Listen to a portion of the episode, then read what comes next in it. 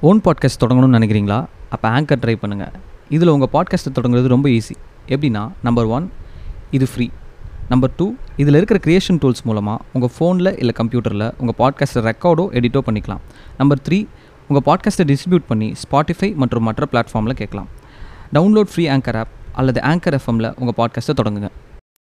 சின்ன சின்ன திரு தித்தா தின்ன தின்ன திரு தித்தா தின்ன தின்ன திரு தித்தா அப்படியே பாரு ஜாமெட்ரி பாக்ஸ் ஸ்கேலு பென்சில் மட்டும்தான் இருக்கும். அதை எடுத்துக்கிட்டு சிக்கிட்டு சிக்கிட்டு சிக்கிட்டு சிக்கிட்டு சிக்கிட்டு சிக்கிட்டு சிக்கிட்டு தித்தா தின்ன தின்ன தூ தித்தா.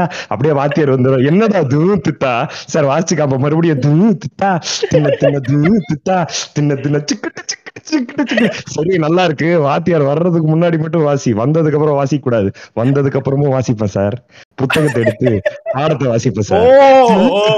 தின்ன தின்ன தூ தித்தா தின்ன தின்ன சிக்கிட்டு சிக்கிட்டு சிக்கிட்டு சிக்கிட்டு சிக்கிட்டு நண்பா, இந்த பாட்காஸ்ட் கீழே போட போற விஷயம் வந்து இந்த பாட்காஸ்ட் போயிட்டு போட்டு கீழே போட போறது சிக்கிட்டு சிக்கிட்டு தான்.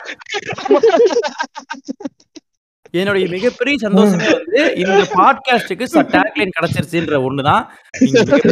இன்னொரு விஷயத்தை நான் வந்து இந்த ஓம் கிரீம் நெஞ்சுக்கு என்ன நீங்க வேணா பேரை சொல்லி அந்த பாட்டை போட்டுருங்க. அப்பதான் அடுத்து எடுத்து பேசுவோம். இல்லைன்னா நான் வந்து முப்பத்தி மூணாயிரம் நிமிஷத்துல நிறுத்துவோம். அப்ப இவனுக்கு போயிருவானுங்க வெளியே. என்ன பாட்டு என்ன தெரியும் வேற பாட்டு சப்ஸ்கிரைப் பண்ணிட்டு இருக்கானுங்க. பைத்தியக்கார பயிருக்கு வணக்கம் ஓம் கிரீம் நெஞ்சங்க.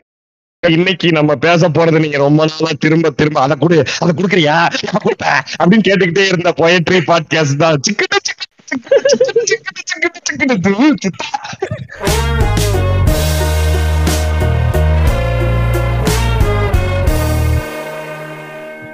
ஏங்க டேண்டர் மியூசிக்கே மறக்களவு சிக்கிட்டு சிக்கிட்டு போட்டுருக்கீங்க நீங்க. ஆக்சுவலி அப்படி போட்டுருக்கலாம் வணக்கம் நினைச்சீங்களே ஓம் கிரி பாருங்க சிக்கிட்டு சிக்கிட்டு சிக்கிட்டு போட்டுருந்துருக்கலாம் அது தெரியாம போச்சு. ரொம்ப மேம்பட்டு யோசிச்சிட்டோம் இந்த லெவல்ல ஃபன்னியா யோசிச்சு போயிருந்திருக்கோம் நண்பா இப்போ வந்து என்னன்னா இந்த நெஞ்சங்களுக்கு என்ன நான் சொல்ல விரும்புறேன்னா. இந்த பாட்காஸ்ட பேச நாங்க பிளான் பண்ணது மதியானம் மூணு மணி. இப்ப நாங்க பேசிட்டு இருக்கிறது ஒன்பதே முக்கால். அதுக்கு. ஒரே ஒரு ஆள் தான் காரணம். இதுதான் எங்க பிளானிங் இது எங்க பிளானிங்ன்ற இது எங்க பிளானிங்ன்றது ஒண்ணு. இன்னொன்னு இந்த பாட்காஸ்ட் ஒருத்தன் பிரமாதமா பேசி நல்லா பண்றானேன்னு ஒருத்தனை கேட்டதுக்கு நான் வந்துட்டேன் மைக்க மாட்டிக்கிட்டு இருக்கேன் நாலரை மணிக்கு என்ன பண்ண முடியுமோ அதை பண்ணி. ஏங்க முதல் தடவை வரும் வரும்போது தான் நான் சாதாரண வந்து பாட்காஸ்ட் பண்ணுவேன். அதே மாதிரி இதுல இன்னொரு முக்கிய விஷயம் என்ன? பவுடர் ஓட்டு பாட்காஸ்ட் பேசுறான்றதா இதுல பெரிய இவங்க சத்திரி ஃபேஸ் வாஷ் பண்ணிக்கிற பவுடர் போட்டு வந்துடும் சொன்னாரு சத்தியமா சொன்னாரு. கழுத்து கிட்ட கேட்டா சொல்றாப்ல கழுத்து கிட்ட பவுடர் எனக்கு எனக்கு வந்து சத்திரிய முப்பது வருஷமா தெரியும் அவர் போய் பேச மாட்டார். நான் சொல்ல பாருங்க. நீங்க நண்பனா இருக்கலாம் ஓம் இருக்கலாம் நான் வந்து ஜோரா பாட்காஸ்ட் மட்டும் தான் பாக்குறது தமிழ்ல ஒரே பாட்காஸ்ட் அது மட்டும் தான். என்ன சொல்றாப்ல? போன் வருதா. போனை கட் பண்ணுங்க யாரா இருந்தாலும் அப்புறம் பேசிக்கலாம்.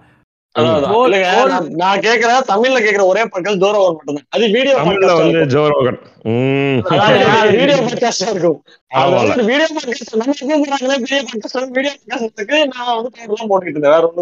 இன்னொரு விஷயம் என்ன சொல்லணும்னு நினைச்சேன் இந்த மாதிரி டிஸ்க்ளைமரை ஒரு அரை மணி நேரம் போட்டுட்டு தான் கதைக்குள்ளே போறேன். இந்த எங்களுடைய வேகத்துக்கும் விவேகத்துக்கும் அறிவுக்கும் ஆற்றலுக்கும் சிந்தனைக்கும் செயலுக்கும் எந்த டெக்னாலஜிலையுமே ஈடு கொடுக்க முடிய மாட்டேது. டிஸ்கார்ட்லாம் தருமாறுது ஆரம்பிக்க வார்த்தையை மட்டும் தான் பிடிக்க முடியுது. மூணாவது வார்த்தை ஏன்னா அங்க போயிட்டு எப்பறம் ஓடி வருது வயசான கிழமை மாதிரி ஸ்லோ ஓடி வந்து. வாய்ஸ் ரொபாட்டிக்கா மாறிடுது. அதுக்கு நாங்க ஒண்ணும் பண்ண முடிய மாட்டேன் அதனால மட்டங்க அதான் பேசிட்டு வந்தீங்க நான் வந்து பேச விடுங்க என்னைய. நீங்க வேற பாட்காஸ்ட் தான் பேசணும்.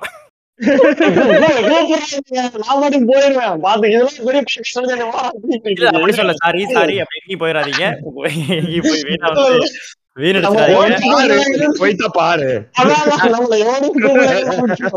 போயிட்டா. நாங்க போயிட்ரி பாட்காஸ்ட் பண்ணிட்டு நானும் ராகுலும் பீடி குடிச்ச மேனிக்கு வந்து தெருவுல உட்காந்துருக்கும் அதான் நீங்க. கையில ஒண்ணுமே இல்லை. பண்ண போறல ஏமாப்ல நம்மள கொஞ்சம் கூட மதிக்காம ரெண்டு பேரும் போயிட்டு கவிதை பூரா போயிருக்கு. அப்படி அப்படி. வந்திருக்கீங்க. இப்ப நீங்க எப்படி இருக்கீங்கன்னா நான் அடிச்சு பார்த்தலையே மாப்பிள்ள இன்னைக்கு என்ன அடிக்கிறத மட்டும் பாருங்க இனியோட இனியோட. வச்சு இனியோட வச்சு மில்கிங் மில்க் பண்ணிட்டு நான் என்ன சொல்றேன்னா இல்ல மத்த இது வந்து நிறைய நிறைய தி- கலாய்ச்சி திட்டிவிட்டு கடைசியில ஒரு வார்த்தை பாராட்டுறாங்க இந்த மாதிரி சொல்றேன் பாருங்க. அந்த மாதிரி. நான் வந்து போயட்ரி பாட்காஸ்ட் வந்து பேசிட்டு உங்ககிட்ட பேசிட்டு சரி கவிதை புக்கை வாங்கி வாங்க வைக்கலாம் அப்படின்னு நினைச்சு பேசணும். கொஞ்சம் பேர் கவிதை புக் வாங்கினாங்க. ஆனா கொஞ்சம் பேர் தான் வாங்கினாங்க. பேர் கொஞ்சம் பேர் வாங்கினாங்க. ஆனா அந்த ஒரு டீ கடை சொன்ன உடனே அந்த டீ கடைக்கு கும்புறாங்க எங்க கூட்டம். உங்களை கவிதை படிச்சுட்டு டீ இல்ல என்ன நினைக்கிறான்னா டீயை குடிச்சாதானே கவிதை வரும்னு நினைக்கிறானுங்க. கரெக்ட் தான் கரெக்ட் தான். அதுவும் நியாயம் தான். SNC போயிட்டானுங்க. எஸ்என்சி போயிட்டாங்க அதுதான் ஒரே மிஸ்டேக் ஆனா அது ரிசிலோட அந்த அந்த ரிசிலோட அந்த கார் ஸ்டார்ட் சிரிப்பு இருக்குல்ல அது கேட்டு இத்தனை நாளா தெரியுமா? கார் ஸ்டார்ட் சிரிப்பு. அது நண்பா அவன் அவன் வந்து பல இதுல வந்து எந்த வித சுச்சுவேஷனாலும் அந்த சிரிப்பு வச்சிருக்கான் கைவசம். இன்னொரு விஷயம் சொல்ல வந்தது முக்கியமான விஷயம் என்னன்னா நண்பா நான் வந்து இன்ற அளவுல இன்னைக்கு இந்த போயிட்ரி பாட்காஸ்ட்டை பொறுத்த வரையிலும் நான் வந்து ஒரு எப்பொழுது எப்பொழுது இந்த மலை துளிகள் வேப்பராயி சாரி கடல் துளிகள் வேப்பராயி மலையாக நின்று கொண்டிருக்கின்றது தெரியாம கவனித்துக் கொண்டிருக்கக்கூடிய கடல் போலவும் என்ன இதுக்குனே தெரியாம நைட்டு விழித்துக் கொண்டிருக்கக்கூடிய ஆந்தை போலவும் ஒரு ஒரு ஐடியா இல்லாம ஆந்தை போலவும் அது எதுக்கு எங்க போறோம்னே தெரியாம தெரியற நாய் போலவும் விதமான ப்ரிப்பரேஷன் இல்லாம முதல் முறையாக முழுக்க முழுக்க போனதே ஒரு நல்லா பேசுறானேன்ற நம்பி. பொய் இப்பதான் எனக்கு முப்பது வருஷமா தெரியும். இல்ல சொல்றேன். அந்த மாதிரி ஒரு நம்பி நம்பி அந்த நல்லா பேசுறான்ற ஒரே காரணத்துக்காக அவங்கிட்டயே கவிதை லிஸ்ட்டை வாங்கி அவங்கிட்ட இருந்து ஒரு மூணு லிஸ்ட் நான் வச்சுக்கிட்டு நான் ரொம்ப வருஷமா அந்த கவிதைக்குள்ள ஊர்ன மாதிரி இப்போ கண்மணி படிக்க போறது நினைக்கும் பொழுது என் மனசு விம்பி அழுகுதுப்பா. ஆனா என்ன செய்யுது இந்த நாடகத்தை போட்டா நடிச்சுதான் ஆகணுன்றனால. இதை பாக்குறவங்க இப்ப என்னன்னா நம்ம அஹ் சரி ஒரு சீரியஸ் மேட்டர் வந்து சீரியஸ் மேட்டர் சொல்லிடுறோம் அது என்னன்னா. போன தடவை அந்த இசையோட கவிதைகள் வந்து மக்களுக்கு நெஞ்சங்களுக்கு படிச்சு காமிச்சு இசைங்கிற கவிஞனுக்கு வந்து நம்ம நெஞ்சங்கள் கொடுத்த சப்போர்ட் வந்து பயங்கரமானது. சமூகத்துல ஒரு கவிஞனுக்கு வந்து சப்போர்ட் வந்து வாங்கி கொடுக்க முடியுங்கிறது வந்து ஓமக்கிரியோட மிகப்பெரிய பெருமை.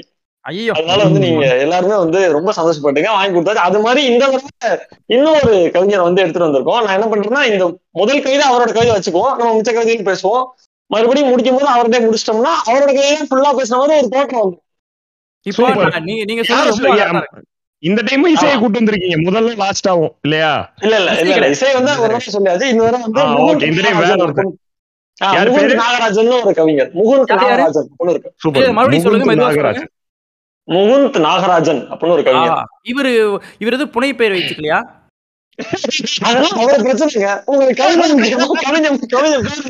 அவருக்கு அவருக்கு கவிஞனா அந்த பேர் பத்தல. நாகராஜன் பொழுது ஒரு பொயட்டிக் எசன்ஸே வர மாட்டேங்குது இல்லங்க இப்ப என்ன இது இதுல மேட்டர் என்னன்னா அவர் கேக்குற கேள்வி என்னன்னா ஏன்னா கவிஞனாவே இந்த மாதிரி வந்து இசை வெயில் இடி முயல் இடி முயல் புலி அப்படி வச்சிருக்கோம். கரெக்ட் தான். ரொம்ப இடி முயல் இன்னும் இன்னொரு ஒரு கவிஞர் இருக்காரு. எனக்கு நான் அவர்ட்ட அவர்கிட்டயே நான் சொல்லியிருக்கேன். அதனால இங்கேயும் சொன்னேன் அவர்கிட்ட வந்து அஹ், தலைவா நீங்க எல்லாம் ரைட் உங்க கவிதை எல்லாம் ரொம்ப பிரமாதமா இருக்கு அந்த பேர் வந்து அந்த கவிதை செட் ஆக மாட்டேங்குது. அவர் பேர் என்ன தெரியுமா? சங்கர் ராமசுப்ரமணியன். அவர் பேரு. ஐயோ. அவர் கவிதை எழுதுவாருன்றதே ஒரு பொய் மாதிரி இருக்குல்ல? அவர் வாங்கி தராரு அந்த வாங்கி தரவன் பேரை சொல்லுன்ற மாதிரி இருக்கு. நான் இந்த இடத்துல ஒரு முக்கியமான விஷயம் பதிவு பண்ண விரும்புறேன். இ- முகுந்துன்றது எங்க வீட்டு ஓனரோட சன்னோட நேம் அவர் வந்து ஒரு லாயரா இருக்காரு சென்னையில. ரொம்ப முக்கியமான ஒரு பதிவு இல்ல அப்படி இல்ல முகுந்துன்னும் பொழுது அது கனெக்ட் ஆயிடுச்சு எனக்கு. அதுக்கான எந்த காரணமும் ஒரு அவர் கவிஞன் பேர் சொல்லி அவனுக்கு அந்த கவிஞன் வந்து வாழ்க்கையை முடிச்சு அவன் பேரை கேவலப்படுத்தி மாதிரி ஆகிட்டு இருக்கு. அதனால- நண்பா. நண்பா போன டைம் வந்து என்ன பிரச்சனை ஆயிடுச்சுன்னா இடியவன் வந்து உள்ள வந்த உடனே நேரா தவிட்டாப்ல ஸ்விமிங் ஆமா. பூல் பார்த்த உடனே குதிச்சிட்டான்ற மாதிரி. என் நண்பன் அந்த கதையை மட்டும் சொல்லிடுறேன் ப்ளீஸ் இந்த கதை ஞாபகம் வந்துருச்சு please சொல்லி ஆகணும். எப்படி பண்ணா அப்படின்னான்பா நாங்கெல்லாம் எங்க பேஸ்கெட் பால் ஆடிட்டு இருக்கும்போது பேஸ்கெட் பால் டூர் கூட்டு போறாங்க. அதுவே டிஃபரெண்டான கான்செப்ட் அதை பத்தி அப்புறம் பேசுவோம். கூட்டு போறாங்க. எங்க கூட்டு போறாங்கன்னா ஒரு ஊர்ல ஒரு தோப்பு கூட்டு போறாங்க. கூட்டு ஒரு மூணு மணி நேரம் தேனியில போய் இறங்கணும்னு இவன் ஏ மாமா என்னடா இங்க தொட்டி இருக்கு? சொல்லி சட்டை பண்ணா கட்டிட்டு குடு குடு குடு குடுன்னு ஓடுறான்பா என்ன கேட்காம? போறான் குடு குடு சட்டம்லாம் கழிட்டு மாமா சூப்பர் குடு குடுன்னு ஓடணும் உள்ள குதிச்சிட்டான் நல்ல ஹைட்ல இருந்து குதிச்சான். குதிச்சு இது பண்ணிட்டு இருக்கான். முப்பது செகண்ட்ல கை காலெல்லாம் தள்ளிட்டு உள்ள உள்ள போறான். எங்களுக்கு என்னடா பண்றான்னு சொல்லி ஓடி போய் பார்த்தா நண்பா. அவனுக்கு நேச்சரே தெரியாதா எதுக்கு குதிச்சானு தெரியல நண்பா ஆர்வத்துல மாஸ்டர் மூணு மூணு மாசத்துல ஒரு மாசம் அதுக்குள்ள அதுக்குள்ள ஒரு மேட்டர் கேளுங்க நீச்சல் தெரிஞ்சு குதிச்சாங்கன்னா குதிச்சிருந்தா நீச்சல். நீச்சல். தெரியாம குதிச்சாதான் அது கவிதை. நேரா போய் குதிச்சிட்டான் அவர் அவரை உயிரை கிளம்ப மேல எடுத்ததுக்கு அப்புறம் செத்துட்டான் சீக்கிரம் ஹாஸ்பிட்டல் கூட்டு போயிட்டாங்க. அப்புறம் பொலஸ்டா அது வேற விஷயம். அது எதுக்கு சொல்ல வந்தேன்னா இந்த மாதிரி மனுஷன் குதிச்சிட்டான். இனியன் போன டைம் அதுக்கு முன்னாடி வழக்கமா இனியன் சொல்ற நம்ம இனியன் நம்ம எல்லாம் பேசும்போது மேட்டர் சொல்லுவோம். இந்த கவிதை மனநிலைன்னு ஒன்று இருக்கு. ம், ம், ம். அது ரொம்ப அதை பத்தி பேசவே இல்லை. அப்புறம் இடையில எங்கேயோ வந்துச்சு. அப்புறம் இப்ப அது பேச ரொம்ப டிலேவா இருக்குன்னு சொல்லி போயிட்டோம். அதனால பரவாயில்ல. இப்பவும் அதை பத்தி பேச போறது கிடையாது. இல்ல, உள்ள உள்ள பேசுறோம் அப்படியே உள்ள வந்து அது எங்க இல்ல, இல்ல, இல்ல, அது பேசிருக்கோம். தனி பாட்காஸ்ட் கவிதை பண்ண நல்லா இருக்கு. டாபிக் அதை வீச வேஸ்ட் இப்ப உள்ள பேசி தொலைச்சிடாதீங்க. அதுக்கு தான் சொன்ன முதல்ல. ஆமா. அது வந்து. பாட்காஸ்ட் அது தனியா நாளாவது ஒரு சின்ன கதை அதாவது ஒரு முச்சா மூடு செட் பண்றது. அதாவது கவிதை படிக்கிறதுங்கிறது வந்து சரக்கடிக்கிற மாதிரிதான். முதல் இப்போ வந்து அது லைட்டா எடுத்து ஃபர்ஸ்ட் மூணு பார்த்தோம்னா கொஞ்சம் ஒரு இது இருக்கும் அதுக்கான ஒரு கவிதை தான் வந்து முதல் கவிதை. கடைசி கவிதை எல்லாம் நம்ம வந்து குடி கவிதை மாதிரி லாஸ்ட் கவிதை மாதிரி பண்ணுவோம். சரி இப்போ முதல் கவிதை மாதிரி. ஆமா. குழந்தைகளின் ஜன்னல்கள் அப்படின்னு ஒரு கவிதை. முகுந்த நாகராஜனோட கவிதை தான் இது. குழந்தைகளின் ஜன்னல்கள். தான் கவிதையோட தலைப்பு. அடடா அடடா. இப்போதுதான் கிடைத்தது ஜன்னல் சீட். உடனே இறங்க சொல்கிறாள் அம்மா. இப்போதுதான் கிடைத்தது ஜன்னல் சீட். உடனே இறங்க சொல்கிறாள் அம்மா. வீடு இங்கேதான் இருக்கிறதா இதெல்லாம் ஒரு காரணமா?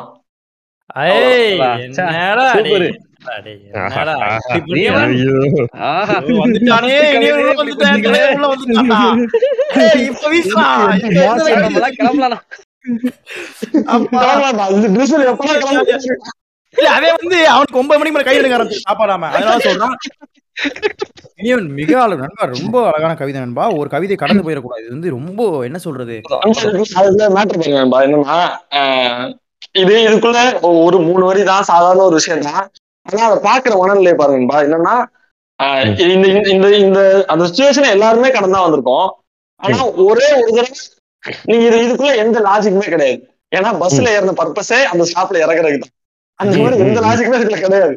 ஆனா அந்த குழந்தைய பார்த்தா அந்த குழந்தைக்கும் பஸ்ல இருந்து அந்த ஊர்ல இறங்குறதுக்கு இல்ல. அந்த குழந்தையும் பஸ்ல இருந்து ஜன்னல் சீட்ல உட்கார்றதுக்கு தான். கிடைக்குது. ஐயோ ஐயோ. அப்பதான் அது உட்காருது உட்கார்ந்தாம வீடு வந்துருச்சு இறங்கலாம் அப்படின்னு இது ஒரு காரணமா? வீடு வந்து என்னை என்னை வீட்டுல இறங்குறதுக்கும் போறதுக்கு வாழ்ற நினைச்சுக்கிட்டு இருக்கியாடா. அதெல்லாம் எட்டாவது படிக்கும் வச்சுக்கடா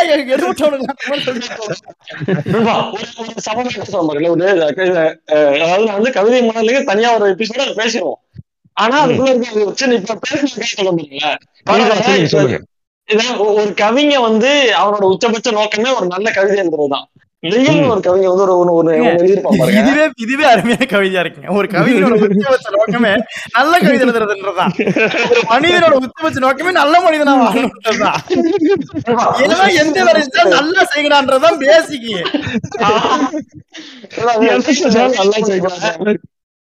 வெயில் என்ன பண்ணிருப்பாப்பான்னு ஒரு கவிதை ஒண்ணு. அது வந்து நீங்க அது கவிதைங்கிற ஃபார்மேட்டுக்குள்ளே இருக்காது ஆனா கவிதையாவும் ஒரு காவியம் மாதிரி ஒரு கவிதை. என்ன பண்ணிருப்பாங்கன்னா நண்பா இந்த கவிதையை தொந்தரவு செய்யும் பொருட்டு ஒரு வண்டு விற்றென்று கத்திக்கொண்டே இருக்கிறது. அதை விரட்டி விடுங்கள்.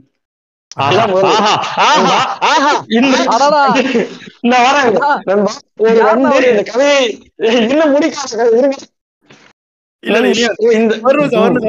கொஞ்சம் செட்டில் ஆக ஆர்ப்பரிக்காங்க ஒரு நிமிஷம் இருக்கேன் நான் என்ன சொல்றேன்னா அந்த முதல் வரி எனக்கும் அப்படிதான் இருந்துச்சு. அடுத்த வரி ஆர்வம் காரணமாக நான் அமைதியாக இருந்தேன். அதனால நீங்களும் கொஞ்சம் அது மட்டும் பாத்துங்க ஏன்னா மாநாடு நடத்துற மாதிரி நாற்பத்தஞ்சு பேர் சேர்த்து வச்சிருக்காங்க. ஒரு பேசி முடிச்சது இருக்குல்ல நான் சொல்லிடுறேன் என்ன சொல்லுவாருன்னா ஒரு வண்டு இந்த கவிதையை தொந்தரவு செய்யும் பொருட்டு இரண்டு கத்திக்கொண்டே இருக்கிறது. அதை விரட்டி விடுங்கள். அது முதல் வரி. இரண்டாவது வரியில இப்ப அவனுக்கு அவனே பதில் சொல்றது இருக்குல்ல. நண்பா இந்த கவிதையே அந்த வண்டு சுற்றுவதற்கு தான்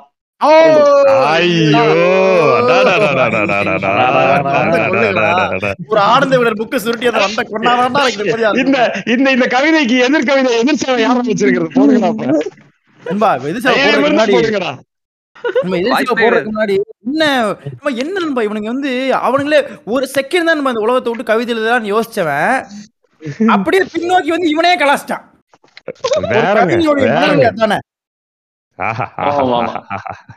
பயங்கர பியூட்டி நண்பா. நண்பா அந்த ஜன்னல் சீட் மேட்ரு வந்து நண்பா அது அது அதை ஃபர்ஸ்ட் அதுக்கு அதை ஓட அதை மறுபடியும் பின்னாடி தான் போறோம் பட் ஆனா அதை கடக்க நான் விரும்பல. என்ன மேட்ருங்க அது? என்ன மேட்ருங்க அது. நான் பஸ் ஜன்னல் சீட்டுக்கு அதெல்லாம் வந்தேன். பஸ் வந்துருச்சு பஸ் நிறுத்தி ஒரு காரணமாடான்றது வந்து ஒரு ஒரு நண்பா நான் வந்து நீங்க குழந்தைய பத்தி பேசுறீங்க. நான் வந்து என் பெங்களூர்ல போய் இறங்கிட்டு அங்கிருந்து ஒரு மணி நேரம் டிராவல் மெஜஸ்டிக்ல இருந்து என்னோட. காலேஜுக்கு அது என்ன காலையில போய் நாலு மணிக்கெல்லாம் பெங்களூர் இறக்கி விட்டுருவானுங்க. பக்கத்துல இருக்கிறதுனால இவனுங்க இஷ்டத்துக்கு இறக்கி விடுவாங்க நாலு மணிக்கு இறக்கி விட்டுருவாங்க நான் போய் நாலு மணிக்கு பஸ் நின்று ஏறிடுவேன்பா அந்த ஜன்னல் சீட் தேடி உட்காந்துருவேன் ஒரே நிமிஷம் ஒரே நிமிஷம். சத்திரி இனியவன். இனியவன் சத்திரி வந்து தன்னை ஒரு டிராவலரா கருதுறாரு. எதுக்குன்னா எக்ஸாம் எழுதும் போது. அப்பப்போ பெங்களூர் போயிட்டு வருவார். தனியா வேற போறாரா? அத வந்து ஒரு மிகப்பெரிய டிராவல். அனுபவங்களாகும் டிராவல் டைரிஸ் ஆகும் அது அப்பப்போ பயிர்வாரு ஒரு வழியில் நம்ம கேட்டுதான் தான் இல்ல.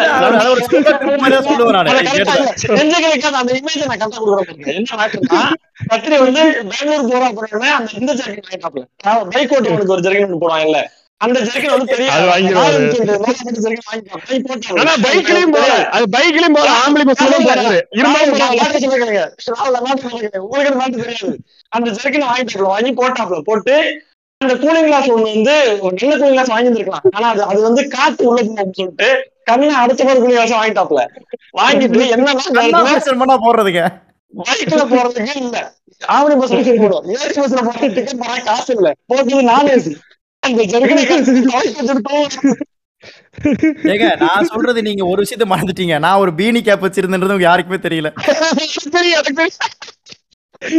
சென்னையில எதுக்குடா உனக்கு பீனி கேப் அதனால ஒரு என்னோட டிராவலர் ஆகும் ஒரு ஸ்கின்னி பிரேக்கிங் பால் அவங்களுக்கு தெரியாது. அந்த கதையை சொல்லுங்க. அந்த வண்டியில போக முடியும் எனக்கு ஒரு மணி நேரம் டிராவல் நாலரை மணிக்கு ஏறி இறங்கினா அஞ்சரை மணிக்கு வண்டி பிடிச்சுன்னா சீக்கிரம் ஆறரைக்கே போயிருவேன். அந்த அந்த குளிர் ரொம்ப அழகான குளிர் ஒரு பெங்களூர்ல இருக்கக்கூடிய அந்த அதிகாலை குளிர் வந்து ரொம்ப சூப்பரா இருக்கும். ம். நீங்க இதே மாதிரி அங்க ஸ்டாப்ல போய் இறங்கிட்டு அதே பஸ்ல திரும்பி பாதி தூரம் வந்துருவேன் அது எனக்கு தேவையில்லாததான் ஆனா அந்த ஜேர்னியும் தேவையில்லாத வந்து இறங்கி அங்க ஆட்டோ பிடிச்சி வேகமா எக்ஸாம் போவேன். இந்த குழந்தையோட வா. என்னை கனெக்ட் பண்ணி பார்க்கும் பொழுது உண்மையாவே எனக்கு வந்து இது எக்ஸாம்ல ஒரு காரணமாடான்ற மாதிரி தான் இருக்கும். அது வந்து ஒரு என்ன ஒரு நண்பா அந்த இதெல்லாம் ஒரு காரணமான்றதா நம்ம எல்லாத்துக்குமான வாழ்க்கையுமே யோசிச்சு பாருங்க.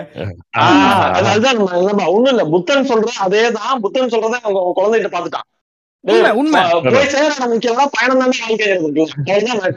அதை எப்படி ம். கவிதைக்குள் நுழைச்சு ஒரு குழந்தை வாயால சொல்லி நம்மள ஆ பண்ண வச்சான் பாருங்க. நான் வந்து வெயிலோட இன்னொரு கவி அப்புறம் குழந்தை வந்து குழந்தை வந்து உங்களை பார்த்து நம்மளோட எல்லா இந்த வாழ்க்கையோட எல்லா சோம்பேறித்தனமான இல்ல முட்டாள்தனமான எல்லாத்தையும் பார்த்து குழந்தை "டேய், இதெல்லாம் ஒரு காரணமானு கேட்டா அதுக்கப்புறம் நீ வாழ்றது வேஸ்ட் ரொம்ப கேஸ்ட் அது அதான் நண்பா அதான உண்மை சரியான மேட்டர்ல அது. ஐயோ அந்த கவிதை ரொம்ப பியூட்டிஃபுல்லா இருக்கு ஃபர்ஸ்ட் கவிதையை சொல்லி கவிதை. இந்த இந்த இந்த எபிசோட்ல ஃபுல்லா நான் வந்து மூன்று நாகராஜன்கிற ஒரு கவிஞன் அவன் ரொம்ப இளம் கவிஞன் புது கவிஞன். அவனோட கவிதைகள் எல்லாத்தையும் நான் வந்து வரிசையா படிக்கிறேன். கவிஞர்களுக்கு எவனுக்குமே வயசு கிடையாதுன்றது இந்த மக்கள் தெரிஞ்சுக்கிட்டே ஆகணும். அவனுக்குலாம் வந்து எனக்கு தெரிஞ்சு தோராயமா ஒரு ஐம்பதாயிரம் வருஷம் ஓல்டு அவனுங்க. இது- ஃபுல் பாட்டிகள் எடுத்து செத்ததுக்கு அப்புறம் பாராட்டுறதுங்க அதனால வயசு நீ இருக்கா? ஆனா நீங்க வயசை. கண்ணீர் கவிஞனுக்கு அவ்வளவுதான். ரொம்ப முக்கியம். அதை காப்பாத்து அவன் அவன் மட்டும்தான் உன்னோட நிம்மதி அப்பப்ப கொடுக்கக்கூடிய ஒரே ஆள். அர்த்தமே அவன் தான். யார் வேணா படிக்கலாம். நான் படிப்பேன்னு நீங்க எதிர்பார்த்தீங்கன்னா அது உங்களுடைய நான் நான் நான் நான் நான் இறங்கவா ஆமா யார் வேணா இனியவன் உங்களுக்கு பரிச்சயமான ஒரு கவிதை இறக்குறேன். கவனிங்க. வானத்தை வானத்தை வாங்கி விட்டேன் வைக்கத்தான் இடமில்லை. இல்ல, இல்ல. சரி இப்ப நம்ம கவிதை வந்து சுச்சுவேஷனா சொல்றேன் அப்படியே ஏன்னா அது அதுக்கு அதுக்குள்ள பெரிய பியூட்டி வந்து ஆஹ் இது நீ ஏன் இத இத இத ஒரு கவிஞர் எழுதிட்டான். இந்த கவிதை வந்து பிரான்சிஸ் கிருபா எழுதினது ஆமா இந்த கவிதை ஒருத்தன் எழுதிட்டானோன்னா இதை எப்படி எழுதியிருப்பான் அப்படின்னு நெஞ்சங்களுக்கு என்ன தோணும்னா ஒரு கடற்கரை நிழல்ல அப்படியே வானத்தை பார்த்து உட்காந்து எழுதுனேன் அப்படின்னு தோணும். ஆனா என்னன்னா நாங்க நாளுக்கு நாள் ரூம்ல தான் வந்து அப்போ பிரான்சிஸ் கிருபா தங்கியிருக்கேன். அந்த ரெண்டு மூணு பசங்க வந்து படுத்து கிடக்குறோம் அங்க வந்து கரண்ட் பில் கல்லு கரண்ட் புடிங்கிட்டு போயிட்டாங்க. வேர்த்து விருந்து படுத்திருக்கோம் உள்ள. இப்ப பிரான்சிஸ் கிருபா அந்த ரூம்ல வர்றாரு. உள்ள வந்த உடனே ஒருத்தனை பார்த்து டேய் கவிதை எழுதுறா போடா அப்படின்னு சொல்லணும்னே வந்து என்ன கவிதை எழுதணும் அப்புறம் எதையாவது எழுதுறா அப்படின்றாரு அவன் பேப்பர் எடுத்துட்டு நீங்களே ஆரம்பிங்க அப்புறம் வானம் போட்டுக்கலாம் வேற ஏதாவது அப்படிங்கிறாரு தோணல. ஏன்னா அவன் தானே கவிங்க நாங்களாம் வாசகம் தானே வேற ஒண்ணும் தோணல. வானம். என்னென்ன எழுதுறது? டேய் இத இப்ப என்னன்னா இன்னைக்கு நைட்டு அந்த அந்த அந்த டே நைட்டு அதே வேலைக்குள்ள அவன் தூங்கணும். அதுக்குள்ள. அந்த மனநிலைக்குள்ள இருந்துகிட்டு ஒருத்தன் சொல்றது வானம் வாங்கி விட்டேன் வைக்கத்தான் இடமில்லை. இத வந்து நீங்க சொன்ன மாதிரி சினாரியாவா மைண்ட் யோசிக்கும் போது கூட ஒரு பீச்ல எழுதுற மாதிரி தான் தோணும். ஆனா அதை வந்து ஒரு வேர்வையின் வாசத்தோட அந்த ஆள் எழுதுறான்றது அவன் அவனுக்கு மனசு வந்து இந்த ஒரு தடவை ஐயோ நல்ல உண்மை கதை சொல்லி மாட்டியிருப்பேன். ஒரு பெரிய ஆக்டர் வந்து அவர் உடம்புல இருந்து அவர் உயிர் வெளியே சுத்திக்கிட்டு இருக்கும். கேரவன் வந்து என்ன கூப்பிடாத. வெய் உயிரா சொன்னீங்கன்னா அதான் காத்த பார்த்து அவர் உடம்புக்குள்ள புகுந்து என்னை கூட்டு போயிருவாருன்னு சொன்னான். அந்த மாதிரி இந்த கவிஞர்கள் வந்து எவனுமே உடம்புக்குள்ள இருக்கிறது இல்ல. சுச்சுவேஷன் எங்க இருக்கு? எந்த இடத்தை தாண்டி? நண்பா அதுல வந்து நண்பா என்ன ஒரு கர்வமும் அந்த அழகும் நான் தாண்டா அந்த உலகத்துல ஒரே ஆளுன்றதும் இருக்கு பாருங்க. அது கூட ஒரு ஹம்பிள்னஸ் வந்துருது. அந்த ஒரு மிகப்பெரிய ஈகோ கூட ஒரு மிகப்பெரிய மாடஸ்டி வானத்தை வாங்கிட்டேன் ஆனா வைக்க இடம் இல்ல. அது நண்பா அது வந்து எந்த ஆஸ்பெக்ட்டுக்கு எந்த ஆங்கிள் நீங்க எடுத்தாலுமே அது ஒரு ஒரு என்ன சொல்றது புரிய வைக்கிற மாதிரி ஒரு விஷயம். நீங்க அது- இதை வந்து நீங்க ஒரு காதலுக்கோ இல்ல வந்து ஒரு பிலாசபிக்கோ டெத்துக்கோ எதுக்கு வேணா பயன்படுத்த மாதிரி ஒரு ஒரு ஒரு கவிதை. இன்னும் நம்ம வானம் வந்து எல்லாத்துக்கும் சொந்தமானதா இருக்கும். வானம் வந்து வானாந்து பார்த்தவனுக்கு எல்லாத்துக்குமே வானம் சொந்தம். ஆனா அதை ஒருத்தன் வாங்கிட்டான். நீங்க சொன்னதே ஒரு கவிதையா இருக்கு அண்ணாந்து பாக்குறவங்க எல்லாருக்கும் வானம் சொந்தம்ன்றது சூப்பர் சூப்பர் சொன்னீங்கன்னா கவிதை மாதிரி இருக்கலாம் இல்ல, அது தெரியாது. அனைவருக்கும் கேட்கவே- சொந்தமான் அனைவருக்கும் சொந்தமானது அண்ணாந்து பாக்குறவங்க. இது வந்து வந்ததே பஸ் மாதிரி இருக்குங்க நீங்க சொல்றது இல்ல இல்ல அண்ணாந்து பார்த்த அனைவருக்கும் சொந்தமானது வானம் சூர்யா சூர்யா ஐக்குமார் இருக்கு இன்னொரு பெரிய கவிஞா அவருக்கு வாய்ப்பு இருக்கு. நம்ம அவனை பார்த்து நிறுத்திடுவோம். பா, நல்ல ஒரு கவிங்க ப்ரோக்ரஸிவ் எழுதிட்டு இருக்கான். டிஸ்டர்ப் பண்ணாதீங்க. அனைத்து வீடுகளுக்குள்ளேயும் ஈஸியாக நுழைந்து விடுகிறது. குடுமி இருந்தாலும் ஒரு தேங்காய் அப்படின்னு எழுதியிருந்தான் தெரியுமா? என்ன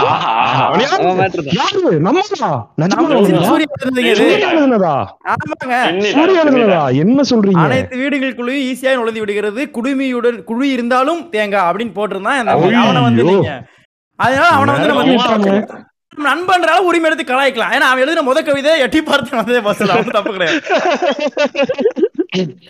அதனால நண்பா இந்த வானம் கவிதை வந்து நான் அடிக்க எனக்கு உதவி. இனியன் சொன்னாரு.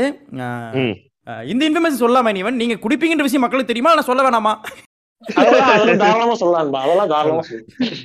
நண்பா இந்த ஏய், போயிட்ரி கவிஞர் பாட்காஸ்ட் தான் குடிக்கிறவன் கவிதை மடல்லைன்னா வேற ஒண்ணும் இல்ல. கவிதை மடல் எங்க சொல்றீங்க? write பண்ணி போ- போட போறோம்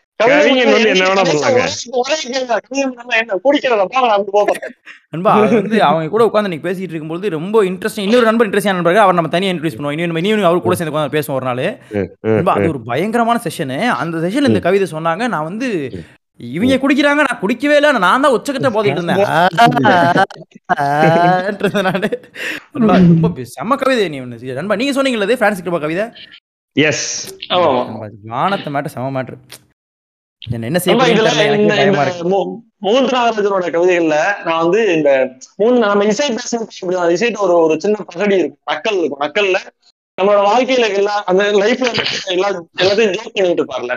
மூன்று. நாகராஜன் வந்து அதே மாதிரி இன்னொரு கவிஞன். அவன் வந்து அவன் ஜோக் பண்றது எப்படி இருக்குன்னா நீங்க வந்து ரொம்ப ஹாண்டிக் ஆயிரும்.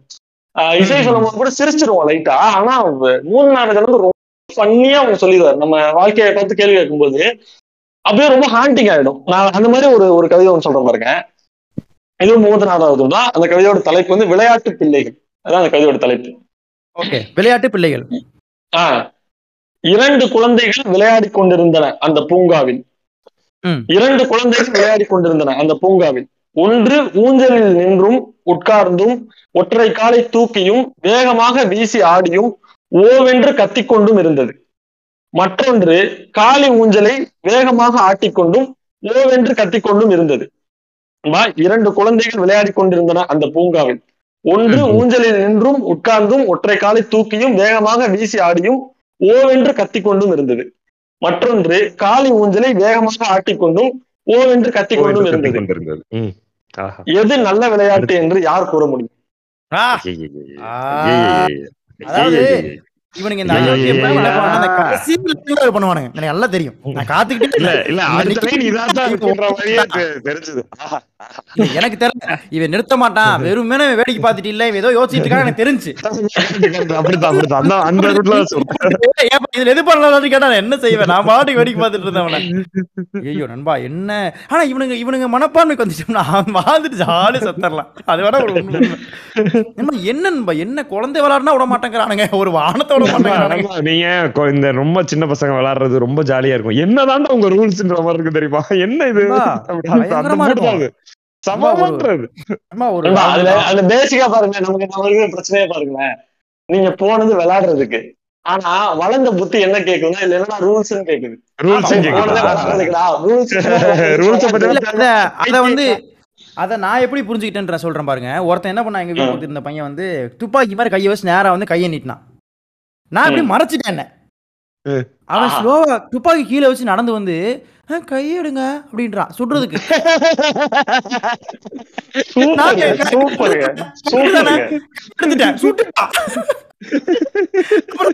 எதுக்கு மறைக்கிற? துப்பாக்கியில வந்து நீட்டுற நீ கையை நீ எங்கேயோ என்னடா நீ? அவ்வளவுதான் நீ காதலிக்கிறான். துப்பாக்கியில வந்தா கையை விரிக்க மாட்டியா? நெஞ்சு காட்ட மாட்டியான்ட்டான். சின்ன குழந்தை. ஐயோ மேல துப்பாக்கியில வந்து கையை விட்டு நெஞ்ச காட்டுக்கலாம் அதோட காதலுன்ட்டான் வா இந்த குழந்தைங்களோட ரூல்ஸ் நீங்க சொல்ற மாதிரி ஜென்யூனா சொல்றான்.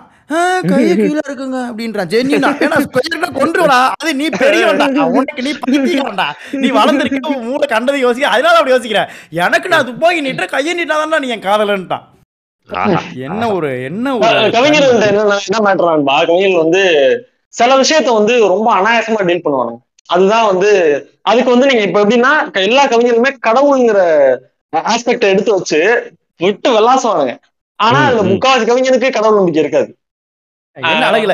அப்புறம் உண்மை, உண்மை. இனி நீங்க சொல்லும் பொழுது அன்னைக்கு நான் உங்க கூட பேசிட்டு வரும்பொழுது தான் வந்து எனக்கு என்ன தோணுச்சுன்னா நம்ம நம்ம அந்த சேர்ந்து இந்த நானும் நீங்க சச்சின்லாம் பேசிருக்கோம் என்ன தோணுச்சுன்னா இந்த எல்லா கவிஞனும் வந்து நம்மள்ட்ட சொல்ற கவிஞர் கூட ஒரு இன்சைட் ஜோக் வச்சிருக்காங்கன்னு தோணுச்சு. நான் வந்து சம்டைம்ஸ் அதை பண்ணுவேன். நம்ம பேசும்போது எப்படின்னா நம்ம ஒரு ஜோக் அடிச்சிட்டு இருப்போம் உனக்கு புரியவே புரியாது. நம்ம முடிச்சிருச்சுக்கிட்டு ஒரு இருப்போம்ல. inside அந்த ஒண்ணு மாதிரி கவிஞனுமே நம்ம கிட்ட நம்மள்ட்ட நம்மள்ட்ட எழுதுற கவிதைக்கு உள்ள கூட ஒரு ஒரு இன்சைட் ஜோக் இருக்குன்னு தோணும். அது ரொம்ப இன்ட்ரெஸ்டிங்கான ஃபேக்டர் அது. அவன் அவன் மேல கியூரியாசிட்டி ஜாஸ்தி ஆயிட்டே இருக்க விஷயம் அதான் இது இவர் நம்ம இசை இசை வந்து இப்ப நமக்கு இதாயிட்டு இருக்க? கடவுள் ஆயிட்டாரு? அப்ப லைட்டா வந்து இது பண்ணிக்கலாம் இசை ஒரு ஒரு ஒரு மேட்ரு சொல்லுவாரு நமக்கு. இது வந்து அவர் சொல்றது ஆனா வந்து அது ரொம்ப ஃபேமஸ் ஆகி கவிதையாக ஆயிடுச்சு. கவிஞர் வட்டாரத்துக்குள்ளே அவர் சொல்றது ஆனா அது ஒரு மாதிரி ஃபேமஸ் ஆயிடுச்சு. இந்த இப்ப நீங்க சொன்ன இந்த இன்சைட் ஜோக் மாதிரி ஒரு மேட்டர் தான். என்னன்னா ஒரு ஒரு ஒரு கவிதையாவே அது இப்ப ரொம்ப ஃபேமஸ் ஆன கவிதை நான் சொல்றேன். என்னன்னா என்னிடம் இரண்டு பேரல் சாராயம் இருக்கிறது. என்னிடம்? இரண்டு பேரல் சாராயம் இருக்கிறது. ம். பேரல் பேரல் ஆஹ் இரண்டு பேரல் சாராயம் இருக்கிறது. இப்ப நீங்க என்னன்னா இப்ப மேட்ரு எப்படி புரிஞ்சுக்கணும்னா ஆஹ் அவரோட மனதுக்கு நெருக்கமான யாரோ ஒருத்தவங்க அவ- அவர் கூட இல்ல இப்போ. வாயா வாயா குடி அப்படின்னு சொல்லும்போது இப்ப அவர் மனதுக்கு நெருக்கமான யாரோ ஒரு இல்ல. அத வந்து அந்த ஆளு இப்போ ஒரு கவிதையா சொல்றது என்னிடம் இரண்டு பேரல் சாராயம் இருக்கிறது. ம். ஆனால் எனது ஊறுகாய் மட்டை திருவனந்தபுரத்தில் இருக்கிறது. ஆஹா ஆஹா ஆஹா ஐயோ ஐயோ இதை குறிப்பவர்கள் மட்டும்தான் புரிந்து கொள்ள ராகுல். ஐயோ ஐயோ எவ்வளவு சத்ரி, என்னடா சத்ரி? குடிக்கிறது இல்ல சத்ரி. காதலிக்கிற எல்லாரும் அதை புரிஞ்சுக்கலாம். உண்மை உண்மை.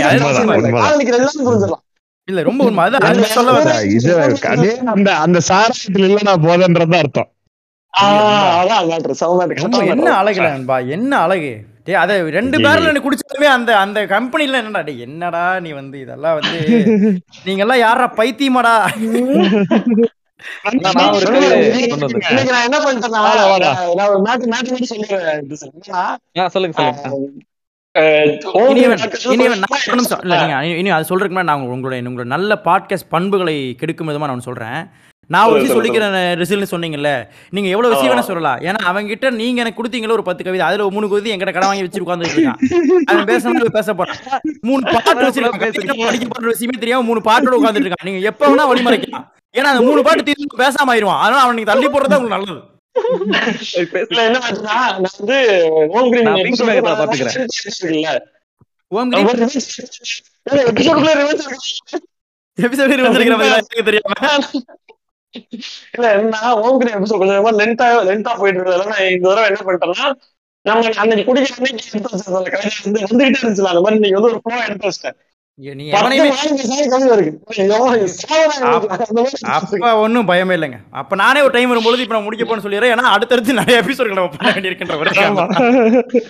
ஏய், இல்ல நம்ம அப்படியே அந்த கவிஞர்களுக்கு வந்து ஒரு ஒரு டாஸ்க் கொடுத்துருவோம். டேய் நான் இப்ப பேசி முடிச்சிட்டேன். இனிமே எனக்கு கவிதையில ஒழுங்கா வந்து எழுதிட்டாங்கன்னு சொல்லிடுவோம். இல்ல உண்மையா? ஐயோ இது வந்து நீவன் என்ன சொல்றது? இது ஒரு அமேசிங்கான செஷனா மாறிடுச்சு. இனி நம்மள யாரும் கட்டுப்படுத்த முடியாது. டேய் சொல்றேன் இப்போ உனக்கு ஃபுல் பர்மிஷன் இருக்கா வந்து. ஆடுப்பா ஓகேண்ணா. இன்று ஓகேன்ற பாரு. இன்று தர்பு இன்று தர்பூசணி கீற்றுகள் விற்கிறேன். எவ்வளவு என்று விலை கேட்டு உள்ளங்கை சிலரை நோக்கி வாங்காமல் போகிறாள் வேறெங்கோ பார்க்கும் முகத்துடன் செம்பட்டை முடி சிறுமி. அந்த உள்ளங்கை சில சிலரைக்கு இந்த உலகத்தையே விற்றுவிடும் வேறேதேனும் வியாபாரம் செய்ய இப்போது விருப்பம் எனக்கு. ஐயோ ஐயோ இது வந்து- அல்டிமேட்டான கவிதையா இருக்குண்ணா. நீங்க அமிச்சதுல இது வந்து அல்டிமேட்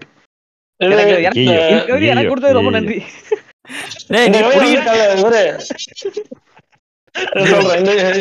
அந்த இந்த-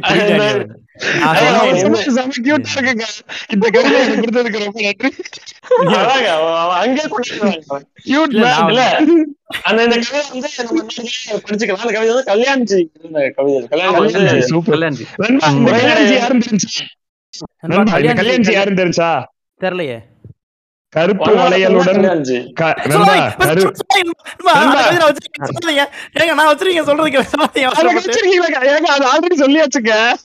என்ன சொல்றீங்க?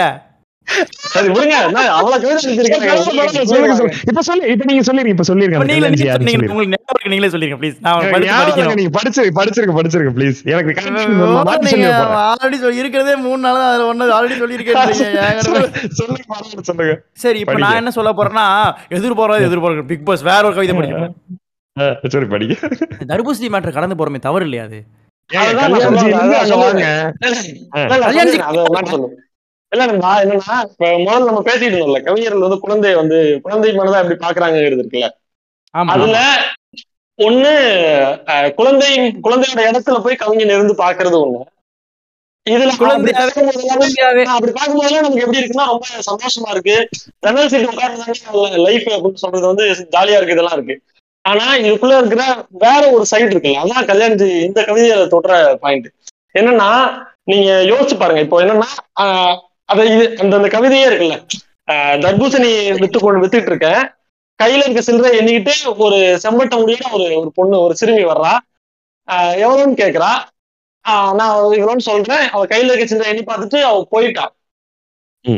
வேணாம்னு சொல்லிட்டு போயிட்டா. இப்ப என்னன்னா அவ வந்து ரொம்ப ஏழையான ஒரு சிறுமின்னு நினைக்காதீங்க. அவ வந்து பயங்கர பணக்கார ஒரு வீட்டு சிறுமி. இப்ப அவ போயிட்டு அவங்க அப்பா கிட்ட நூறு ரூபாய் வாங்கிட்டு வந்துடும் வாங்கிட்டு வந்து வாங்கிறான்னு வச்சுக்குவோம். ஆனா கவிஞன் சொல்றது என்னன்னா டேய் ஒரு குழந்தை வந்து எனக்கு தர்பூசணி வேணும்னு கேக்குது. அப்போ. அதுகிட்ட இது எவ்வளவுன்னு கேட்டு அது கையில இருக்க சில்லறை எண்ணி பார்த்து எனக்கு இந்த தர்பூசணி வேணாம்னு முடிவு பண்ணுதுன்னா குழந்தைய என்ன பண்ணி வச்சிருக்கிறான்னு இருக்குல்ல.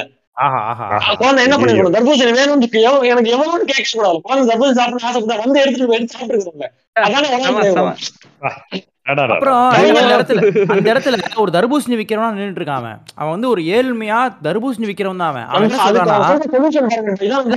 என்ன சொல்றான்? தர்பூசணி விக்கிற இடத்துல இருந்து என்ன சொல்றான்னா இந்த உலகத்தை அந்த சில்லறைக்கு கொடுத்துற மாதிரி ஏதாவது வேலை கட்டான்னு கேட்கறான் இந்த உலகத்தையே நீங்க இவன் சொல்றான் மனிதன் சொல்றது இருக்குல்ல தனி உணவில் ஜகத்திலே எடுத்துட்டு வந்துறது இருக்குல்ல. ஆமா. அங்க அதாவது அடிச்சு அங்க போயிருந்தோம் என்ன சொல்றான் பாருங்க இது இந்த உலகத்தை அவ்வளவு விக்கிறேன்டா ஒரு தர்பூசணி தர மாட்டீங்க பைத்தியக்காரன் இவன் தான் கிடக்கானே. ஆனா அது- உயிரை வந்து பேசுறது இருக்குல்ல ஏன்னா அது அந்த சுச்சுவேஷன் அப்படிதான் இருக்கு. இங்க அவனோட அந்த தர்பூசணியில வர அந்த உள்ளங்களுக்கு காசு தான் இவனும் இவன் வீட்லயும் ஓலை. ஆனா அந்த சுச்சுவேஷனை வந்து அவனோட எல்லாருக்கும் இமேஜினேஷன் வாழ் வாழ்க்கை இருக்கும்ல. ஒரு கனவு நடந்தா நல்லா இருக்கும்ல அப்படின்றதானே விஷயம். இப்படி இருக்கணும்ன்ற ஒரு பார்வை இருக்கும் அந்த பார்வையை என்னமா சொல்றான்ல அவன்? இந்த உலகத்தை அவன் வேற எதுவும் சொல்ல அவளுக்கு தர்பூசணி கொடுத்துருக்க முடியும் கிடையாது. ஒரு தர்பூசணி கேட்டல. உனக்கு இந்த உலகத்தையே நான் கொடுக்குற மாதிரி வேலை இருக்கான்னு கேக்குறான். அது அந்த கையில இருக்க சில்லறைக்கு அந்த கையில இருக்க நீங்க எவ்வளவு அந்த கையில இருக்க சில்லறை. இந்த தர்பூசணி வாங்க, பத்தா- பத்தா- வாங்குறதுக்கு பத்தாதுன்னு சில்லறைக்கு அப்புறம் சின்ன வயசு ஒரு சின்ன வயசு ஒரு ஒரு குழந்தை. அந்த குழந்தை கையே குட்டியா இருக்கும். அதுக்குள்ள இருக்க சில்லற காசுனா அது ரொம்ப கம்மி தான்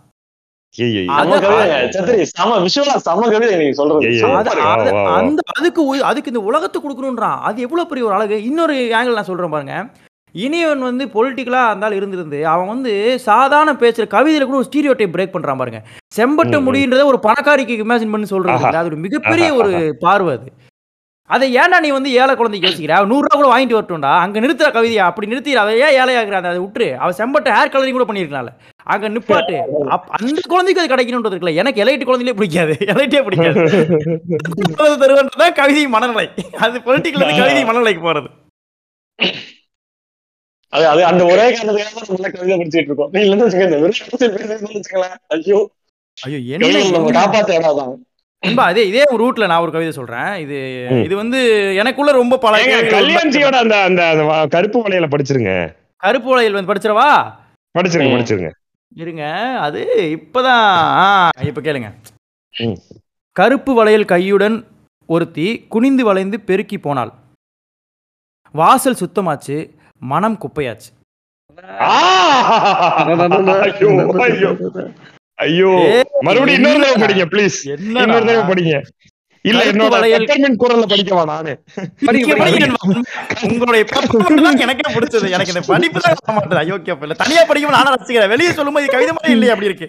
ஐயோ லைன்ஸ் தெரியாதே. அதான் மறுபடியும் படிங்க. சொல்றேன். ஞாபகப்படுத்தி சொல்றேன். கருப்பு கருப்பு. வளையல் அணிந்து அப்படியே உங்க வாட்ஸ்அப்ல அனுப்புவா. சரி நீங்களே படிங்க இன்னொரு தடவை. கருப்பு வளையல் கருப்பு வளையல் கையுடன் ஒருத்தி குனிந்து வளைந்து பெருக்கி போனாள். வாசல் வாசல் சுத்தமாச்சு. மனம் மனம் குப்பையாச்சு.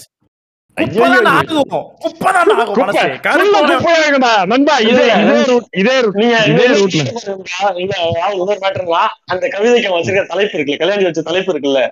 இடப்பெயர்ச்சி. அந்த அந்த அந்த கவிதையோட தலைப்பு. என்ன பேரு? இடப்பெ- இடப்பெயர்ச்சியா? இடம்பெயர்ச்சி. அங்க வாசல சுத்தம் பண்ணிட்டு அந்த குப்பை அங்க அங்க எழுதிக்கிட்டு இருக்கானுங்களே நான் என்ன செய்வேன்? அது ஒரு கவிதை தலைப்பு ஒரு வேற தனி ஒரு கவிதை? இப்படி ஒரு இப்படி ஒரு கவிதை இந்த தலைப்பு வச்சா அது ஒரு தனி கவிதை.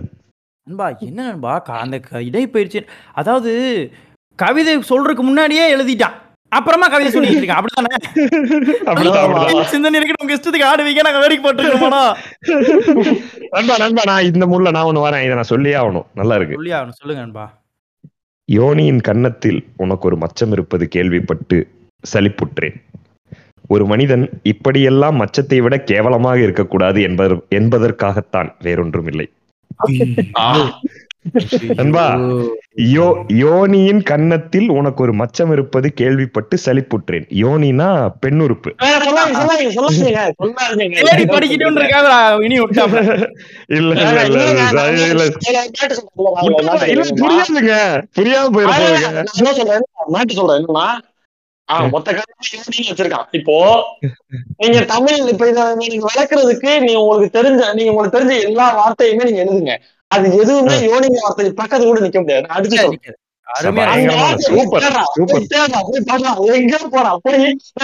போயிடும். ஆனா இந்த கவிதை கவிதை. இந்த கவிதை சொல்ல இல்ல, எக்ஸ்பிளைனே பண்ண முடியாது சொல்ல வேண்டியதாகி போச்சு. இல்ல, இல்ல, என்ன, பண்ணிட்டானுங்க? லவ் போரா பண்றது இருக்குல்லா அதுல இருக்க பெரிய பிரச்சனை என்னன்னா ஐயோ எங்க இருக்க அவன் அவன் மொழியை ஐயோ ஐயோ பயங்கரமா எனக்கு பைத்தியம் முடியுமா வருது லவ் என்னடா? பண்றதே மிகப்பெரிய அயோக்கியத்தனம். அதுல மொழியை கை விட்டான்றது எவ்வளவு பெரிய கிறுக்குத்தனம். நான் சொல்றேன் கேளுங்க, இப்ப எப்படி சொல்றேன்னா ஆம், இவன் இந்த மொழியில தமிழ்ல மட்டும்தான் அவன் வச்சிருந்திருக்கான் பாருங்க. பசலை நோய் ஒரு நோய் சொல்றான். என்ன என்னது மறுபடியும் தலைவன் சொல்லுங்க. பசலை நோய். பசலை. பசலை தலைவன் நோய் பிரிந்திருக்கும் போது வரக்கூடிய நோய் தான் பசலை நோய். பசலை நோய் அப்படிங்கிறான். அப்படி ஒரு மேட்ரு வச்சிருக்கான் சங்க சங்க இலக்கியத்துல. அப்புறம் ஊடல் ஒரு மேட்ரு சொல்றான் ஊழல் ஊழல் ஊழல், ஊழல். யோனிங்கிற வார்த்தை நீ நான் என்ன சொல்றேன் யோனிங்கிறதுக்கு ரொம்ப பியூட்டிஃபுல்லா ஈக்குவலான வார்த்தை. ஹிந்தில இருக்கலாம் உருதுல இருக்கலாம் சமஸ்கிருதத்துல இருக்கலாம் இல்ல இங்கிலீஷ்ல இருக்கலாம். ஆனா ஓ யோனிங்கிறது உன் மொழியில இருந்தா வரும். அதனால நீ இந்த மொழியை கத்துக்கணும். இந்த வார்த்தை உனக்கு தெரிஞ்சிருக்கணும். தெரிஞ்சு நீ அது. அதை ரசிக்கிறதுக்குள்ள இருந்து காதல் பண்றது இருக்குல்ல ஏங்க, அந்த வார்த்தையை மாறு வேஷத்துல பல முறை ஒரு நாளைக்கு பயன்படுத்திட்டு இருக்காங்க.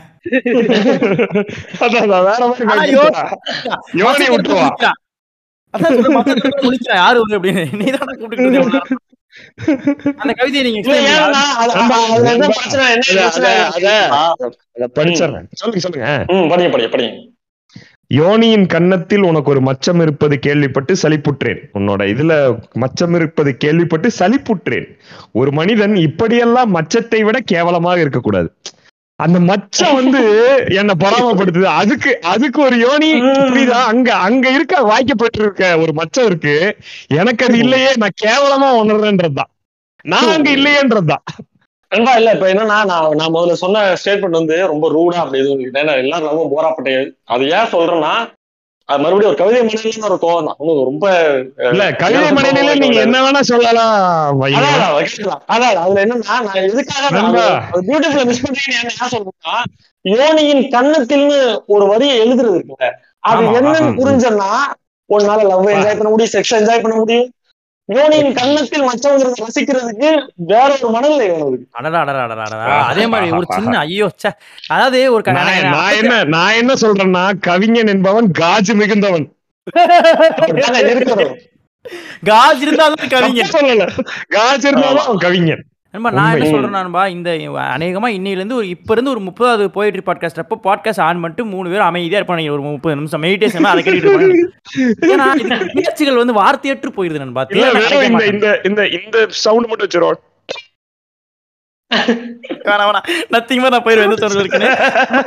இந்த இன்னொன்னு வந்து இனியன் சொல்லும்போது சொன்னார்ல கவிதை மனநிலையில இருந்து நான் திட்டுறேன்னு. நான் பொது மனநிலையில நார்மல் மனநிலையில திட்டுறேன். லவ் போரா பண்ண என்ன கவிதை மனநிலை உனக்கு மனநிலை மன- சாதா மனநிலை சொல்லணும். லவ் போரா பண்றது ஒரு ஒரு ஒரு கிரிமினல் ஆக்ட். நான் வந்து இப்போ எங்கிட்ட நானே உணர்ந்த ஒரு ரொம்ப அழகான ஒரு கவிதையை நானே படிச்சு பல நாட்கள் இரவுகள் அந்த கவிதையில தூங்கின ஒரு கவிதை. ஆனா ஒரு நாளைக்கு மேலே தான் இனியும் அனுப்புனாரு. அந்த கவிதை வந்து வெயில் அவர் அப்படி எழுதின அவர் எழுதினது. இந்த கவிஞர்கள் எல்லாமே வந்து இனியவன் தான் எனக்கு வந்து இன்ட்ரடியூஸ் பண்றாரு. அதனால அவங்கள பத்தின தனி தனியா நிறைய விஷயம் இனியவன் வந்து அப்பப்போ பேசுவாருனால நான் பேர் மட்டும் தான் சொல்றேன். எனக்கு அதை பத்தி அது பத்தி தெரியாதுன்றனால. ம். பிரான்சிஸ் கியூபா ஒரு கவிதை எழுதினாருன்னா அந்த ஆள் கவிதை எழுதும்போது கூட உட்காந்து வேடிக்கை பார்த்துட்டு இருந்தேன்றான் இவன். அதனால முடியும். கரெக்ட் கரெக்ட் நமக்கு தெரியும். அது அந்த ஆள் வாயில வரும்போது இந்த ஆள் கேட்டிருக்கான். அதனால நம்ம இந்த கவிதை வந்து இந்த கவிதை தலைப்பு வந்து ஆம். ம். ரொம்ப அழகான கவிதை. கேளுங்க. நீங்க ஆம். நீங்கள் எதை வேண்டுமானாலும் தின்னுங்கள். என் பன்றிகளுக்கு ரோஜாக்களையே தருவேன். ஐயோ! ஐயோ. நண்பா ஐயோ. என்ன நண்பா இப்படி? நண்பா என் பன்றிகளுக்கு ரோஜாக்களையே தருவேன் நண்பா. ஆம் நீங்கள் எதை. வேண்டுமாயினும் தின்றுங்கள். என் பன்றிகளுக்கு ரோஜாக்களே தருவேன். நண்பா இது வந்து ஒரு ஒரு முதலாளி இந்த முதலாளிகள் மேல இருக்க இந்த இது ஒரு முதலாளி குரல் வச்சீங்களேன். அது கம்யூனிசமே இருந்திருக்காது. நண்பா என்ன என்ன நண்பா அது? என் பன்றிகளுக்கு ரோஜாக்களே தருவேன்றது வந்து ஷோ இது வந்து ஒரு நாலு வரி தான் இருக்கு. நாசமா போயிருச்சுமா? அந்த மாதிரி. இது இது வந்து நான். இந்த- கவிதை ஏன் வந்து கொடுத்துருந்தேன் இப்போ இந்த இந்த கவிதை வந்து வெயில் ஒருத்தர் எழுதுறா அவரோட ஒரு கவிதை தொகுப்பு ஒண்ணு. மகிழ்ச்சியில் துள்ளும் பன்றிக்குட்டி அப்படின்னு ஒரு கவிதை தொகுப்பு. அந்த தொகுப்பு தலைப்பு பேரே அதான் இந்த இந்த பாட்காஸ்ட்ல சொல்ற பேர்லாம் நான் வந்து இன்ஸ்டாகிராம்லயும் நான் இதா போட்டுறேன். ஆனா கேட்கும் பொழுதே நீங்க வந்து ஒரு நிமிஷம் பாஸ் செய்து கொண்டு ப்ளீஸ் ரீரைட் யுவர் ஆன்சர்ன்ற மாதிரி அதை வந்து நீங்க நோட் பண்ணி வச்சுக்கங்க. பன் மகிழ்ச்சியில் மகிழ்ச்சியில் துள்ளும் பன்றிக்குட்டி அதுல நோட் பண்ணிக்கிட்டு நம்ம மேட்டர் என்ன சொல்றோம்னா பொதுவாவே கவிதை கவிதை வந்து நீங்க எப்படின்னா ஒரு பதினஞ்சு வருஷம் இருபது வருஷம் முன்னாடி தள்ளீங்கன்னா மெட்டஃபருங்கிறது வந்து ரொம்ப லிமிட்டடா வச்சிருந்தாங்க எதை ம். கவிதையில மெட்டஃபரா எழுதலாம் அப்படிங்கிறது வந்து ரொம்ப லிமிட்டடா இருந்தது. வானம் வானம் நீலம் கடல் கடல் நீலா வந்து குணமிட்டா வந்து நிலா நிலான்னு சொல்லிடுறது. அதே வந்து ஏதாவது இது பண்ணிட்டே இருந்தாங்க. இப்போ என்னன்னா ஒரே நிமிஷம் இந்த ஒரு சொல். இந்த மேட்டர் சொல்லும் பொழுது அதுக்கு அங்க அங்க நான் ஒரு விஷயம் சொல்லிட்டு போயிடுறேன். ரமன் சார் வந்து ஒரு தடவை எழுத சொல்லிட்டு இருக்கும்போது கவிதை எழுதினா நிறைய ஒருத்தர் சொல்லியிருக்கேன். அவன் வந்து என்ன ம். பண்ணியிருக்கான்? எழுதும் பொழுது நீ நிலா போல் இருக்கிறாய் எழுதிட்டான். உடனே இவர் சொல்லியிருக்காரு டேய் நீ நிலா நிலா வந்து ஆயிரம் பேர் எழுதிட்டான். லட்சம் பேர் எழுதிட்டான். கோடி பேர் எழுதிட்டான். அதுல. எந்த கம்பேரிசன் இல்லாம ஸ்ட்ரெயிட்டா சொல்ற. நான் என்ன சொல்றேன் நீ அசிங்கமா இருக்கியான்னு சொல்லு. அது அழகா இருக்கு கவிதை மாதிரி. அது ரொம்ப பியூட்டிஃபுல்லா ஒரிஜினலா இருக்கு அது உன்னோடது. உன்னை காதலிச்சிருவா. நீ நிலாமா இருக்குன்னு சொல்லாத. அதனால நீங்க இந்த மெட்டபர் சொன்ன மாதிரி அதை பழச போட்டு தேய்ச்சிட்டே தான் இருந்தாருங்க. இல்ல இப்ப நான் அது அதுக்குள்ள நம்ம அதான் இப்போ நீங்களே கரெக்டா நீட் எடுத்து கொடுத்துட்டீங்க சத்திரி என்னன்னா நம்ம வழக்கம் அரசியல் பேசுறவங்க ஆனா என்னன்னா இது நம்ம நம்ம அரசியல் பேசுறது எப்படி இருக்குன்னா எல்லாத்துக்குமே அரசியல் இருக்கு. அதான் மேட்ரு அந்த அரசியல் பாயிண்ட் ஆஃப் லேட்டா வரும். ஆனா இந்த மெட்டஃபரா கவிதைகளுக்குள்ள வைக்கிறதுங்கிறதே வந்து நிலா வைக்கிறது கடலை வைக்கிறது நதின்னு வைக்கிறது பெண்ணுனா நதியும் வைக்கிறது. இல்ல இந்த மாதிரியான ஆஹ், அதே தேஞ்சு போன மெட்டஃபர்ஸ் இருபது வருஷம் முன்னாடி வரைக்கும் அப்படி இந்த மெட்டஃபர்ஸ் மட்டும் தான் இருந்தது. இப்போ ஒரு கவிஞன் என்ன பண்றான்? மகிழ்ச்சியில் துள்ளும் பன்றிக்குட்டி அப்படின்னு ஒரு தலைப்பு வைக்கிறான். அந்த. அந்த கவிதை தொகுப்பு ஃபுல்லாவே ஆஹ், பன்றிக்குட்டிகளை வச்சு எல்லா கவிதைகளுமே இருக்கு. அதோட இதுதான் வந்து இந்த இது. இப்ப என்னன்னா இதுக்குள்ள இருக்க மேட்டர் என்னன்னா இத சொல்லும் போது கூட நமக்கு என்ன தோணும் அப்படின்னா ஆமா இருபது வருஷம் முன்னாடி வந்து நிலா அப்படி எழுதிட்டு இருந்தாங்க. அதாவது சிந்தனை வறட்சி இருந்திருக்கும். அவனை யோசிக்க தெரியல. இப்ப நல்லா யோசிக்கிறோம். அது ஒரு மயிரும் கிடையாது. எவனுக்கெல்லாம் பன்றிக்குட்டிய மெட்டபரா பன்றிக்குட்டிய பன்றிக்குட்டிக்கு ரோஜா கொடுக்கணும்னு நினைச்சான்ல அவனை எவனையும் கவிதையில உள்ள படிக்க ஆஹா இப்ப படிச்சு நான். பண்டிகை வச்சு எழுதிட்டேன் அவ்வளவுதான். அதுக்கு ரோஜா கொடுக்கணும்னு நான் நினைக்கிறேன். மாஸ். அதுக்கு கூட அசிங்கம் மட்டும்தான் வந்து பாக்குறவங்க மட்டும் தான் எழுதிருக்கலாம் அவ்வளவுதான். ரொம்ப முக்கியமான கவிதை. அன்பா பன்றி குட்டிக்கு ரோஜாக்களை தரவனா எழுதவே உள்ள. அந்த சிந்தனை வளர்ச்சி இல்ல நீங்க இந்த கதை சொல்லும்போது நிறைய இந்த இனியும் இந்த இந்த ஸ்டோரி நரேட் பண்ணும் பொழுதே வந்து அந்த சிந்தனை இருக்கும். ஆமா இப்பதான் புது கவிதைகள் வராங்க. அது இல்ல மேட்ரு அன்னைக்கு இருந்த சிந்தனைக்கு அவனை எழுதவே உள்ள நம்ம. சிந்தனை இருந்துச்சு. அதுக்கு மொழி தெரியல நம்ம. இன்னைக்கு அவன் கையில நீ பேப்பர். பேனா கொடுத்தோன்னு அவன் பண்ணிக்கு ரோஜாக்கள் கொடுத்துட்டு இருக்கான்டா மயிலாண்டிக்கலான்ற மாதிரி ஆமா அவன் எவ்வளவு உலகத்தை அழகாக்குறான்ல. அவன் என்ன? அப்புறம் ம். பன்னிய மேல இருக்க இமேஜை வந்து ஒரு ஒரு ஒரு ஒரு கவிஞன் வந்து ஒரு ஒரு பன்னிக்கு ரோஜாக்க தருவான்ற மூலியமா நண்பா ஒரு ஒரு ஒரு பன்னி மேல இருக்க இரநூறு ஸ்டீரியோ டைப் உடைக்கிறான் அது. உச்சமா வெயில் என்ன பண்ணிருப்பாருன்னா அந்த மகிழ்ச்சி பண்டுக்குட்டிங்கிறது அவரை சொல்லியிருப்பாரு. அந்த மொத்த கவிதை தொகுப்புலயும் அவரை பத்தியான கவிதைகள் அவரை வந்து தன்னையே பன்றியா உருவப்படுத்தினார் அப்புறம் பண்ணினோடனே அந்த வெள்ளை கலர்ல இதுல ஃபார்ம்ல இருக்குல்ல அந்த பண்ணிருந்தார் அதுல வந்து அது நம்ம பண்ணி. எக்ஸாக்டா எக்ஸாக்டா சத்திரி சொன்னார்ல நம்ம பண்ணிதான் அது அவ்வளவுதான். ஒரு கவிதை வந்து மலம் தின்றும் பன்றினே ஆரம்பிக்கும். அதாவது அது- அவரை பத்தி எழுதியிருக்கு அந்த கவிதை. ம், ம், ம், அப்புறம் ம், நண்பா ம். இன்னொரு விஷயம் இதெல்லாத்தையும் விட்டு நீங்க பிராக்டிகலா பார்த்தாலுமே கியூட்டா இருக்கும்டா பண்ணி அதை ஏன்டா அப்படி பண்ணி நீ பெண்கள் எல்லாம் பண்ணின்னு கொஞ்சலாம்டா. அந்த மாதிரி இருக்கக்கூடிய தான் பண்ணி அதை விட்டுட்டு கொ- காதல் பிரிவு நோக்கி போற மாதிரி பண்ணிட்டு இருக்கீங்களா முட்டா பசங்களா. கவிதைன்றது உங்களுக்கு தெரியுதாடா? ஏடா நண்பா இனியன் சொன்ன வந்து ரொம்ப பயங்கரமான ஒரு ஸ்டேட்மெண்ட் நண்பா. அது வந்து இந்த போயிட்ரிக்கு மட்டுமே நிறுத்துற விஷயம் இல்ல. இந்த சிந்தனை வறட்சி நம்மள்ட்ட சிந்தனை வறட்சி நம்மள்ட்ட இருந்ததே இல்ல. இந்த சிந்தனையோட இருந்தவன்ட்ட நம்ம அந்த பேப்பர் பேனாவையும் Paper தராம pen எழுத கொடுக்கல. ம், ம். என்பா அது மிகப்பெரிய தாட்டு. இந்த கவிதைகள் இன்னும் நான் நான் சொல்றது இன்னும் கொடுக்கலன்னு தான் நான் சொல்லுவேன். இப்ப கிடைச்சவனா. புடிக்கிட்டு வந்திருக்கான். நான் எழுத வேண்டாம். அப்படி எழுதிட்டு வந்துட்டு இருக்கான். கொடுக்கப்படும் பொழுது தான் நம்ம பன்றிகளுக்கு வந்து ரோஜாக்கள் தர முடியும். அதனால அந்த பன்றிகளுக்கு ரோஜாக்கள் தரணும்னா நம்ம இதுங்களை கொடுக்கணுன்றது தான் அதோட ஐடியா ஒரு நாலு வரியில என்னதான் இருக்கிறா டே என்ன நீங்க எல்லாம் நல்லா. இருக்கடா. நல்ல வேலை நம்மள இங்கிட்டு வந்தோம். அங்கிட்டு போயிருந்தோம். சோத்திரம்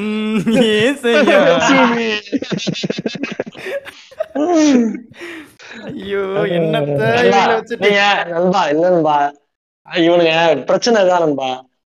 இயேசு பைபிள் பைபிள் இருக்குல்ல இல்ல இயேசுவே வச்சுக்கங்களேன் அந்த ஆள் நல்ல கவிங்க அத. கவிதையா பார்க்காம மதமா பார்த்துக்கிட்டு கெட்டு போயிட்டாங்க? கெட்டு சீரழிச்சிட்டானுங்க. கேட்டு உண்மை அந்த கிட்டாரை கொடுத்து மாடு மேய்க்க விட்டுருந்தா சந்தோஷமா. கிட்டார் இருந்தோன்னு சிரிக்கிறான் அவன். வந்து நம்ம ஐட்டம், நம்ம ஐட்டம் சொல்றது. ஐயோ அருமை அருமை அருமை அடுத்து யாரா அடுத்து வாங்க நான் ரொம்ப இதா இருக்கேன் நர்வஸா இருக்கேன் அடுத்து பாலா இருக்குங்க பாலா இருக்குங்க நான் வரேன் நான். நான் வந்து. ஒரு கவிதை இது வந்து ஒரு ஒரு ஒரு குறு குறைந்த காலத்து கால காலகட்டத்துக்கு ஒரு காதல் ஓகேவா அந்த காதல் வந்து பிரிஞ்சிருச்சு. அந்த பொண்ணுகிட்ட இருந்து அவனுக்கு ஒரு ரிப்ளை வரல. அந்த மாதிரி ஒரு ஒரு ஸ்டேட்ல இருக்காங்க. அந்த அல்ல அந்த பொண்ணு அந்த காதல் வந்து முடிஞ்சிருச்சுண்ணா. ஓகேவா அந்த உறவு கட் ஆயிடுச்சு. சரி ஓகே அந்த இது சட்டை நீங்க கொடுக்கல இது. யாரோ ஒரு பொண்ணு கிட்ட அவன பர்சனலா பேசிட்டாங்க. ஆமா நான் இல்ல, இல்ல, இல்ல. எதை கொடுக்க கொடுக்கணும் யோசிக்கிறேன் நானு. பர்சனலா இல்ல பர்சனலா இல்ல. இது ஒரு கவிதை நான் ரேண்டமா படிச்ச கவிதை சொல்றேன். சும்மா சொல்றேன். டெய்லியும் வந்து அந்த பையன் அந்த அந்த பொண்ணோட வீட்டை கிராஸ் பண்ணி போயிட்டு இருக்கிற சூழ்நிலை இருக்கு. போயிட்டு வந்துட்டு இருப்பான். அப்போ ஒரு கவிதை வந்து எழுதுறான். அப்படின்னா ஆஹ், பழுதாகி போனது நம் உறவு மட்டுமல்ல உன் வீட்டு காலிங் பெல்லும் தான். அதிலிருந்து கசியும் மின்சாரம் என் கைகளை ஈர்த்து கொண்டேதான் இருக்கிறது. எலக்ட்ரீஷியன் வந்தால் சொல் இங்கேயும் சில ஒயர்கள் பழுதாகி தான் இருக்கிறது உண்மையை சொல்லு சத்தியமா இல்ல. இல்ல ஒரு ரேண்டமான கவிதை தான் இந்த இருக்கிறது. எலக்ட்ரிஷியன்ட்ட போய் அட்வைஸ் பண்றது இதெல்லாம் நீ பண்ணக்கூடிய ஆள் தான் சரி ஒண்ணும் இல்ல இங்க பாருங்க. கரெக்டா எப்படி சொல்ல கரெக்டா சொல்றேன் பாருங்க. ரெண்டு நாள்ல இது எப்படியும் வந்து இதை- இந்த பீஸை மட்டும் கட் பண்ணி எந்த பொண்ணுக்காக இப்ப இதை பேசிட்டு இருக்கானோ இதை நான் உனக்கு தான் பேசுறேன் அப்படின்னு சொல்லி அனுப்பணும். அதே நாலு பேருக்கு அனுப்பணும் சரி அது வேற மேட்ரு அதை கட் பண்ணி தெரியாது எப்படி எப்படி கட் பண்ணி கொடுக்குறீங்களோ நம்ம தான் அது கேட்போம் அருமையா டேய் காலிங் பெல் உன்னை வச்சுக்கிறேன் இருறா அதுக்கு உங்களை பார்த்து அப்படின்னு சொல்றேன் இருறா ஆமா. இந்த மாதிரி ஒரு கவிதையை வந்து ரேண்டமா படிச்சேன் ரொம்ப நல்லா அழகான இருக்கா கவிதை. இதே. இதே இதே இதே மூட்ல நான் ஒரு கவிதை வச்சிருக்கேன். சொல்லுங்க கவிதை. கவிதை தலை கவிதை தலைப்ப சொல்றேன். முத்தம் செத்த கதை. முத்தம் செத்த கதை. முத்தம் செத்த கதை. அன்ற அன்றடித்த அனல் இன்றில்லை என்றாய் என் முத்தத்தில். ஓய்யோ அன்றடித்த அனல் அன்றடித்த அனல். இன்றில்லை என்றாய் என் முத்தத்தில். உதடுகளால் மட்டும்தான் முத்தமிட முடியும் என்ற மூட நம்பிக்கையாலோ என்னவோ விரல்களால் விழிகளால் வேறு பொறிகளால் முத்தமிட இயலாதோ அல்லாமலும் அது அன்று அது நம்முத்தமாக இருந்தது. ஐயோ. அன்று அது நம்முத்தமாக இருந்தது. அதான் முத்தம். செத்த கதை. அன்றடித்த அனல் இன்றில்லை என்றாய் என் முத்தத்தில். உதடுகளால் மட்டும்தான் முத்தமிட முடியும் என்ற மூட நம்பிக்கையாலோ என்னவோ விரல்களால் விழிகளால் வேறு பொறிகளால் முத்தமிட இயலாதோ அல்லாமலும் அன்று அது நம்முத்தமாக இருந்தது. ஐயோ நண்பா என்ன நண்பா? என்ன ஒரு அ- அவன் ஒரு போயிட்டு. என்ன அர்த்தம்? அதுக்குள்ள உள்ள போயிட்டு வரான். இல்ல லிப்ஸ்ல தான் முத்தம் கொடுக்கணும்ன்றது இல்லையே. கை கால் என்னென்னமோ இருக்கு. எல்லாத்தையும் தாண்டி அன்னைக்கு வந்து அது நம்ம முத்தமா இருந்துச்சு. அது அது அதுதான். முத்தம் செத்த கதை. நண்பா ஏன் முத்தம் செத்த ஃபர்ஸ்ட் இந்த முத்தம் செத்த கதைன்றதே மிகப்பெரிய கவிதைன்றது வேற. நண்பா முத்தம்ன்ற வார்த்தையே யோனின்ற வார்த்தை மாதிரி முத்தம்ன்ற வார்த்தையே கவிதைங்க. நண்பா. நீங்க இந்த மொழியை படிச்சீங்கன்னா உங்களுக்கு எவ்வளவு அழகா காதலிக்கலாம் பாருங்க. ஒருத்தன் கிஸ் அடிக்கிறான். எப்படி இருந்துச்சு கிஸ்? பத்தல அப்படின்னா எப்படி இருக்கும்? இவ்வளவு அறிவாளிகளா இருக்கிறீங்க? ஏன்னா அந்த பாயிண்ட்டுக்கு ஒரு பின்னாடி பின்னாடி இருந்து அதுக்கு ஒரு பேக் அதுக்கு ஒரு கம்பேக்கா நண்பா ஒரு வார்த்தை ஒரு கவிதை நண்பா நீங்க சொன்ன மாதிரி தமிழ்ல ஊழல் வந்து உங்களை உறக்கமில்லாம் ஆக்கிடும் நண்பா. நீங்க வந்து தூங்காம அந்த வார்த்தை யோசிக்க முடியும். ஊழலா இது. வந்து எழுத முடியுது? இது எப்படி? உருவாக்குனா? நண்பா சண்டைன்றது வயலன்ஸ் நண்பா. ஊழல்ன்றது காதல். ஊடல் எப்படி இருக்கு பாரு. நண்பா, அது இல்ல அது ஏன் அது ஏன் காதலா உங்களுக்கு தோணுது அதான் மொழியை அதான் மொழியோட ஒரு இதுதான் மொழியோட இதுதான். இல்ல நண்பா, கூடல் இருக்குல்ல. அதோட ரைமிங் வேணா ஊடல வச்சிருக்காங்க ம். நீங்க ஒண்ணா இருக்கிறது. கூடல்ங்கிறதோட ரைமிங் வேணா ஊடல வச்சிருக்கான். ஐயோ அப்ப உங்களுக்கு ஊடல் கேட்கும்போது உங்களுக்கு சண்டை தோணாது. அது கூடல் மாதிரி இன்னொரு வார்த்தையா வந்து கரெக்டா வந்து உட்காந்துருக்கு அழகா. மொழி வந்து நண்பா நம்ம மொழி பத்தி பேசும்போது லாங்குவேஜ் பத்தி பேசும்போது ஒரு கம்யூனிகேஷன் டூல்னு நிறுத்துறோம்ல அது அங்க நிக்காது. அது கம்யூனிகேஷன் டூலோட நிக்காது. உங்களோட உங்- உங்களோட டிஎன்ஏ இருக்குல்ல உங்களோட நீங்க இந்த உலகத்தை எப்படி புரிஞ்சுக்கிறீங்க அதனாலதான் மறுபடியும் மறுபடியும் டெரன்ஸ் மெக்கனா வந்து மொழியை வந்து ரொம்ப காஷியஸா பயன்படுத்துங்கடா. அதோட எக்ஸ்ட்ரீம்ஸ். உங்களுக்கு தெரியலன்னு சொல்லிட்டே இருப்பாரு. நீங்க. நான் ஒரு விஷயம் சொல்லிடுறேன். இந்த பாட்காஸ்ட் கேட்டு லாங்குவேஜ் பாட்காஸ்ட் கேட்டா ரெண்டு வேற வேற மாதிரி இருக்கும். அதை நோக்கி அந்த மாதிரி வேற வேற மாதிரி இருக்குது கரெக்டா. நீ முதல்ல எல்லா பாட்காஸ்டும் கேட்கணும். ஆமா ஆமா. இல்ல, நான் கரெக்டா இது பண்றேன் நான் கரெக்டா எக்ஸ்பிளைன் பண்றேன் பாருங்க. ரொம்ப சிம்பிள் தான் அது. என்னன்னா மொழியின் அடிப்படையில ஒரு ஏற்றத்தாழ்வோ ஒரு டிஸ்கிரிமினேஷனோ நடக்கும்போது மொழி வெறும் தகவல். பரிமாற்றம் சொல்லிடுவேன். உண்மைதான். ஆ. ஆமா ஆமா ஆமா. அதுக்கப்புறம் ஆனா மொழிக்குள்ளதான் இந்த காதல் இருக்கு. உன் மொழிக்குள்ளதான் உன்னோட நிலம் இருக்கு உன் அரசியல் இருக்கு எல்லாம் பேசும்போது அதை நீ இப்படி புரிஞ்சுக்கணும். மொழி இல்ல வெறும் தகவல் பரிமாற்ற கல்வி இல்ல அதோட முக்கியமானது புரிஞ்சுக்கணும். இல்லையே ரெண்டு- விதமா இருக்கு அப்படின்னா அதுக்கு தான் பெரியார் ஒரு கலாம் படிச்சு போட்டு சொன்னா பகுத்தறிவு பகுத்தறிவு ஒரு மயில் இருக்குடா. அதை படிக்கிற அப்படின்னு சொன்னேன் ஒரே நண்பா மொழி நம்மெல்லாம் சேர்ந்து இப்படி கவிதையை கொண்டாடி அப்படியே ஜாலியா இருக்கும்ல. இதுக்கு பயன்படும் போது மொழியை கொண்டாடுவோம். இதே மொழியை நீ பிரிக்கிறதுக்கு பயன்படுத்தினீங்கன்னா அப்ப திட்டம் அது அதே மொழியில அழகான வார்த்தையை தேடி திட்டுவான் அந்த திட்டுல இவ்வளவு அழகா திட்டானே எனக்கு முத்தம் கொடுக்க கூட வாய்ப்பு இருக்கு. நான் டக்குனு இங்கிலீஷ்ல திட்டிடுறேன் எனக்கு தமிழ் தேவையில்லை சார் இங்கிலீஷ் திரும்பி போயிடும். இந்த அனைத்து மட்டும்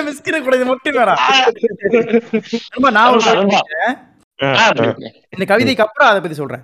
இந்த. கவிதை வந்து என்னன்னா கவிதை தலைப்புக்கு மேல மூணு கோடு போட்டிருக்காங்க. தலைப்பு தெரியல எனக்கு அதனால சொல்றேன். வான்கோவின் சூரியகாந்தி தோட்டத்திலிருந்து ஒரு மஞ்சள் நிற பூவை காதலிக்கென பறி பறித்து பறித்த நாளில் அடுத்த நாள் பறித்த நாளில் அடுத்த நாள் எனது முகவரிக்கு உரையிட்ட தபாலில் ஒரு மனிதனின் காது. இந்த கவிதை. படிங்க படிங்க படிங்க வான்கோ இல்ல உங்களுக்கு புரியுது கஷ்டம் தான் ஏன்னா அதுக்குள்ள ஒரு கதை இருக்கு அதனால தான் சொல்லணும். வான்கோவின் சூரியகாந்தி தோட்டத்திலிருந்து வான்கோவின் சூரியகாந்தி தோட்டத்திலிருந்து ஒரு மஞ்சள் நிற பூவை காதலிக்கென பறித்த நாளின் அடுத்த நாள் எனது முகவரிக்கு. உரையிட்ட தபாலில் ஒரு மனிதனின் காது. இது என்ன காது. இயர்ஸ் இது வந்து வான்கோ வந்து ஒரு ஒரு மிக மிக சரியான ஆர்டிஸ்ட் அவன். அவன் வந்து சூரியகாந்தி பூ ஏகப்பட்டு வரைஞ்சு கோடி சூரியகாந்தி ஆமா ஆமா அவன் தோட்டத்துல இருந்து ஒரு சூரியகாந்தி பூவை பறிச்சு இந்த காதலிக்கு தர திறந்த நாளுக்கு அடுத்த நாள் வந்து இவனோட போஸ்ட் காது வந்தது. காது நம்ம அந்த ஆள் வந்து அந்த ஆள் இது வந்து ஒரு மித் ஸ்டோரியா கூட இருக்கலாம். அந்த ஆள் காது அறுத்து அந்த ஆள் காது அறுத்து ஆமா ஆமா. ஆயிரம் கதைகள் இல்ல இல்ல அது உண்மை உண்மைதான் இல்லையா அது. காது அறுத்தது உண்மை. அதுக்கு அடுத்து அது- சுத்தி அந்த காது எதுக்காக அறுத்தாரு என்ன பண்ணாருன்றது நமக்கு தெரியாது. ஏன்னா நம்ம கூட அந்த- அதுல நமக்கு நமக்கு தெரிற கதையை நம்ம சொல்லலாம். அந்த கதை. அதை வந்து ஒரு ஒரு இவனுக்கு வந்து பயங்கர இன்ஃபியாரிட்டி காம்ப்ளெக்ஸ் இருந்ததா ஒரு இது இருக்கு. பயங்கர. அத வந்து ஒரு ப்ராஸ்டியூட் வந்து எனக்கு உன்னை பிடிக்கும்னு சொன்னப்போ இந்த ஆளுக்கு பரிசு கொடுக்கறது தெரியாம அந்த காதலத்து கொடுத்தான்னு ஒரு ஒரு ஒரு ஒரு கதை இருக்கு. இது கதை பொய்யா கூட ஆனா ம். அந்த அந்த கதை மூலியமா தான் எனக்கு இந்த இந்த கவிதை புரியுது. புரியுது புரியுது புரிஞ்சு அது- புரியுது. புரியுது இது தெரிஞ்சதுக்கு புரியுது. சூரியகாந்தி பூ அவன் தோட்டத்து இன்பா, எனக்கு அந்த இமேஜினேஷனுக்குள்ள. போனதே ரொம்ப அழகாச்சுன்பா ஒரு காதலிக்கு வான்கோவோட தோட்டத்திலிருந்து சூரியகாந்தி பூ பறிக்க தோணுது அதுதான் வந்து ஆஹா. போர் அடிக்காம இல்ல காதல் பண்றதுன்றது இங்கே சூரியகாந்தி பூ பொறிக்கிறது இல்ல வான்கோ தோட்டத்துல இருந்து பொறிக்கிறது இருக்குல்ல அதுதான் அந்த காதல் இத வந்து நாராயணன் எழுதியிருக்காரு. நாராயணன் வந்து ரொம்ப. முக்கியமான எனக்கு அவர் அவருக்கு கதைகள் பயங்கரமா எழுதுவாரு தெரியும். ஆனா கவிதைகள் எப்படி பண்ணுவாரு நான் ரீசெண்ட் டைம்ஸா படிச்சு மிரண்டுட்டேன். அம்மா, ந- நர நரநண்ணன் கவிதை வந்து நரநண்ணனோட மிகப்பெரிய ஃபேன் நானு. நரநண்ணன் நம்ம கூட்டு வந்துருவோம் பாட்காஸ்ட் அது பண்ணிடுவோம் பண்ணிடுவோம். இது வந்து இந்த அந்த வான்கோ கவிதை எனக்கு ரொம்ப சந்தோஷமா இருந்துச்சு கவிதை படிக்கும்போது நம்ம இந்த மேட்ச்ல நான் போற பாருங்க இது ரொம்ப பயங்கர. காதலான ஒரு கவிதை போற பாருங்க இது நம்மளுடைய முகுந்த் நாகராஜன்ங்கிற அந்த கவிஞரோட ஒரு கவிதை ஒண்ணு. அந்த கவிதையோட தலைப்பு வந்து ஒரே நாளில் அதான் வந்து கவிதையோட தலைப்பு. நீ என் காதலை மறுத்த அதே நாள் மாலை எங்கள் தெரு சலவை கடை இடம் மாறி வெகு தொலைவுக்கு சென்றது. நீ என் காதலை மறுத்த அதே நாள் மாலை எங்கள் தெரு சலவை கடை இடம் மாறி வெகு தொலைவுக்கு சென்றது. இப்படி ஒரே நாளில் எல்லோரும் என்னை கைவிட்டால் எப்படி?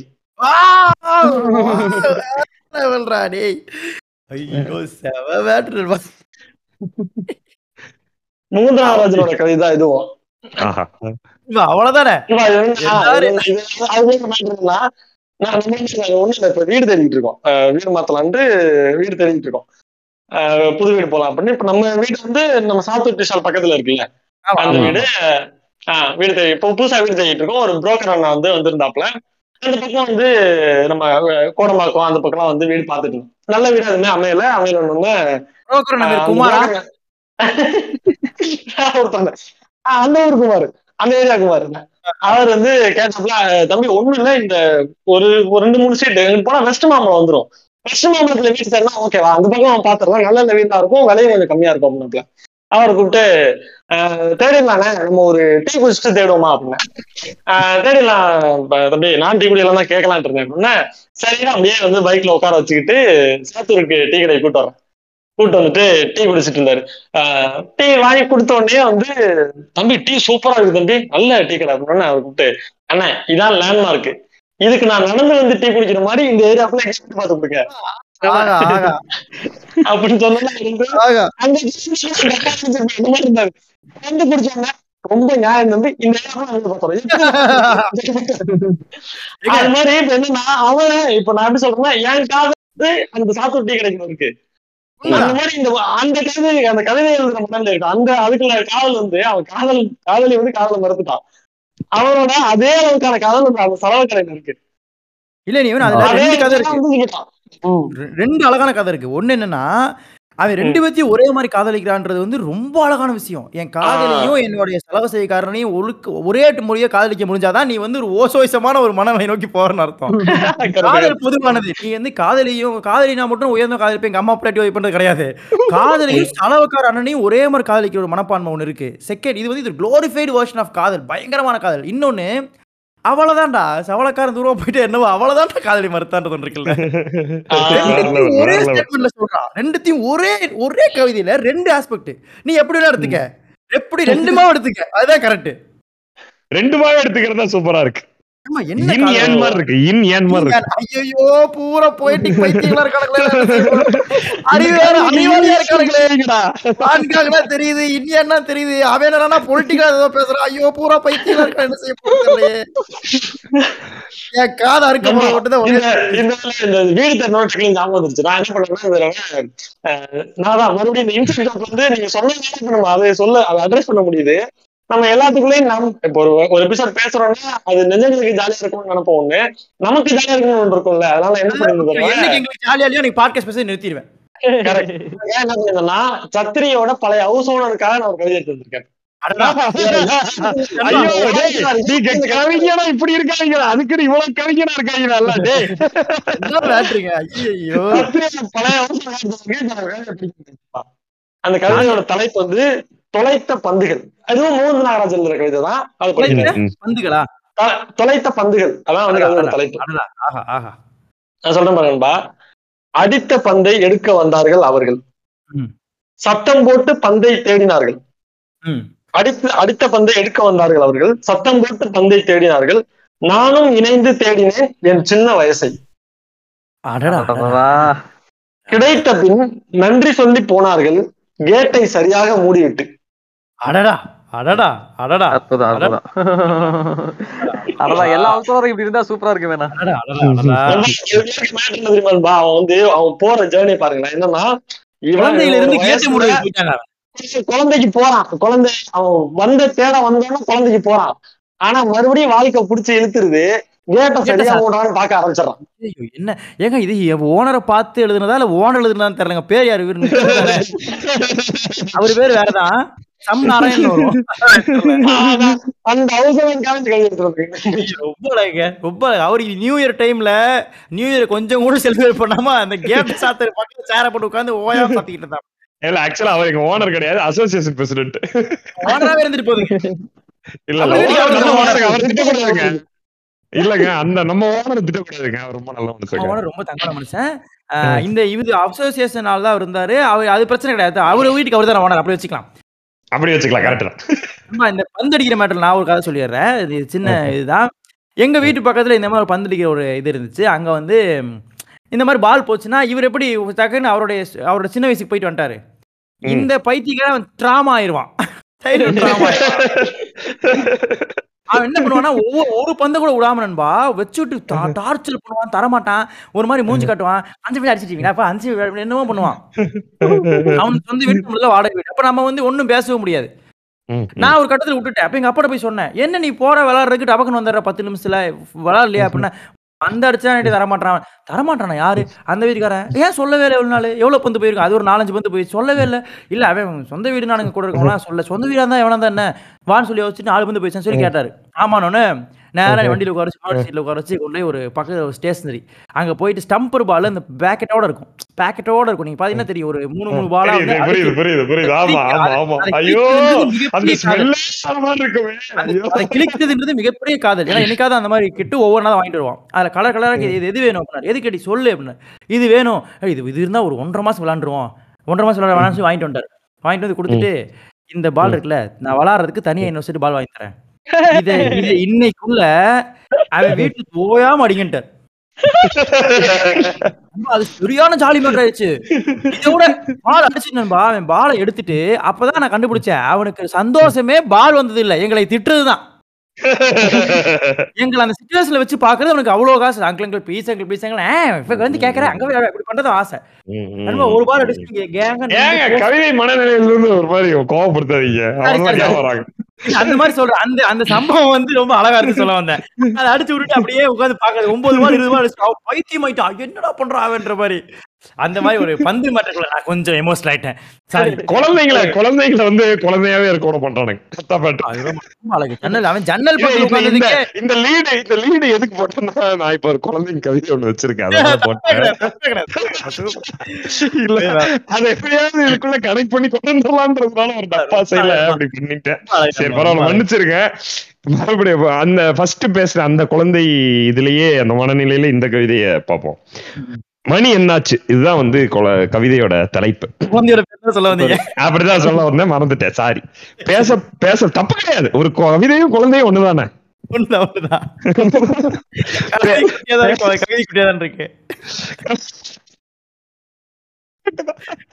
சொல்லுங்க சொல்லுங்க.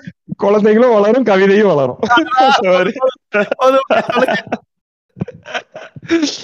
பேச பழகும் குழந்தைகளிடம் மணி கேட்டால் சுட சுட உதிக்கும் சொற்களை ஊதி ஊதி பேசும்.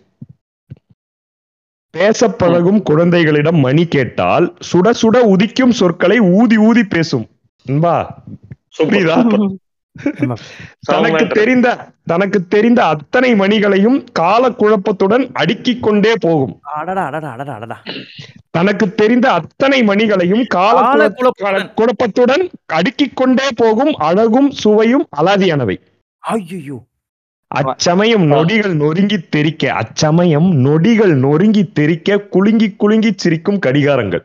ஐயோ செம இங்க இவ இவ இப்ப இப்ப இப்பதான் கவிஞன் உள்ள வருவான். மணி கேட்கத்தான் நேரம் இல்லை நமக்கு. கடைசி வரி அயோக்கிய யார்டா அவரு? இவதான் செல்வதர் டாலின்னு பிரான்சிஸ் சொல்லி கிருபா பிரான்சிஸ் கிருபா பின்னிட்டு வரலாம். பிரான்சிஸ் கிருபான்றவன் லவர் நண்பா. பேச பழகும் குழந்தைகளிடம் மணி கேட்டால் சுட சுட சொற்களை ஊதி ஊதி பேசும். நண்பா அந்த பேச பழகுற குழந்தைகிட்ட நீங்க மணி கேட்டீங்கன்னா அது அந்த பேசுற மூட்ல இருக்கும். புரியுதா? அது பழகிட்டு இருக்குல்ல. ஐயோ ஐயோ ஐயோ. அது அவ்வளவு ஆசையா அந்த வார்த்தைய சொல்றதுக்கு ட்ரை அது எப்படி இருக்கும்னா சுட சுட உதிக்கும் சொற்களை ஊதி ஊதி பேசுமா. அந்த சொற்கள் சூடா வர்றத ஊதி ஊதி பேசுமா? தனக்கு தெரிந்த அத்தனை மணிகளையும் காலக்குழப்பத்துடன் அடுக்கிக் கொண்டே போகும் அழகும் சுவையும் அலாதியானவை. அச்சமயம் நொடிகள் நொறுங்கி தெறிக்க குலுங்கி குலுங்கி சிரிக்கும் குலுங்கி சிரிக்கும் கடிகாரங்கள். கடிகாரமே சிரிக்குமா? அவ்வளவு கடிகாரமே சந்தோஷப்படுமா நண்பா அந்த அந்த டைமை தப்பா சொல்லும் போது காலக்குழப்பத்துடன் மணி கேட்கத்தான் நேரமில்லை நமக்கு. ச்சே. ஐயோ ஐயோ ஐயோ அற்புதம். ஐயோ ஐயோ நண்பா, அதுல இதுக்கு இந்த இந்த மேட்ரு ஒன்று சொல்ல பாருங்க இந்த கவிதைக்குள்ள இருக்க மேட்ரு வந்து சொல்றேன் நம்ம எங்க ஊர் பக்கத்துல அவன் வந்து உங்களுக்கு சச்சில தெரியுங்களா அந்த மாதிரி நம்ம ஊர் பக்கத்துல இன்னொரு கவிஞ அவன் வந்து அங்க உள்ளூர்ல இருந்து வேலை பார்த்துட்டு வாப்ல எலக்ட்ரிஷியன் அந்த மாதிரி வேலை வாப்பா ஆனா கவிஞன் பேசிக்கா. நம்ம புதுக்கோட்டையில ஒருத்தர். அவர் என்ன பண்ணப்பல ஒரு நாள் நின்று சும்மா டீ குடிச்சிட்டு இருப்பான். டீ குடிச்சிட்டு இருக்கும்போது டீ கலர் சும்மா பேசி டீ குடிச்சிட்டு இருக்கும்போது அவர் வந்து ஆஹ், அப்போ எதையோ பேசிட்டு பேசும்போது வந்து எவனோ ஏதோ தப்பு பண்ணிட்டான். காசை ஏதோ ஏமாத்திட்டான்? அதை பத்தி ஏதோ யாரோ ஒருத்தன். யாரோ ஒருத்தன் "ஆ, காசை ஏமாத்திட்டான். அதை பத்தி பேசிட்டு வந்த மாதிரி காசை ஏமாத்திட்டான் நம்மள்ட்ட இருந்து அப்படின்னு பேசிட்டு இருக்காரு. பேசும்போது நான் வந்து இது என்னங்க பண்றது? மனுஷெல்லாம் அப்படித்தானே இருப்பானுங்க. காசெல்லாம் ஏமாத்திடுவானுங்க. அப்படின்னு அவர் ஒன்று சொன்னாரு. ஆஹ், இனிவா ஒரு குழந்தைய செவத்துல வந்து நேரம் ஒரு கோடு போட சொன்னு வச்சுக்கீங்க அந்த கோடை போடும் போது அந்த குழந்தைகிட்ட ஒரு நேர்மை இருக்கும்ல அந்த நேர்மை இருக்கும் அந்த மனுஷன் ஏண்டா பேசுறியா கவிதை சொல்லிக்கிட்டு இருக்காடா இதுக்குள்ள இருக்க நான் லேட்டா பாக்கணும் யோசிச்சு பார்த்தா நீங்க என்ன பண்ணணும் குழந்தை நேரா சவத்துல போடும் போது கண்டிப்பா அந்த கோடு நேரா வரவே வராது. ஆனா அதை போடும்போது நேரா வரணும்னு குழந்தைகிட்ட ஒரு நேர்மை இருக்கும் பாருங்க. அதுக்கு முன்னாடி கடவுள் தோத்துருவான். எதுவுமே அவனை எதுவுமே பண்ண முடியாது குழந்தை அப்படி அந்த நேர்மையோட போட்டுட்டு அந்த நேர்மை இருக்கும் ஒரு மனுஷனுக்கு. நம்ம அந்த குழந்தையோட கோட்ல வந்து நேர்மையை பாக்குறான் நம்ம ஒரு கவிங்க. ஏன் அழக பார்க்கல ஐயோ. அதுல இருக்க கவித்துவத்தை பார்க்கல என்னமோ கிறுக்குதுன்னு பார்க்கல நம்மள மாதிரி. அதுல ஒரு ஒரு ஒரு ஒரு நண்பா அந்த அப்படியே மன கவிதை மன டிஸ்டர்ப் பண்ணாம அப்படி இன்னொரு சொல்ல பாருங்க. இது இதுக்கு அப்படியே இன்னொன்னு. நம்ம கிறுக்கலா பாக்கணும்னு இருக்கோம்ல நம்ம இதுவும் சம்பவம் தான். சம்பவத்துல இருக்க இதுதான். நம்ம வீட்டுக்கு வந்து யாரோ பத்திரிக்கை வைக்க வந்திருந்தாங்க. நம்ம வீட்டுக்காங்க நம்ம வீட்டுக்கு அப்பா அம்மா எல்லாம் இருக்கிற வீட்டுக்கு வந்திருந்தாங்க. பத்திரிக்கை வச்சிருக்கு சும்மா சொந்தக்காரங்க வந்தாங்க. ஹால்ல இருக்கிற சவத்துல நம்ம வீட்டுல ரெண்டு வாண்டு இருக்கு. தம்பி தங்கச்சி ரெண்டு வாண்டு இருக்கா? அதனால வந்து அந்த ஹால்ல இருக்க சவரு ஃபுல்லா கிரையான்ஸ் பென்சில் ஸ்கெட்ச் பெயிண்ட் எல்லாத்துலயும் கிறுக்கிருப்பாங்க அந்த மொத்த சவரு ஃபுல்லாவும் அது சவரு மாதிரியே இருக்காது. அந்த மாதிரி வந்து ஃபுல்லா கிறுக்கிருப்பாங்க மாடர்ன் ஆர்ட் மாதிரி தான் இருக்கும் பாத்தீங்கன்னா அந்த மாதிரி போட்டு வச்சிருப்பாங்க இவங்க வந்துட்டு அவங்க அப்பாவை கூப்பிட்டு சார் கொஞ்சம் வெள்ளை அடிக்கலாம்ல சார். என்ன சார் குழந்தைங்க இருக்கா கிறுக்கி இருப்பாங்க. கொஞ்சம் வெள்ளை அடிச்சு வச்சுக்கலாம் பாக்குறதுக்கு ஒரு மாதிரியா இருக்குல்ல. அப்படின்னு வந்து அந்த பத்திரிகை வைக்க வந்த அந்த உறவினர் சொல்றாங்க அப்பா சொன்னாரு "ஆஹ் எனக்கு என்னமோ அந்த குழந்தைங்க வந்து அந்த அந்த செவத்துல வந்து கிறுக்கிறதா தோணலைங்க. அந்த செவத்தை எப்படியாவது உடச்சிட்டு அந்த பக்கம் போயிடலாம் தோணுது. ஐயோ. பூரா போய் குடும்பமே போயிட்டு குடும்பமாடான்ற மாதிரி. என்ன பியூட்டி என்ன பியூட்டி நண்பா என்ன அழகு நண்பா என்ன பார்வை. நண்பா இந்த ஆள் இவ நம்ம இந்த நேர்மையை ஒருத்தர் பா ஒரு கவிஞர் பார்த்த மாதிரி இவர் என்ன பாக்குறாருன்னா ஒரு ஒரு ஒரு சிவரை பாக்குறாரு சுத- சுதந்திரத்தை பாக்குறாங்க அந்த இந்த அந்த பாக்குறான் கிறுக்கல் ஒரு சுதந்திரத்தை பார்க்க முடியுது நண்பா. கிறுக்கல்ல வந்து ஒரு ஒரு நேர்மையை பார்க்க முடியும் நண்பா. வைரமுத்து வந்து ஒரு பிள்ளையின் கிறுக்கல் தான் வாழ்க்கையான்னு கேக்குறான். ஆமா வாழ்க்கை அந்த கேள்வி பாருன்பா ஒரு ஞானத்துக்கான கேள்வி என்பது ஒரு ஞானம் சொல்றாங்கல்ல புத்தருக்குலாம் நடந்துச்சுல. அந்த என்லைட்மெண்டோட. கொஸ்டின் என்பது ஒரு கிறுக்கல்ல. ஒரு மூணு விஷயத்துக்கு மூணு போயிட்ஸ் பாக்குறாங்க. அழகா கவிதையா பாக்கணும்னு கவிங்க தான் அதனால அப்போ இனிமே நான் அப்பாவை நான் கவிஞனா தான் சேர்த்துப்பேன். ஏன்னா அவர் கவிதையா பாத்துட்டார்ல அவ்வளவுதான். கவிஞர். ஒரு கோர்ட்ல வந்து ஒரு ஒரு நேர்மையை பார்க்கறான் ஒருத்தன். ஒருத்தர் வந்து ஒரு சுதந்திரத்தை நண்பா இந்த நேர்மையை தாண்டி ஒரு பார்வை நண்பா அது சுதந்திரத்தை ஒருத்தர் பார்க்கறான். அவன் வந்து ஞானத்தை பார்த்துட்டான். கிறுக்கல் தான். வாழ்க்கையாடா. குழந்தையின் கிறுக்கல் தான் வாழ்க்கையா? என்ன. இது ஓம் கிரீம்னா நம்ம பேச முடியாது. நம்ம இந்த என்லைட்மெண்ட் என்லைட்மெண்ட் பேசிட்டே இருக்கோம். தொடர்ச்சியா வந்து மெடிடேஷன் எல்லாம் பேசிட்டே இருக்கோம். நீங்க எல்லாமே எடுத்து பாத்தீங்கன்னா எல்லா இந்த மெடிடேஷன் இருந்தாலும் என்லைட்மெண்ட் பேசி இருக்கிற அத்தனை பேருமே நமக்கு திரும்ப திரும்ப நம்ம வந்து இருபத்தி வயசுல முப்பது வயசுல எக்ஸிடென்ட் கிரைசிஸ் வந்து இந்த வாழ்க்கையோட எல்லா நெருக்கடிகளையும் சந்திச்சு முடிச்சதுக்கு அப்புறம் ஒரு குருவோ இல்ல வந்து ஒரு தத்துவவாதியோ ஒரு சித்தாந்தவாதியோ இல்ல ஒரு சாமியாரோ எல்லாத்தையும் நம்ம போய் திரும்ப கேட்டுட்டு இருக்கிறது என்னன்னா ஒரு குழந்தை மனசு வேணுங்கிறது தான் அவனும் திரும்ப டேய் குழந்தைய வழியே இல்லை அப்படின்னு அவனும் ஆமா. எனக்கு என்ன. குழந்தை என்லைட்மெண்ட் தானே ஒவ்வொரு குழந்தையும் புத்தா ஓசை. தரேன். தெரியாதானே? நண்பா. என்ன ஒரு ஒரு ஒரு கோடுல இருக்க நேர்மைனா அது என்ன நேர்மைங்க அது? அதுதாங்க நேர்மை. பய பாருல பயங்கரம். Delhi Ganesh purest form of அந்த மாதிரி அந்த மாதிரி பியூரஸ்ட் ஃபார்ம் ஆஃப் நேர்மைங்க அது அந்த கோடு என்ன பய பிடிச்சிட்டாங்க அந்த கவிங்க பியூட்டி மணி கேட்கத்தான் நேரம் இல்லை நமக்கு அது நீங்க நீங்க லைஃப வந்து டேய் எங்கடா என்னடா பண்ணிட்டு இருக்கீங்க வெண்ணைகளா எனக்கு இந்த கவிஞர்கள் வந்து இந்த கூடு விட்டு குடுவார் சித்தர்கள் வந்து கவிஞர்கள் ஏன் தோ- கவிஞர்கள் கூடு விட்டு குடுவார் சித்தர்கள் ஏன் தோணும்னா அந்த ஒரு நொடிக்குள்ள இறங்கி வாழ்ந்து அதை வந்து அதோட எக்ஸ்ட்ரீம் இந்த உலகத்துல இருந்து பிற உலகமான சர்ரியல் உலகத்துக்குள்ளேயும் போய் ஒரு செல்வதர் டாலி மாதிரி யோசிச்சான். இந்த கவிதையோட கடைசி வரி வரைக்கும். கடைசி வரி வரைக்கும். அந்த கடைசி வரிக்கு முன்னாடி வரி வரைக்கும் அந்த ஒரு நொடி இருக்குல்ல ஒரு நொறுங்கி போன நொடிகள் எழுதுறான் நண்பா. அப்ப வந்து அவன் ம், வந்து பிரிச்சு அந்த நொடியில வாழ்றான். அப்ப நீங்க பாருங்க. அந்த பிரசன்ஸ்ல அவன் வாழ்ந்துட்டு கடைசி வரி வந்து அங்க நிக்கல அவன். டே நமக்கு நம்ம கூட வந்துட்டான். நம்ம எல்லாரும் இருக்காங்க. காமன் மேன் கவிஞ வந்து உலகத்தின் மிகப்பெரியவன். அவன் நம்மள மாதிரி அறிவே இல்லாதவன் கூட சேர்ந்து நமக்கு தானே டைம் தெரியுதாடா உனக்கு? தெரியுதாடா உனக்கு? எங்க போக வேண்டிய நம்ம? நம்ம என்ன பண்ணிட்டு இருக்கோம் பாடுறான்றதுதான் அவன் ரெண்டையும். பாக்குறான்பா. அவன் தான் இங்க இருக்க மஸ்ரூமும் எல்லாமே அவன் தான் அவன் வந்து நம்ம கூட சேர்ந்து நமக்கு தான் நான் மணி வைக்க நேரம் இல்லைண்ணா அவன் கேட்டுட்டான் அவன் பார்த்துட்டான். ஒரு நொடியை பிரிச்சு அணு அளவு தொலைஞ்சு பார்த்துட்டு நம்ம கூட வந்து எவ்வளோ பெரிய ஒரு மாபெரும் மனசு வேணும் அவனுக்கு. அவன் எவ்வளவு குழந்தையா இருக்கான். நண்பா உங்க நமக்கு இருக்கிற எல்லா கேள்வியும் வந்து கவிதைகள் வந்து உங்களுக்கு ஒரு ஒரு சின்ன ஒரு ஒரு டானிக் மாதிரி டா- ஒரு மருந்தா இருக்கும். உங்களுக்கு இருக்க கேள்வி எல்லாம் இருக்குல்ல. டே என்னடா கால் நீங்க நீங்க டேய் எங்க போறீங்க எல்லாரும்? போறீங்க. இத்தனை பேர் போறீங்களா டெய்லி போறீங்க டெய்லி டிராபிக் பண்றீங்க. போறீங்க அப்படி இருக்கும்ல. அந்த அந்த அந்த அந்த மனநிலையை வந்து அதுவும் பிரான்சிஸ் கிருபா வந்து அந்த மனநிலையை போட்டு செய்வார் நண்பா. இந்த இந்த கவிதை கேளுங்க. அதே மேட்ரு பூமியை எடை போட்டு விட்டீர்கள். விற்பனை சௌகரியமாகி விட்டது. பூமியை எடை போட்டு விட்டீர்கள். விற்பனை சௌரை சௌகரியமாகி விட்டது ம். என் எடையும் இங்கேதான் இருக்கிறது. நல்லபடியே நானும் விற்கப்பட்டு விடுவேன். என்னை நான் என்னை நான் வாங்கிக் கொள்ள எங்கே வர வேண்டும்? என்ன தர வேண்டும்? ஐயோ. நண்பா இது பிலாசபிக்கல் கொஸ்டின் நண்பா இது. பிலாசபிக்கல் கொஸ்டின் நண்பா பிலாசபி கொஸ்டின் நண்பா. நீங்க ஒரு இது வந்து ஒரு- பாருங்க நண்பா அதுல நண்பா அது என்ன சொல்லுவாங்க? நண்பா இது. இது வந்து உலகம் புரிஞ்சிருச்சா இந்த உலகம் எனக்கு புரிஞ்சிருச்சுடா. இப்ப நான் என்னடா செய்யணும்? அதான்டா கேள்வி. நண்பா இல்ல இல்ல அதான். நான் என்ன என்ன வித்துட்டீங்க? என்ன விக்க போறீங்க? என்ன நான் வாங்கிக்கிறேன்றேன். அதுக்கு என்ன பண்ணணும்? என்ன நான் வாங்குறதுக்கு என்ன பண்ணணும் கேக்குறேன். ஒரு ஃபைட் கிளப்புங்க இது ஒரு நண்பா, டைட்டில் என்ன நான் வாங்கி எழுதுற டைட்டில் தெரியல என்ன என்ன நான் வாங்கிக்க இப்ப என்ன பண்ணுன்றப்போ உங்களுக்கு அப்படியே ஸ்தம்பிச்சு நிக்கிறீங்க பாருங்க. என்னையும் சேர்த்து விக்க போறீங்கடா. என்னையும் சேர்த்து விக்க போறீங்க. சரி நான் எனக்கு வாங்கிக்கிறேன். என்ன தரணும்னு சொல்லு நான் என்ன வாங்குறதுக்கு? அதுக்கும் பதில் கிடையாது. ஐயோ ஐயோ. எங்கே என்ன தர வேண்டும்? லாங்குவேஜ் கிருபா பாராட்டும் போதெல்லாம் ஒரு மாதிரி இது துக்க தொண்டே கவுதுமாங்கல்ல அந்த மாதிரிதான் இது ஆயிடுது. நம்ம இந்த நினைச்சிட்டு இதை சொல்லிடுறோம் அதை? எது மட்டும் பாத்துக்கங்க. எது எது. கொஞ்சம் பேசணும்னு நினைச்ச ஒரு மேட்டர் பிரான்சிஸ் ஒரு விஷயம். அப்படியா? ஐயோ பின்ன இல்ல பேச ஒரு மேட்டர் சொல்லிருங்க ஒரு மேட்டர் ஒரு சொல்லலாம். ஏன் அதை எடுத்துறீங்க? அந்த பிரான்சிஸ் கிருபா பாட்காஸ்ட மறுபடியும் சொல்லுங்க பிரச்சனை கிடையாது. அது பண்ணிடலாம் அது பண்ணிக்கலாம். இல்ல இப்ப என்ன இன்னும் கொஞ்சம் கூட கவிதைகள் இருக்கு. நான் வந்து ஆஹ், ஒரு இது ஒரு ஒரு கவிதை கூட படிச்சுட்டு போறேனே ரொம்ப கிரே ஏரியா தொட்ட ஒரு இடம் அது. ம், பயங்கர கிரே ஏரியாலாம் வந்து தொட்ட ஒரு கவிஞன். பிரான்சிஸ் கிருபாங்கிறவன் அவனோட விளம்பரம் ஒரு கவிதை இருக்கு. என்ன கவிதை பேர் சொன்னீங்க? விளம்பரம் விளம்பரம். உங்களுக்கு யாருக்கு தெரியும்? விளம்பரம்.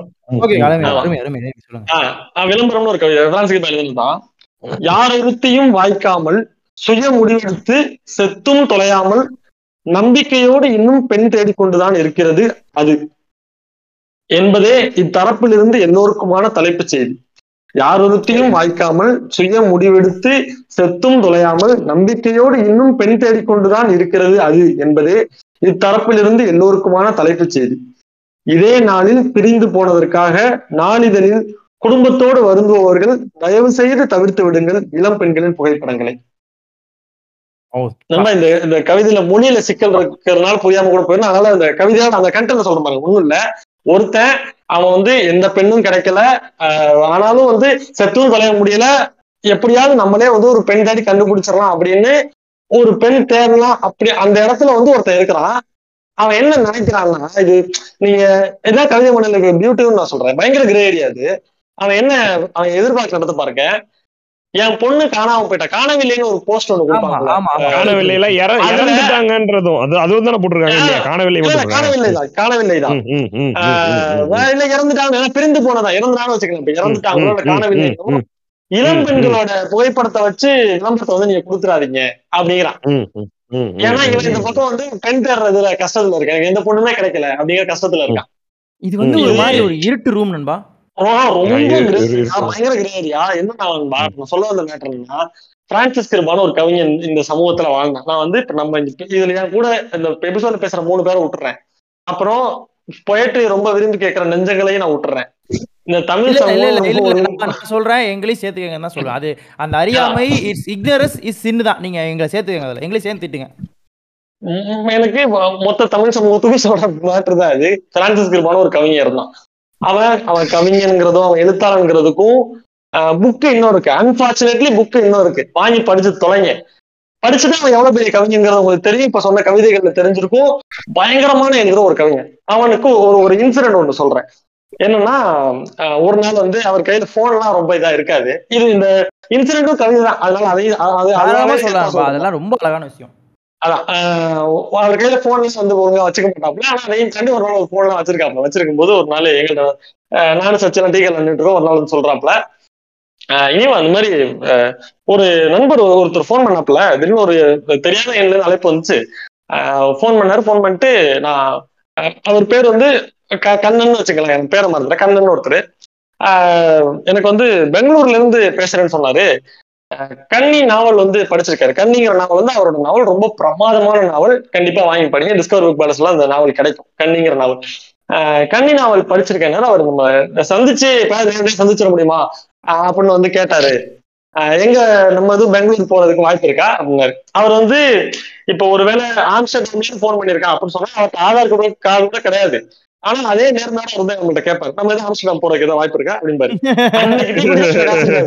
ஆனா வந்து கேட்பாரு, "நீங்க பெங்களூர் போறதுக்கு வாய்ப்பு இருக்கா. நமக்கு எந்த தேவை இல்ல நம்ம வந்து எப்படியா சந்திச்சலாம் விடுங்க அப்படின்னு சொல்லிட்டு இது பண்ணியாச்சு. அப்புறமா ஒரு நாள் அதை அப்படியே மறந்துட்டோம். அப்புறம் ரெண்டு மூணு மாசம் கழிச்சு மறுபடியும் ஆர்டிகல் நிட்டுட்டோம் நல்லா அவர் வந்து அவரோட உடைகள் வந்து இந்த சமூகம் எவ்வளவு அனுமதிச்சுச்சோ அவ்வளவுதான் அவர் உடை அவரோட உடைகள் வந்து சுத்தம்லாம் இருக்கும். திடீர்னு ஒரு நல்ல சட்டை போட்டு வந்தார். போட்டு டீ கிளம்பிட்டு எங்க கிளம்பலாம் அப்படியே வந்தாருன்னா என்ன சின்னத்துல எங்க கிளம்பிட்டீங்க? ஏதாவது விசேஷமா அப்படின்னா அந்த ஒரு மூணு மாசம் முன்னாடி பெங்களூர்ல இருந்து ஒரு ஒருத்தர் ஃபோன் பண்ணான்னு சொன்னேன்ல நம்ம கன்னி நாவல் படிச்சுட்டு பாக்கணும்னு சொன்னாங்க அவர் வந்து சென்னை வந்திருக்காராம் வந்து சந்திக்க முடியுமான்னு கேட்டாரு. அது ஒரு வாசகர் சந்திக்கணும்னு சொல்லிட்டாருன்னு நானும் வந்து சரி போய் பாத்துட்டு வந்துடலான்னு இருக்கேன். எவ்வளவு தூரத்துல வந்திருக்காரு பாத்துருவோம் அப்படின்னு சொல்லிட்டு இவரு எங்க வரேன்னு சொல்லிருக்காருன்னா பீச்சுக்கு மெரினா பீச் வரேன்னு இருக்காரு. சரி நண்பா போய் பாத்துட்டு வந்துருங்க அப்படின்னு சொல்லிட்டு நாங்க விட்டுட்டோம். எப்படி சாயந்தரம் வருவாருன்னு எங்களுக்கு தெரியும்.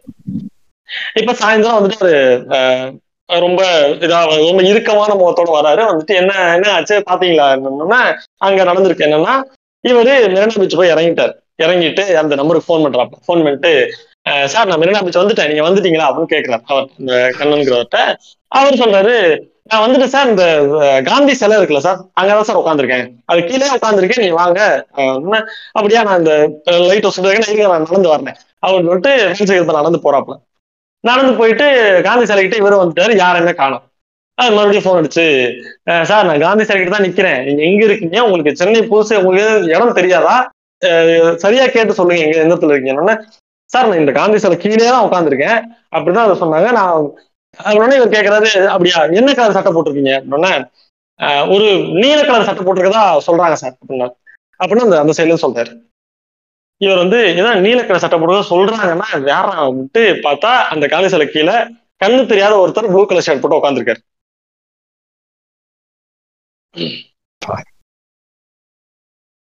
இவரு கிட்டக்க போறாரு போயிட்டு அவரை தொட்டு அஹ் நான் தான் பிரான்சிஸ் கிருபா அப்படின்னு சொல்றாரு. அவர் எந்திரிச்சு கையை பிடிச்சிட்டு உங்களை இந்த க கண்ணி நாவல் படிச்சேன். நண்பர்கள் படிச்சேன் அப்படின்னா இவர் வந்து படிச்சீங்கன்னா அப்படின்னா எல்லா நண்பர்கள் படிச்சாங்க. எனக்கு படிச்சு காட்டுவாங்க. அது மாதிரி படிச்சு காமிச்சாங்க. நான் உட்காந்து கேட்டேன். ரொம்ப பிடிச்சிருந்துச்சு. இந்த கன்னி நாவல் எழுதின கைக்கு நான் ஒரு முத்தம் கொடுக்கணும்னு நினைச்சேன். அதுக்காக நான் ஐயோ. உங்களை வந்துட்டேன் அப்படின்னு சொல்லி கைக்கு முத்தம் கொடுத்துட்டு அவர் வேற எதுவும் இவர்கிட்ட எதுவுமே கேட்கல. போயிட்டாரு அப்படி. திரும்ப நடந்து போயிட்டாரு. இவன் வந்துட்டு நைட்டு கடந்து அழுகுறான். அந்த அழுகு அழுகுறாரு.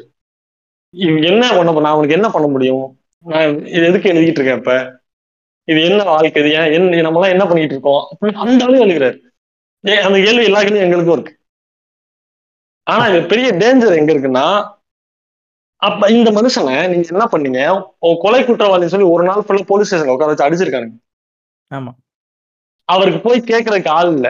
அதுக்கப்புறம் அங்க இருக்கிற பிரான்சிஸ் கிருவா அப்படின்னு ஆக்சுவலா வந்து இனியவன் நண்பா ராகுல் இது வந்து இனியவன் சொல்ற கதையில பிரான்ஸ் இந்த கதையில வந்து பிரான்ஸ் கிருவோட எழுத்து எழுத்து தான் நமக்கு அந்த கன்னி நாவலோடைய எழுத்து தான் நமக்கு தெரியுது.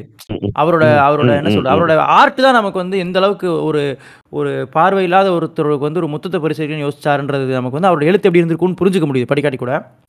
ஆனா இந்த இன்சிடென்ட் சொல்றாருல இந்த இன்சிடென்ட் சொல்ல போறான்னு தெரியல இல்ல நம்ம தனியா சொன்னாலும் ஓகே இதுல தான் பிரான்ஸ் கிருபா யாருன்னு தெரியும்? அவன் அவனை அவன் யாரு இவனை என்ன பண்ணிட்டானுங்க ஒரு- அவரு அவர் என்ன பண்றாரு ஒரு கொலை குற்றவாளியா அவர் சொல்லி போலீஸ் ஸ்டேஷன் வச்சிருக்காங்க. திரும்பி பிரான்சிஸ் இப்ப போலீஸ் ஸ்டேஷன்ல பிடிச்சிட்டாங்கன்னு கிடந்து எல்லாரும் ஓடுறோம் ஓடி போயிட்டு பார்த்தா அடிச்சு பயங்கரமா அவர் வந்து உட்கார வச்சிருக்காங்க பயங்கர காயங்கள்லாம் இருக்கு. என்னங்க என்னங்க ஆச்சு அப்படின்னா ஒரு அவரு வந்து இல்ல ஒரு நண்பர் ஒருத்தர் அவரு ஆஹ், ஒரு நான் வந்து எப்படியாவது காப்பாத்திலாம் நினைச்சேன். அவரு இவரே சொல்றாரு. காப்பாத்திலாம் நினைச்சேன் காப்பாத்த முடியல. என்ன பண்றதுன்னு தெரியல கோயம்பேடு பஸ் ஸ்டாண்ட்ல வந்து நாங்க போனோம்னு எங்கள்ட்ட சொல்றாங்க. என்னங்க புரியல எங்களுக்கு என்னங்க என்னாச்சுங்க அப்படின்னா அவர் எதுவுமே சொல்ல முடியல. ரொம்ப அவர் இதாவே இருக்காரு. சரி அடிச்சதுல எதுவும் பேச முடியல போலன்ட்டு போலீஸ் ஸ்டேஷன்ல போய் கேட்கறோம். கோயம்பேடு போலீஸ் ஸ்டேஷன் அங்க போயிட்டு என்ன சார் என்னாச்சு யாருன்னா அவருக்கு அப்பதான் போலீஸ் வந்து என்ன இவங்க எல்லாம் வர்றாங்க இவங்க எல்லாம் வந்து தமிழ்நாட்டோட பல முக்கிய பிரபலங்கள் இங்க வந்திருந்தாங்க. அந்த மாதிரி நிறைய பேர் வந்துட்டாங்க. இவருக்கு வந்து இல்ல சார் எங்களுக்கு யார் என்னன்னு தெரியாது. அந்த யாருன்னு தெரியாதுங்கிறது என்னன்னா அவர் போட்டிருந்த சட்டை அழுக்கா இருந்த பேண்ட் அவர் உட்கார்ந்துருந்த இடம் அதையெல்லாம் வச்சு இவர் யாருன்னு எங்களுக்கு தெரியாது. இவ்வளவு பேர் நீங்க வரீங்க. நாங்க இவ்வளவு பேர் வர்றோங்கிறது முக்கியம் இல்ல. இது என்னாச்சு என்ன பிரச்சனை என்னன்னா வந்து ஒரு அவர் சொல்றாங்க. இந்த மாதிரி ஒரு நார்த் ஈஸ்ட்ல இருந்து வேலை பார்க்க வந்த ஒரு பையன் குடிச்சிட்டு போதையில வந்து இவர் சண்டை வந்து இவர் அடிச்சு கொண்டுட்டாரு வர கழுத்தை நினைச்சு கொண்டுட்டாரு அப்படின்னு சொல்றாங்க. இது இத சொன்ன சொன்ன உடனே வந்து இப்படி நடக்குது இப்படி நடந்திருக்காது. ஏன்னா அவன் அவன் யாருங்கிறது தெரியும் நமக்கு. ஆஹ் அப்படி நடந்திருக்க வாய்ப்பு இல்லைங்க நாங்க எல்லாம் நம்புறோம். ஆனா இது போலீஸ் ஸ்டேஷன் கேஸ் நடந்திருக்கு ஒருத்தர் இறந்திருக்காருங்கும் போது அதுக்காக காத்திருக்கிறோம். என்னாச்சு என்னன்னு பாக்குறதுக்காக காலையில இருந்து வெயிட் பண்ணிட்டு இருக்கோம்.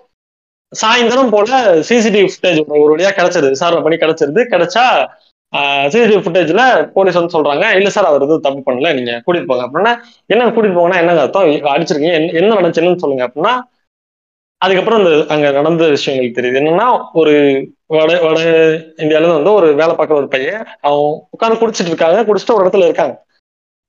இவர் கூட இல்லை. அவன் மட்டும் தனியா உட்காந்து குடிச்சிட்டு இருக்கான். இவர் ஒரு பக்கம் தனியா இருந்திருக்காரு. திடீர்னு அவருக்கு நெஞ்சுவலி வந்து அவர் வந்து உயிருக்கு போராடுறாப்புல. இவர் அவரை காப்பாத்த ட்ரை பண்றாரு. அதை வந்து காப்பாத்த முடியல. அவர் இறந்துடுறாரு. இதுவும் சீரி ஃபுட்டேஜ்ல தெரியுது. அப்புறம் அவர் அவர் ஒன்றும் தப்பு இல்லைன்னு சொல்லி ரிலீஸ் பண்ணிட்டாங்க. இப்போ இந்த இன்சிடென்ட் இருக்குல்ல ஒரு இந்த மாதிரி ஒரு ஒரு ஒரு அப்நார்மலா ஒரு இடத்துல ஒருத்தன் உட்காந்துட்டான் அதனால ஒரு சந்தேகப்பட்டாங்க கூட்டு போயிட்டாங்க. ஆனா வந்து அவன் ஒண்ணும் தப்பு பண்ணலங்கிறது இருக்குல்ல. இந்த அப்நார்மல் இன்சிடென்ட்ல யார் வேணாலும் இருக்கிறதுக்கான எல்லா வாய்ப்பும் இருக்கு. அதனால அது பிரச்சனை இல்லை. ஆனா ஒரு நமக்கு தெரியணும்ல. கன்னி நாவல்னு ஒண்ணு எழுதின கை கழுத்து நெருக்காரன்னு நமக்கு தெரிஞ்சுக்கணும்ல இது நமக்கு தெரியுது. நமக்கு தெரிய வச்சு சமூகத்துக்கு தெரிய வச்சிருக்கணும். சமூகம் தெரிஞ்சுன்னா அந்த போலீஸுக்கு தெரிஞ்சிருக்கும். அவன் இந்த சட்டை போட்டு அந்த இடத்துல அப்ப உட்கார்ந்து இருக்கிற நிலைமையில சமூகம் வச்சிருந்துச்சுல அங்க இருந்து இதெல்லாம் நடந்துச்சு. அவனை பார்த்தாலே அவனை பார்த்தாலே வந்து இவன் வந்து இந்த மாதிரி தான் இருப்பான் அப்படின்னு நினைக்கிற மாதிரியான சிந்தனை ஒன்று அது அது அதை கொடுத்தது வந்து நம்மளோட நம்ம நம்ம கில்ட்டியாக தானே ஃபீல் பண்ணணும். அது இதெல்லாம் முடிஞ்சு இப்போ மறுபடியும் நம்ம கவிதை மனநிலைக்கு வருவோம்.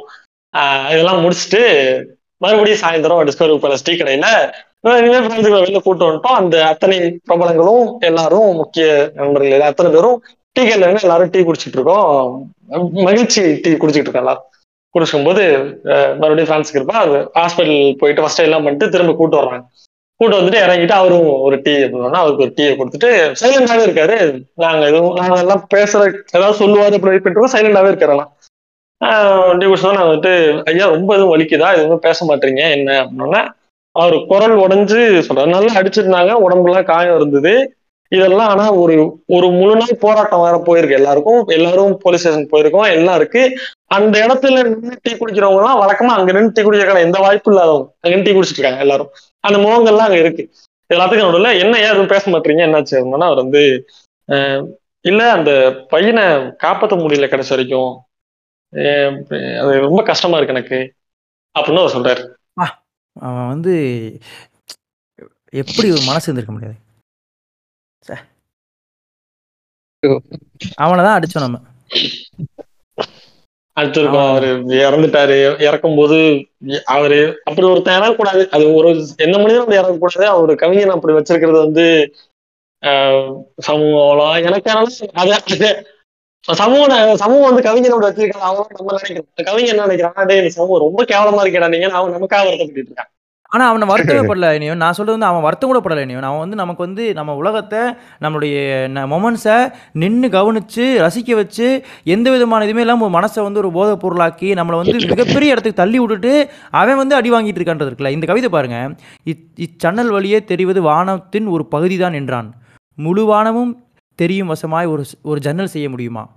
ஐயோ கேள்வி கேட்கிறான். ஐயோ ஐயோ ஐயோ. இப்படி ஒரு கேள்வி கேட்குறான் நண்பா. இவன் இவன் வந்து எப்படி நம்ம கொலை பண்ண முடியும்? இவன் கொலை பண்ணுறது கூட விடுங்களேன். நம்ம அது கூட விட்டுருங்க. அது கூட ஏதாவது ஏதோ மிஸ்டேக் ஆனதுக்கு வச்சிருக்கலாம். ஆனால் அவனை வச்சிருந்த நிலமையோ ஃபேன்ஸ் கிருபான்றது ஃபேன்ஸ் கிருபா மட்டும் கிடையாது. இங்கே இருக்க எல்லா கவிஞர்களும் தான். அது வெயிலுக்கும் சரி இசைக்கும் சரி எல்லாத்துக்கும் சரி. ஒரு ஒரு நம்ம ஓங்குரி ரொம்ப சின்ன பாட்காஸ்ட்டு ஒரு ரொம்ப ரொம்ப கம்மி மனிதர்கள் கேட்கக்கூடிய பாட்காஸ்ட் அதில் ஒரு நாலு புக்கு வாங்குறதே இசைக்கு சந்தோஷமா இருக்குன்னா அது ஒரு தவறு தானே ஆக்சுவலாக அது ஒரு விதமான சந்தோஷமா இருந்தாலும் தவறு தானே அவனை நேரத்துக்கு நம்ம வந்து எங் அவனை கம்ஃபர்டபுளாக வச்சிருந்துருக்கணும்ல. அவனுக்கு ஈஸியாக வீடு இருந்திருக்கணும்ல. எல்லாமே இருந்திருக்கணும்ல அவனுக்கு. அப்போ அதுதான் வந்து இங்க இருக்க பிரச்சனை. அதுதான் நம்ம சொல்ல ட்ரை நம்ம சொல்றது என்னன்னா இந்த வாழ் நீ வாழ்ற வாழ்க்கை தப்பு. நீ வேலை பார்க்க கூடாது எல்லாம் இது பண்ணிட்டு நான் அப்படி சொல்லல. நீ வேலைக்கு போய் ஆகணும். அது எல்லாமே இருக்கு. அந்த பிரச்சனை எல்லாமே எனக்கு புரியுது. ஆனா நீ வேலைக்கு போற வழியில எதையாவது கவனிக்கிறியா? அந்த பர்சனலி நீ உனக்கு வாழ்க்கைன்னு ஒண்ணு இருக்கா? இல்ல எட்டு மணி நேரம் தான் வேலை பார்க்கணும். மிச்ச நேரம் நீ வாழணும்னு ஒன்று இருக்குல்ல. அதையாவது பண்ணிருவியா அதை பண்ணா அந்த நேரத்துல நீ கவிதை படிச்சிருக்க அந்த நேரத்துல நல்ல சினிமாவை பார்த்திருப்பேன் அது நீ ஒரு இப்ப இங்க இது- இவ்வளவு இப்படி ஒரு ரைட்டர்ஸ் இப்படி ஒரு ஃபில்ம் மேக்கர்ஸ் இந்த சமூகத்துல இன்னைக்கு வர்ற ஆர்ட் ஒர்க்ஸ் வந்து எப்படி இருந்திருக்கணும்? இவனை- பேசியிருந்தானா இவன் என்ன நம்ம கேள்வி இது? முழுவானமும் தெரியுற மாதிரி ஒரு ஜன்னல் செய்ய முடியுமானா? என்னடா அவன் எதிரா வாழ ட்ரை பண்றான்? அவன் வந்து பறக்க ட்ரை பண்ணிட்டு இருக்கான்டா. அவனை ஒட்டினா உண்மையா பறந்துருப்பான். நம்ம எல்லா எல்- எல்லாத்துக்குமா சேர்த்தின எல்லாருக்குமான இதுதான் அது உங்களுக்கு நீங்க உங்க மொத்த கேள்வியும் இந்த இந்த இந்த வாங்கி வாங்கி என்னை வாங்க எங்கே வர வேண்டும்ன்றதெல்லாம் உங்களுக்கு உங்களுக்கு இருக்கிற கொஸ்டின் தான். டேய் நான் என்னடா பண்ணணும்? நான் வேலைக்கு போகணுன்றீங்க இது பண்ணுன்றீங்க. என்ன நான் இழந்துட்டு நிக்கிறேன்ற அந்த அந்த ஒரு என்ன பாரு, அத இத நான் என்ன சொல்றேன்னா இவனுங்க ம். தத்துவமா பார்க்க வேணாம். சரி. நான் வந்து நீ அரசியலா கூட பாரு. நாட்டையே வித்துக்கிட்டு இருக்கான். உன்னைய சேர்த்தா வித்துக்கிட்டு இருக்கான். என்ன எப்படி. அரசியலா கூட பாத்துறாத. இல்ல நீ எல்லாத்துக்கும் செட் ஆகும். நீங்க அது நீ ம், வந்து. அரசியலா பாரு தனியா இருட்டு ரூம்ல உட்காந்து நான் என்னை இழந்துட்டேன் என்னை வாங்குறதுக்கு என்ன செய்யணுன்ற கேள்விக்கு விடையே இல்லடா. நீ இந்த நீ- வந்து அரசியல் எல்லாத்தையும் சார்ந்து முடிவு எடுத்தாதான் நீ கடைசி இடத்துக்கு வர முடியும். அது இருந்து ஆரம்பிச்சு வாழ்க்கையில் எல்லா வரைக்கும் அந்த கேள்வி தொடரும். நம்ம நம்ம எல்லாருக்குமான ஒரு ஒரு இடத்த இது வந்து ஒரு கொடைன்பா உங்களுக்கு. அவன் எந்த விதமா இந்த ஒரு கவிதையை உங்க எல்லாருக்குமான கவிதையை உங்ககிட்ட கொடுத்துட்டு அவன் அழுக்கு சட்டை பேண்ட்டை போட்டுட்டு ஒரு ஒரு கொலை கேஸ்ல மாட்டிட்டு முழிக்கிறான். அதுதான் நிலைன்றதுதான் பிரச்சனை. எனக்கு வந்து நம்ம கவிதைகள் மேலே என்ன ரொம்ப இதுனா உங்களுடைய எல்லா கொள்கைகள் கோட்பாடுகள் வந்து பேசுகிற மனிதர்கள் அவ்வளோ பெரிய போராட்டத்தை ஒரு ஒரு கவிஞன் வந்து ஒரு பார்வையில் உங்ககிட்ட வந்து உன்னை உன்னை நண்பா அவன் எவ்வளோ மேம்பட்டவனா நண்பா? கொள்கைகள் சொல்லும்போது அஃபண்ட் ஆவீங்க. நீங்கள் ஒரு ம், ஆர்எஸ்எஸ் நம்ம ம். ஏதாவது பெரியார் கருத்து சொன்னால் அஃபண்ட் ஆவான். ஆனால் கவிதை வந்து உங்களோட அந்த அஃபெக்ட் அந்த அந்த என்ன சொல்கிறது ஒரு வருடுற மாதிரி ஒரு ஒரு கொலை பண்ணுறது இல்லை. உங்களை வந்து உங்களுடைய. ஒட்டுமொத்த ஐடியாலஜியும் ஒரு ஒரு கவிதையில் நீ வந்து சந்தோஷப்படுற மாதிரி ஒரு ஒரு ஒரு கொலை செய்யறது உன்னோட ஐடியாலஜி அது அது அது வந்து ஒரு ஒரு பொயட்டிக் மர்டர் அது. அதை வந்து ஒரு ஒரு. கவிதைனால மட்டும் தான் பண்ண முடியும். எந்த நீ உள்வாங்கிடுவ அதை. இன்னொன்னு இன்னொன்னு கூட நான் சொல்றேன். நான் எப்படி சொல்றேன்னா நான் தான் அந்த முதல்ல இந்த பாயிண்ட் வந்து ஏன் வந்து நான் உன்னை வாழ்க்கையை விட்டுட்டு வேற ஏதாவது பண்றா? நீ அப்படி எதுவும் சொல்லாம உன் வாழ்க்கைக்குள்ளே இதை பண்ணிடுறாங்க நான் எல்லாத்தையும் வைக்கணும்னு நினைக்கிறேன்பா. நான் எப்படி சொல்றேன்னா உன் காதலை ஒரு கவித்துவமா பண்ண முடியும். நான் இது எனக்கு எதிராக கூட நான் சொல்ற பாருங்க. நீ சாமி கும்பிட கோயிலுக்கு போயிட்டு ஆன்மீகம் பக்தி இருக்கா? அதையே கவித்துவமா பண்ணி பண்ண முடியும் ஏன்னா பண்ணவங்க நம்ம. அதுக்கு முன்னாடி எடுத்து படிச்சு பாரு. படிச்சு பார்த்தா உனக்கு தெரிஞ்சிடும் ஒண்ணும் இல்ல. இது இருக்கு. ஆஹ் அது வடிவேல் காமெடியா சொல் அதுக்கப்புறம் யூஸ் பண்ணாரு. பாரதி சொல்றாங்க சொல்லடி சிவசக்தி நில்லடி முன்னாலேங்கிறது இருக்குல்ல. சொல்லடி. சிவசக்தின்னு சாமிக்கு நீ பேசிக்கிறோம்டா அப்படிதானே நீ சாமியை கும்பிட்டு இருக்கணும் கவிதை படிச்சு அப்படி கும்பிட்டு இருப்ப அப்படி கும்பிடாதனால என்ன ஆகுது? உனக்கு மீடியேட்டருக்கு உனக்கு புரியாத முடியும் உள்ள போயிட்டான். உண்மை உண்மை உண்மை. நீ எல்லாத்துக்குள்ளயும் கவிதை கவிதை வந்திருக்கணும்ல. நான் லைஃப் ஏன்னா அதுக்கு தானே ஒருத்தன் உட்காந்து எழுதிட்டு இருந்தான். அவ்வளவு பேர் உட்காந்து உன் உன்னோட பக்தியில கவிதை கவிதை இருந்திருக்கணும். உன் காதல கவிதை இருந்திருக்கணும். வாழ்க்கையில வேலையில கவிதை இருந்திருக்கணும். ஏன்னா வந்து லைட் பண்ற மாதிரி ஏதாவது கவிதை சொல்லு. அன்னைக்கு இது பண்ணீங்கல்ல அன்னைக்கு ஒரு நண்பா இவனுக்கு என்ன என்னடா பண்ணுவாங்க நண்பா? இனியவனும் சச்சினும் அன்னைக்கு போய் உட்காந்துட்டு ஒரு தூ அப்புறமா இப்ப பாரு இப்ப உனக்கு கவிதை. நீங்க எவ்வளவு மேஜிக் நான் சொல்ற மாதிரி கவிதை தூவுனானுங்க நான் வந்து இருட்டாயிட்டேன். அப்படியே ஒரு மாதிரி இதாயிட்டேன். ஆ இப்ப என்னடா செய்ய போற? வாழ்க்கை இருந்துச்சு எனக்கு. அது பயங்கரமான கவிதை. அது இன்னொரு நாள் சொல்ல சொல்றேன். பயங்கரமான கவிதை அது. இப்போ பயங்கரமான கவிதை. நான் ஒரு மாதிரி இதாயிட்டு ஹாண்டிங் ஆயிடுச்சு எனக்கு. உடனே ஓகே ஓகே இப்போ உங்களை தெளிய வச்சிரேன்னு சொல்லி நான் பாவு இன்னொரு கவிதையை போட்டு மூடு அப்படி வேறணுமா மூடு மூடு மூடு. அப்படி மாத்துங்க அந்த-. மாதிரி பண்ற மாதிரி. அந்த மாதிரி பண்ற மாதிரி. அந்த மாதிரி வந்து உங்களுக்கு ஒரு அதுக்கு ஒரு செட் எடுத்துங்க ஏன்னா தெரியும். இந்த- ரூட் எடுத்துருவோம் தெரியும். அதுக்கு ஒரு செட் எடுத்துங்க சூப்பர் சூப்பர்.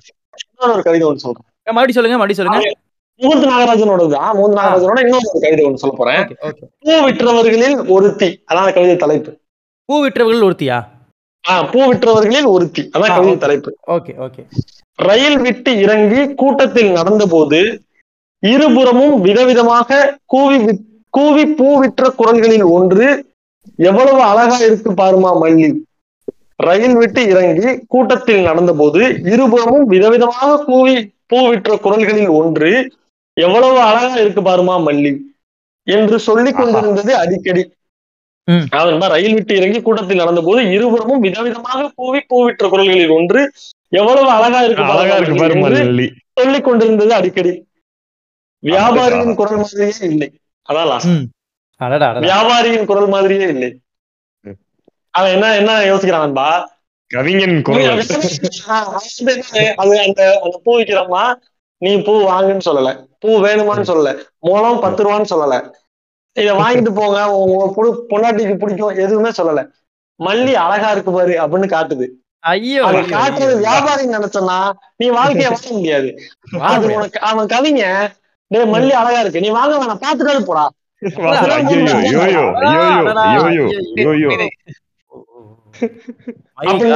என்ன அது என்ன சொல்றான் அந்த குரல் வியாபாரி குரல் மாதிரியே இருக்கு இல்லையே அவ கவி அவ அவ பயங்கர என்ன சொல்றது? அவ ஒரு கவி தானே. எப்படி அவ வந்து வியாபாரம் இருக்க முடியும்? நண்பா அவ உலகத்துக்கு வந்து வியாபாரத்துல ஒதுக்கிட்டா? இங்க பாடுறா அட்லீஸ்ட் அந்த சந்தோஷத்தோட போடான்றா. என்ன என்ன பியூட்டி என்ன பியூட்டி இது நம்ம எந்த கிட்ட நெருங்கிட்டோமா அப்படி. நான் என்ன வச்சிருக்கேன் வச்சுக்கேன் போற வரைக்கும் போ என்ன நானே சொல்லுவேன் பயப்படாதீங்க. இதே, மூடு பண்ணோம்னா நான் ஒண்ணு வரேன். பிரான்சிஸ்க்கு இருப்பா வந்து எனக்கு ரொம்ப பர்சனலா ரொம்ப பிடிச்ச கவிதை. எனக்கு ஐயோ இப்படி பேசியாடா அப்படி சொல்ல தெரியுமா? அந்த- மாதிரி ம், பஸ். நிறுத்தங்கள் பஸ் நிறுத்தங்களில் காத்திருக்கும் பார்வையில் எந்த கணம் எவளை எப்படி பேரழகியாக்கும் என்பது நிச்சயங்களற்றது. போடா. அது யார் எழுதுனது? பஸ் ப- பிரான்சிஸ் கிருபா. பஸ் ஆ. நிறுத்தங்களில் காத்திருக்கும் பார்வையில் எந்த கணம் எவளை எப்படி பேரழகியாக்கும் என்பது நிச்சயங்களற்றது. ஐயோ நண்பா அது வந்துடுறேன் எதிர்பாராத விதமாய் இதோ இந்த சுமாரான பெண் பேரழகு பெறுகிறாள். ரவிக்கையின் முதுகுபுறத்து கீழ் விளிம்பில் விரல் நுழைத்து நீவி நேர் செய்யும் நேரத்தில். எதிர்பாராத விதமாய் இதோ இந்த சுமாரான பெண் பேரழகு பெறுகிறாள். ரவிக்கையின் முதுகுபுறத்து கீழ் விளிம்பில் விரல் நுழைத்து நீவி நேர் செய்யும் நேரத்தில். நீ டேய் காதல கவித்துவமா பண்றா பக்திய கவித்துவமா பண்றா வாழ்க்கையை கவித்துவமா வாழ்றாங்கிறதெல்லாம் பெரிய மேட்ரு நான் என்ன இல்ல நான் சொல்றது. இப்படி மாதிரி படுங்கடா கவிதையா மாறி இந்த இந்த ரெண்டு இந்த இந்த இந்த லைனு தூக்கத்தை கெடுக்குங்க. எந்த கணம் எவளை எப்படி பேரழகியாக்கும் என்பது நிச்சயங்களற்றது. ஐயோ நண்பா சான்ஸே இல்லை நண்பா. நண்பா அதுதான் என்ன உண்மை நண்பா அது? ஒவ்வொருத்தருக்கும் ஒவ்வொரு பேரழகி இருக்குடா பேரழகிகள் பல விதம் ஒவ்வொன்றுக்கும் ஒரு விதம் அந்த அந்த பொண்ணு கைய பின்னாடி விட்டு முதுகுல அந்த ஜாக்கெட்டை வந்து கொஞ்சம் லைட்டா அட்ஜஸ்ட். பண்றதுல அந்த பேரழகு பெறுகிறாள்ன்றான் நண்பா இந்த சுமாரான பெண் பேரழகு பெறுகிறாள்ன்றான் அந்த ஒரு சின்ன சமிக்கையில. பெறுகிறாள் அந்த இந்த மொமெண்ட் இருக்குல்லப்பா இப்ப ரொம்ப இப்போ பெண்களோட அழகு இருக்குல்ல. அழகு வந்து நீங்க ரசிக்கிறீங்க. பெண்கள்லாம் காதலின்னு வச்சுங்க எந்த அழகு? பெண்களோட இந்த அழகை ரசிக்கிற மொமெண்ட் இருக்குல்ல. அந்த அந்த அழகு ரசிக்கிற மொமெண்ட் இருக்குல்ல. அழகா தெரியுற மொமெண்ட் இருக்கு. அதுக்குன்னு இசை ஒரு கவிதை வச்சிருக்கான் அதுக்காக. மறுபடியும் அந்த இதுக்குள்ள எப்படின்னா சொல்ல சும்மா சொல்ல சொல்ல ஆரம்பிச்சு எல்லாருக்குள்ளயும் ப்ராப்ளம் ஆகி அப்புறம் கவிதையாவே அவர் எழுதிட்டாரு. அந்த மாதிரி ஒரு தான் இதுவும் ஒண்ணு இல்லை. இப்ப அந்த கரெக்டா அதுல இருந்து சொல்ல பாருங்களேன். அந்த ரவிக்கைக்குள்ள ஒரு ஒரு விரலை மட்டும் நீவி அந்த சரி பண்ற அந்த நொடி இருக்குல்ல. அந்த நொடிக்கு அப்ப இப்ப அப்படியே ஒண்ணு சொல்லியிருப்பான் இசை வந்து. அது அப்படி சேர்த்து பாத்துக்கோங்க உலகம் ஒரு குலுங்கு குலுங்கி விட்டு நின்று விட்டது. அந்த அந்த மூமெண்ட் வச்சுக்கோங்க அதை. உலகம். ஒரு குலுங்கு குலுங்கி விட்டு நின்று விட்டது. பெரிதாக எந்த சேதாரமும் இல்லை.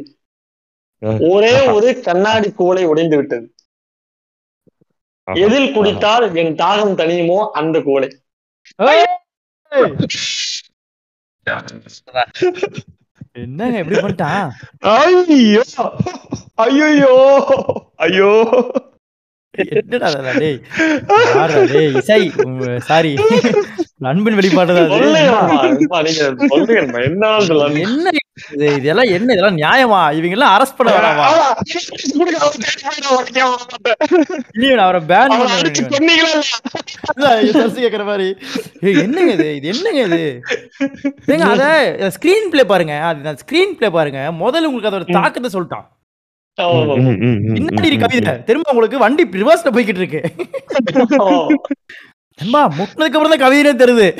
ஐயோ ஐயோ. கவிஞரோட அந்த- அந்த தன்னட கதை பாருங்களேன். என்னன்னா அவன் இப்ப அந்த மொமெண்ட்டுக்கு இந்த உலகத்தை குழுக்கணும்னு முடிவு பண்ணிட்டான். ஆமா ஆனா எந்த யாருக்கும் எந்த கஷ்டமும் இல்லாம நான் வாழ்ந்துக்கிறேன் இல்ல ஏன் தெரியுமா? ஏன் தெரியுமா? குழுங்குறது அவன் உலகம் இல்ல. என்ன என்ன ஒரு இது? அவங்க ரொம்ப பெரிய சரியான கவிதை நண்பா. நான் ஒரு நிமிடம் சொல்றேன். இந்த ஒரு நிமிடம் யாரு தான் தெரியல இனி தான் தெரியும் அவர் அமிச்சாரு. இந்த கவிதை ஒரு நிமிடம். இதுல எனக்கு சில அழகான விஷயத்தை சொல்றேன். அந்த கவிதை ஃபுல்லா படிச்சிடறேன் ஃபர்ஸ்ட் ஒரு நிமிடம். இந்த பேருந்தையும் எதிர்வரும் பேருந்தையும் ஒரு நிமிடம் தான் நிறுத்திரா நிறுத்துகிறார்கள். நிறுத்துவது போல் நகர்த்தி. ஓகேவா இந்த பேருந்தையும் எதிர்வரும் பேருந்தையும் ஒரு நிமிடம் தான் நிறுத்துகிறார்கள். நிறுத்துவது போல் நகர்த்தி. இந்த வண்டி ஓட்டுநரும் எதிர்வண்டி ஓட்டுநரும் ஒரு நிமிடம் தான் பேசுகிறார்கள். அவரவர் தலையை நீட்டி ஒரே ஒரு நிமிடம் போதும் போல ஒரு உயிருள்ள உரையாடலுக்கு. இது வந்து கல்யாண்ஜி எழுதின கவிதை இது. அன்பா ஒரு ஒரே இது நான் இன்னும் இன்னும் இந்த இந்த மொமெண்ட்டை இன்னும் இது பண்றேன். என்னன்னா ஒரு நிமிடங்கிறது வந்து ஒரு அவர் ஒரு இதுக்காக வச்சுக்கிறாருன்னு வச்சுக்கோங்க மெட்டஃபரா வச்சுக்கிறான்னு வச்சுக்கோங்க. நான் இன்னும் கூட இத நம்ம மொழி நமக்கு புரியுற ஒரு விஷுவல்லாம் சொல்லிடுறேன் பாருங்க ஒண்ணும் இல்ல. நம்ம ஊர்ல இது நடக்கும். சென்னையில கஷ்டம் அது பாக்குறது. நம்ம ஊர்ல இது நடக்கும். நீங்க பஸ்ல போயிட்டு இருக்கீங்கன்னு வச்சுக்கோங்க. ஒரு பஸ்ல நீங்க போயிட்டு இருக்கீங்க அந்த டைமுக்கு கரெக்டா ஒரே டைமுக்கு ஒரு இன்னொரு பஸ் ஒரு பஸ் வரும். அது கிராஸ் ஆகும் கரெக்டா இப்போ நிறுத்தி பேசுறதுக்கான இது இல்ல. ஆனா. அன்னைக்கு காலையில ஒரே பஸ் போல இந்த ரெண்டு டிரைவரும் ஒண்ணா உட்காந்து சாப்பிட்டுப்பாங்க. நைட்டு ஒண்ணா உட்காந்து குடிக்கணும் ரெண்டு பேரும். அப்ப நண்பர்கள் தான் ஏன்னா பதினஞ்சு வருஷம் வண்டி தான் ஓட்டிட்டு இருப்பான். ஒரு நண்பனை வந்து பார்த்துட்டு ஹாய் கூட சொல்லாம போக முடியாது. ஆனா நீங்க நூறு பேர் நூறு பேர் ஏத்திட்டு பெரிய சைஸ்ல பஸ் வந்துட்டு இருக்கு. ஹாய் சொல்ல முடியாது. இப்போ என்ன பண்ணுவான்? கிராஸ் ஆகும்போது தரணே ஒரு ஆறு அடிப்பான். அதான். அதான் அவனோட சேர்ஸ் எல்லாமே அதான். ஐயோ பியூட்டிங்க பியூட்டிங்க Wow. Wow. ஒரே ஒரு நிமிடம் கூட நான் சொல்லல. இப்ப இவர் சொன்னது டெவலப் பண்ணா ஒரே ஒரு டெலடை போதும் போல ஒரு உயிருள்ள உறக்கம் இருக்கு. ஐயோ ஒரு நண்பா ஒரு உயிர் நண்பா, அந்த வார்த்தை நண்பா. ஒரு உயிருள்ள உரையாடல் நண்பா. உரையாடல்கள் உயிரோட இருக்கிறதே இல்ல. அந்த டனடைகள் இருக்குல்ல. எல்லாமே. ஒரு உயிர் ஒரு ஒரே ஒரு டலடையும் போதும் போல ஒரு உயிர் உள்ள உரையாடலுக்கு உரையாடல் உயிர் உயிரோட நீங்க. நீங்க காலையில இருந்து உரையாடுவீங்க. அது ஒண்ணுல கூட உயிர் இருக்காது. அதுதான். உண்மை. நண்பா அப்போ யோசிச்சு பாருங்க. ஒரே ஒரு டலடையும் போதும் போல ஒரு உயிருள்ள உரையாடல் என்ன நண்பா ஸ்டேட் அது வா. பியூட்டிங்க வா. ஏங்க இந்த ஒரு நிமிஷம் உடைச்சிட்டீங்க இடியவர் ஒரு ஒரு நிமிஷம் உங்களுக்கு இருந்துச்சு. ஒரு நிமிஷத்தை ஒரு செகண்ட் ஆகிட்டா. ஐயா. என்ன ஒரு மொழி? காதல் மொழி ஐயோ என்ன செய்ய போறது தெரியலையே. இன்னொரு மேட்டர் சொல்ல பாருங்க இப்ப இது என்னன்னா இப்ப இந்த நம்ம வந்து கவிஞர்ல ரொம்ப சரியா ஒரு ஒரு மாதிரி ஒரு இமேஜ் கொடுத்துருக்கோம் இப்ப என்னன்னா இந்த இமேஜ் வந்து இப்ப எப்படி எப்படி சொல்றோம்னா நம்ம வந்து இப்ப நாம நம்ம ஊர்ல படிச்சிருப்போம் ஸ்கூல்ல படிச்சிருப்போம். அதுக்கப்புறம் இப்போ வந்து இங்க வந்து சினிமா இந்த இந்த கவிதைகள் இந்த மாதிரி வாழ்ந்து நம்ம இப்போ வாழ்க்கையை பார்க்குற விதம் ஒரு மாதிரி இருக்கு. ஆனா ஆறாவதுல நம்ம பக்கத்துல உட்கார்ந்தவனுக்கு இன்னும் அதே இனியம் தான் இன்னும் அதே சத்திரியும் கண்டிப்பா. அப்ப எல்லா சேட்டையும் அவனுக்கு தெரியும். இப்ப நமக்கு பேசணும் அவனுக்கு பேசுறது எப்படி சொல்றோம்னா அவனோட அவன் ஒரு வாழ்க்கை வாழ்ந்துட்டு இருப்பான். அது ஒன்றும் தப்பு கிடையாது. அவன் அவனுக்கான அவனுக்கு கிடைச்ச எக்ஸ்பீரியன் ஒரு வாழ்க்கை வாழ்ந்துட்டு இருப்பான். அந்த வாழ்க்கையையும் நம்மளோட வாழ்க்கையும் ஒரு ஒரு ஒரு லைட்டா ஒரு இடிக்கிறார் இருக்குல்ல ஏதோ ஒரு கல்யாண பத்திரிகை வைக்கிறது நம்ம கல்யாணத்தை நம்மளோட சொல்றதுக்கோ அப்படி போய் சின்ன பெரும்பாலும் வந்து அவன் நம்ம சென்னை வந்திருக்கோம் இல்ல சினிமாவில் இருக்க ஏதாவது வந்து ரொம்ப பிரமிப்பா பார்ப்பாங்க. அப்படி இல்லைன்னா. சில பேர் வந்து உரிமையாளர்கள் என்ன பண்ணுவோம்னா தம்பி நீ எங்க போய் என்ன பண்ணீங்க ஆனா எனக்கு நீ என்ன தெரியல இதுன்னு ஒண்ணு பார்ப்பான். அவன். நான் எனக்கு ஒரு பட்டத்தை வச்சிருப்பான் அப்படின்னு அந்த பட்டத்துல தான் அவன் என்னை கூப்பிடுவான். எனக்கு இந்த இதான் அப்படின்னு சொல்லி கூப்பிடுவாங்க இந்த இருக்கும்ல. இதுக்கு முகுந்தராஜ் ஒரு கவிதை எழுதியிருக்காப்ல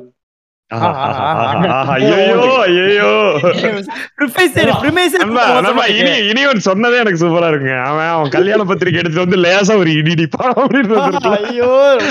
இருக்கு. நம்ம லைஃப்ல அவன் அவன் போற வண்டியில லைட்டா முட்டுவான். நம்மளும் அந்த வண்டியில போய்கிட்டு வேற வண்டியில போய்கிட்டு இருப்போம். என்ன கவிதை என்ன கவிதை. அப்போ அதுக்கு வந்து ஒரு கவிதை இது வந்து இது எப்படின்னான்பா இது இது வந்து ரொ- எனக்கு ரொம்ப நான் எனக்கு ரொம்ப பர்சனலா கனெக்ட் ஆச்சு. ஏன்னா நமக்கு ரொம்ப கனெக்ட் ஆகுது. நம்ம கவிதை படிச்சவங்க புரியும்? பாருங்க என்னன்னா மூதனாரஜ் எழுதின கவிதை அது. என்னிடம் பெரிதாக அதான் கவிதையோட தலைப்பு. என்னிடம்? என்னிடம் பெரிதாக அதான் கவிதையோட தலைப்பு. கவிதை ஆரம்பிப்பாங்க. வாழ்க்கை எப்படி போகிறது? என்று கேட்டான். ரொம்ப நாள் கழித்து சாட்டில் வந்த நண்பன். வாழ்க்கை. எப்படி போகிறது? என்று கேட்டான். ரொம்ப நாள் கழித்து சாட்டில் வந்த நண்பன். முன்தினம் சரவண பவனில் பெரிய தோசை வேண்டும் என்று அடம் பிடித்து வாங்கி சாப்பிட முடியாமல் முழித்துக் கொண்டிருந்த சிறுமியை பற்றி சொன்னேன்.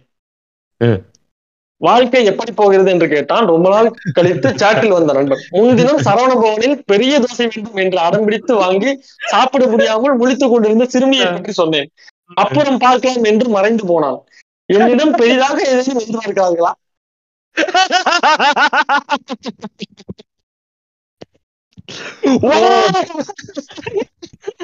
பியூட்டிங்க பியூட்டிங்க பியூட்டி ஐயோ வேற என்ன, பெரிதும் எதிர்பார்க்கறாங்களா என்ன கேள்விங்க? என்னடா பேசுற கிட்ட? ஐயோ ஐயோ ஐயோ ஐயோ வாழ்க்கை எப்படி போகுதுன்னா எனக்கு இதான்டா வாழ்க்கை.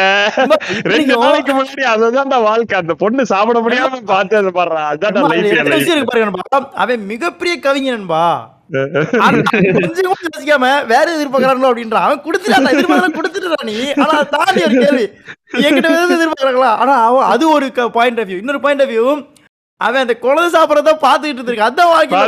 என் லைஃப் என் லைஃப் அதான்டா. நீ வேற என்ன எதிர்பார்க்கறீங்க? ஒரு கவிஞன் வேற நீ என்ன எதிர்பார்க்க முடியும்? என்ன பேசுற? அவன் அந்த கேள்வி கவிதாக்கிறான் பாருங்கப்பா மூணு பாயிண்ட் ஆஃப் இருக்கு பாருங்க அதுல அவங்களுக்குள்ள நடந்த அந்த உயிருள்ள உரையாட ஒரு கவிதையை மாறிச்சு பாருங்க.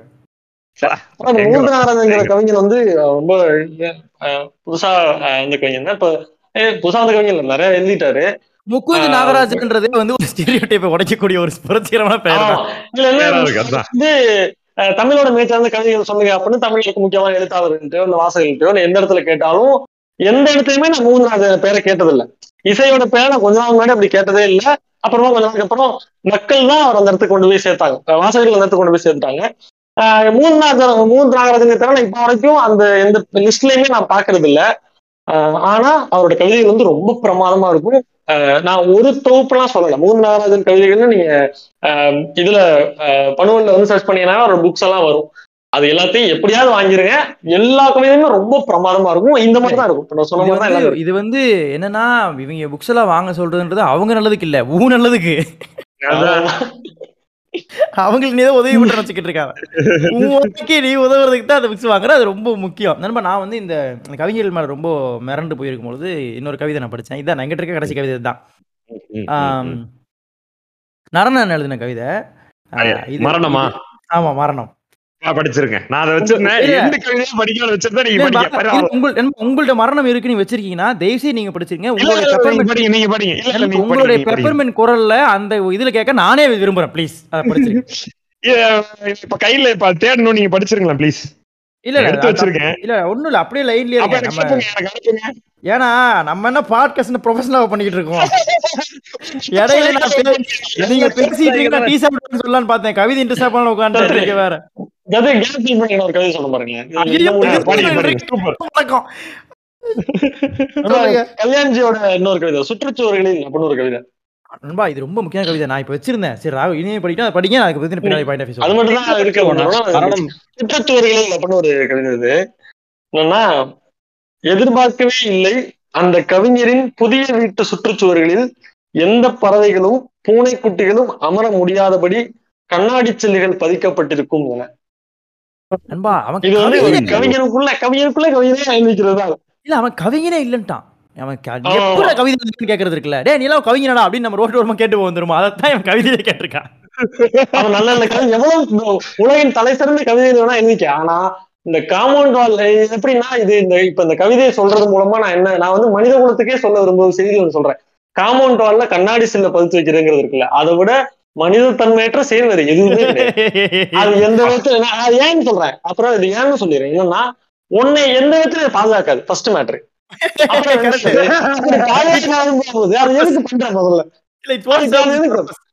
ஆமா அதையும் பாதுகாக்காதுன்னு தெரிஞ்சிருச்சு. ஆனா அது ஏன் பண்ற அப்படின்னா எனக்கு புரிஞ்ச எனக்கு புரிஞ்ச வரைக்கும் என்னன்னா உன் மனதுல இருக்க வெறும் வன்மம் மட்டும் தான் கண்ணடிச்சு பதுக்கி பதிச்சு வச்சு மத்தபடி அது வேற எந்த பர்பஸும் கிடையாது. அப்படிதான் யாரை தடுக்குது ஆஹ் யாரை தடுக்குதுன்னா பறவைகள் உட்கார தடுக்குது பூனைக்குட்டி உட்கார தடுக்குது. பறவையும் பூனைக்குட்டி உட்காரலன்னா அந்த காம்பவுண்ட் வால் காம்பவுண்ட் வால் இருக்கிறதுக்கான எந்த தகுதியும் இல்ல. தப்பு உண்மையா கண்டிக்கிறேன். பறவையும் பூனைக்குட்டியும் வீட்டு இதுல உட்கார முடியலனா காம்பவுண்ட் காம்பவுண்ட் வால் கல்லறை வாழாக மாறி இருக்கிறது. இல்ல நீ மனுஷனே இல்லன்றத மேட்ரு காம்பவுண்ட் வாழ முடியும் அது இருக்குது நீ மனுஷனே விஷயம். மனுஷனே இல்ல. மதில்ங்கிற பேரை கேட்டோம்னா பூனை தான் ஞாபகம் வரணும். மனுஷன் ஞாபகம் வரவே மாட்டேன் பாதுகாப்பு ஞாபகம் வராது. மதில்னா பூனை ஞாபகம் வந்துரும். பூனைதான். மதில் பூனை. ஞாபகம் வரும்.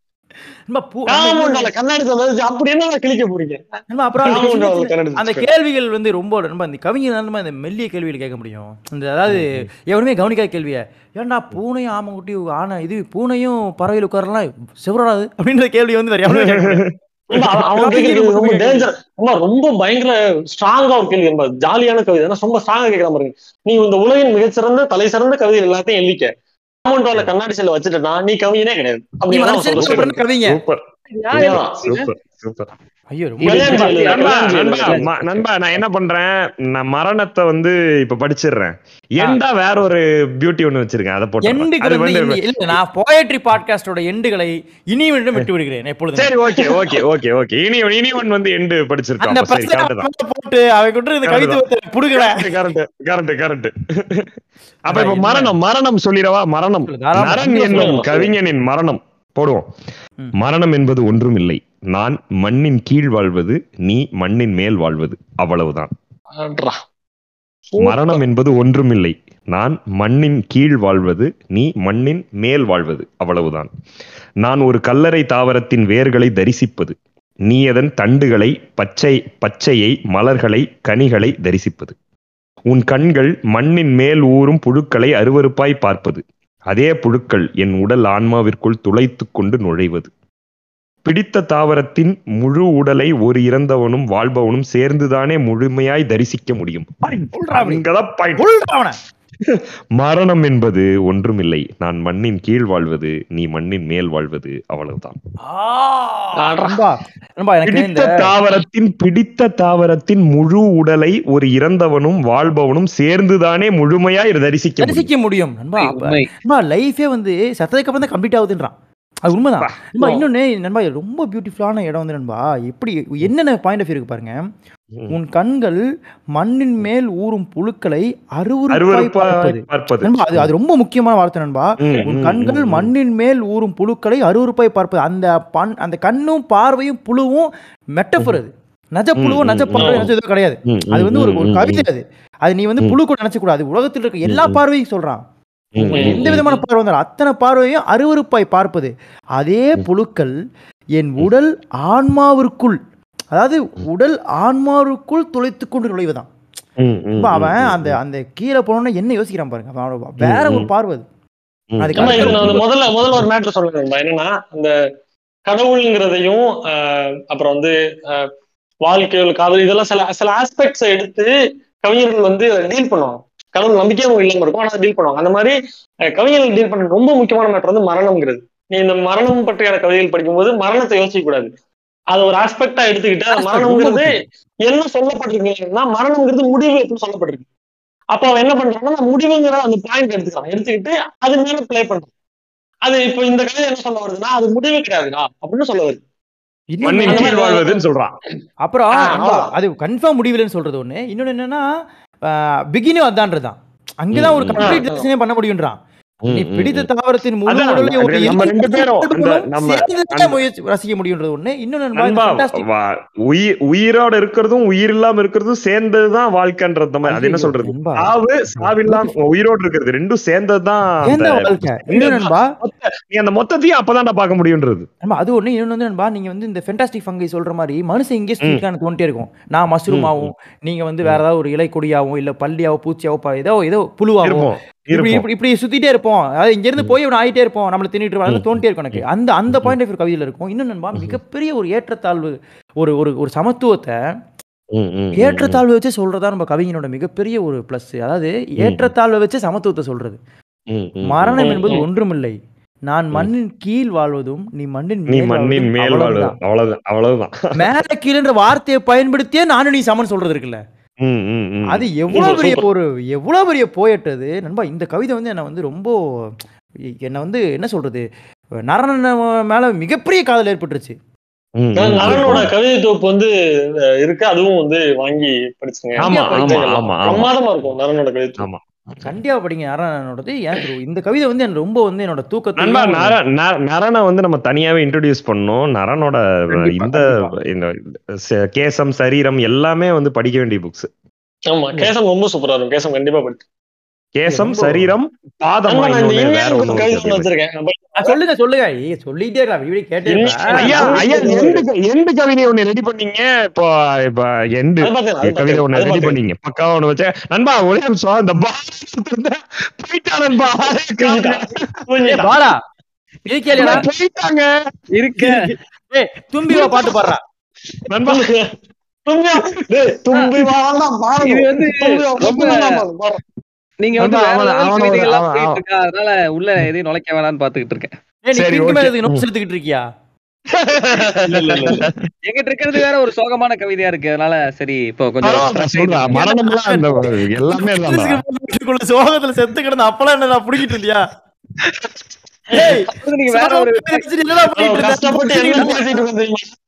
சோகம் சந்தோஷம் பேசிட்டு இருக்கோம். நீ சோகமா இருக்க மறுபடியும் ஒரு சோகத்தை நுழைக்க வேணாம்னு பார்த்தேன். சொல்லி தொலை. நண்பா நான் இன்னொரு ஒரு முத்து நான் ஒரு கவிதை வச்சிருக்கேன். அதை படிச்சிடவா? எனக்கு ரொம்ப பிடிச்ச ஒரு. கவிதை வச்சிருக்கேன். புரட்சிகரமான ம். கவிதை கூட. நண்பா இந்த கவிதை. பேர் ரொம்ப அழகான பேர் நண்பா. தீண்டப்படாத முத்தம். நீங்க முத்தத்தை பத்தி பேசும்போது படிக்க நினைச்சேன் நண்பா. இந்த ஸ்வைப் பண்ணதுல. வச்சிருக்கேன். நீங்க ஒரு முத்தம் கொடுங்க அப்புறம் நான் ஒரு முத்தம் கொடுக்குறேன். ஐயோ. நண்பா ரொம்ப பயங்கர ஹாண்டிங்கான கவிதை. இது படிக்க கேளுங்க. நான் எனக்கு வந்து ரொம்ப சரளமா டபடபன்னு உங்களை அளவுக்கு அழகா படிக்க தெரியாது. ஸோ கொஞ்சம் பிழைகளை மன்னித்து ஏற்றுக்கொள்ளும். எம் வாய்களில் பெரிய கவிதை எம் வாய்களில் திணிக்கப்பட்ட மலத்தை எல்லாம் திணித்தவர்கள் மீதே துப்பத் தெரிந்து கொண்டோம். எம் வயிறுக்குள் சா சாணிப்பால் புகட்டும் கரங்களை ந கரங்களை நரம்புகள் நரம்பறுக்கவும் கற்றுக்கொண்டோம். மறுக்கப்பட்ட தெருக்களில் கூட செருப்பணிந்து செல்லும் செருக்கினை பெற்றுவிட்டோம். ஆண்டைகள் முன் அடிபணிந்தே வளைந்து போன முதுகெலும்புகளை நிமிர்ந்து போடவும் அறிந்து கொண்டோம். நீரற்ற ஓடைகளில் நிகழும் கௌரவ கொலைகளிலிருந்து உயிர்த்தெழும் உயிர்த்தெளவும் உணர்ந்து கொண்டோம். கை நாட்டுகளை தட தடமளித்து ஏறேட்டுகவும் எழுந்தி நிற்கின்றோம். ஒடுக்கப்பட்ட ஒடுக்கப்பட்ட தோற்பறையிலிருந்து விடுதலையின் மா இசையை மீட்டெடுக்கவும் பழகிக்கொண்டோம் என்றாலும் என்றாலும் எம் கருத்த உடல்களிலிருந்து சிந்தப்படுகின்ற இரத்தமெல்லாம் இத்தேசத்தில் தீப்பற்றி எரிகின்றன தீண்டப்படாத முத்தங்களாக. ஐயோ. நண்பா அந்த தீண்டப்படாத முத்தங்களாக. நண்பா எரிகின்றன தீ- தீண்டப்படாத முத்தங்களாக. எம் கருத்த உடலிலிருந்து சிந்தப்படுகின்ற இரத்தமெல்லாம் இரத்தமெல்லாம் இத்தேசத்தில் தீப்பற்றி எரிகின்றன தீண்டப்படாத முத்தங்கள். நண்பா இந்த நாலு வரி. அவன் சொல்றதுக்கு அவன் முன்னாடி பட்ட கஷ்டத்தை சொல்றது இருக்குல்ல நண்பா அது இந்த நாலு வரி வந்து நம்மளை எரிச்சு நம்மளை வந்து ஒரு நண்பா இந்த இந்த கேள்வி வந்து இது நம்ம தொடர்ச்சியா இந்த இந்த- சாதி மாதிரிலாம் பேசிக்கிட்டு இருக்கோம். எனக்கு எப்படி இதை கடக்குறாங்கன்னே நண்பா. இந்த இது- எப்படி நீ வந்து உன்னால தீண்டப்படாத முத்தம்ன்றது வந்து நீ எப்படி கடந்து செல்ற? அந்த ரத்தத்தை வந்து எப்படி நீ தீண்டப்படாத முத்தமா பார்க்கறது வந்து எனக்கு அது அது ஒரு மனநோய் நமக்கு புரிஞ்சாலுமே அது பெரிய பெரிய கேள்வி. இந்த கவிதை வந்து எனக்கு ரொம்ப என்னை வந்து ஹான் பண்ண ஒரு கவிதை. பயங்கரமா இருக்கு. பயங்கரமா என்ன இருக்கு. கவிதை? ஒரு பண்ணி தான் எனக்கு. தீண்டப்படாத முத்தங்களாய். அவன் அத அத அந்த வலிய கூட எப்படி சொல்றான் பாருங்க நண்பா. தீண்டப்படாத முத்தமா தான் வச்சிருக்கான் அவன் அத கூட. என்ன கவிதை நண்பா அந்த வலிய முத்தம் அதான் அவன் கவிதை அவன் கவிங்க அவன் பாரு. முத்தமா வச்சிருக்கான். நண்பா அவனை வாயில டேய் உனக்கு உனக்கு உனக்கு கடைசியா முத்தம் தாண்டா வச்சிருக்கன்றது என் கண் என். ரத்தமே நான் முத்தமா தான் வச்சிருக்கன்றது. அவன் வாயில மலத்தை திணிச்சு அவனை மன்னிச்சு முத்தமிட ஆசைப்படுறான்பா அவன். உதறி தர மாட்டான் அவன். தீட்டுன்றான் தொட்டா மயிராண்டி. ஒரு அழகான ஒரு பண்ணி தான் எனக்கு அந்த கவிதையை கொடுத்தாங்க. பியூட்டி பியூட்டி பியூட்டி அதான் நான் கவிதைகளை நிறைவு செய்து கொண்டேன். நீங்க யாராவது இது பண்றேன். அதே முத்தத்துல நான் வந்து மூட வந்து கொஞ்சம் சரி பண்றேன். சரி பண்ணுங்க. இந்த கவிதையோட இத இத சொன்னோன்னே இப்போ வந்து கொஞ்சம் இனியவன் வந்து கொஞ்சம் சந்தோஷமாயிருவார் நினைக்கிறேன். இது கண்டிப்பா படிச்சிருப்பாரு அவருக்கு அவருக்கு பரிச்சை பற்றதா இருக்கும். இந்த கவிதையோட தலைப்பு முத்தமிட. அவ்வளவுதான். முத்தமிட. கவிதையோட தலைப்பு முத்தமிட. முத்தமிட. முத்தமிட. உண்மையும் அல்ல பொய்யும் அல்ல ஒரு முத்தம். முத்தமற்ற உறவு போலியானது. முத்தத்திற்கு இடமற்ற நெருக்கம் புழுக்கம் நிறைந்தது. முத்தத்திற்கு இடமற்ற நெருக்கம் புழுக்கம் நிறைந்தது. முத்தம் உருக்கமானது. நிறமற்ற உணர்ச்சிகளின் ஓவியம். உயிரின் முதல் ஒத்திகை. உயிரின் முதல் நிறமற்ற உணர்ச்சிகளின் ஓவியம். உயிரின் முதல் ஒத்துகை. முதல் ஒத்திகை ரிஹர்சல் உயிரின் முதல் ஒத்திகை. முத்தத்தை நடிக்கும் போது ஒருவர் ஒரு ஒருவர் கழிவறையாகிறார். முத்தத்தை நடிக்கும் போது ஒருவர் கழிவறையாகிறார். மற்றவர் கல்லறையாக கூடும். ஐயோ. தயாரிக்க முடியாத குற்றங்களில் ஒன்று ஒரு முத்தம் திருடு போவது. முத்தங்களை முத்தங்களை மாடுகளைப் போல மந்தை மந்தையாக மேய்க்க முடியாது. மான்கள் போல துள்ளித் திரிபவை முத்தங்கள். ஒரு. ஒரு முத்தத்தை இன்னொரு முத்தமே முத்தமிட முடியும். கொடுமையில கஷ்டப்பட்டு இருந்துறாரு சிற்பி செதுக்கும் சிலைகளின் எல்லா காயங்களையும் சிற்பி செதுக்கும் சிலைகளின் எல்லா காயங்களையும் ஆற்றிடும் ஒளியின் ஒரு தன்னலமற்ற முத்தம். இப்படியே ஆடா. இங்க ஏன் நண்பா இங்க பிரான்சிஸ் கிருபான்றவன் யாருன்னு பாருங்க. இப்படியே எழுதி செல்வதை விட இப்போதே எழுந்து செல்ல வேண்டும். யாரையேனும் முத்தமிட.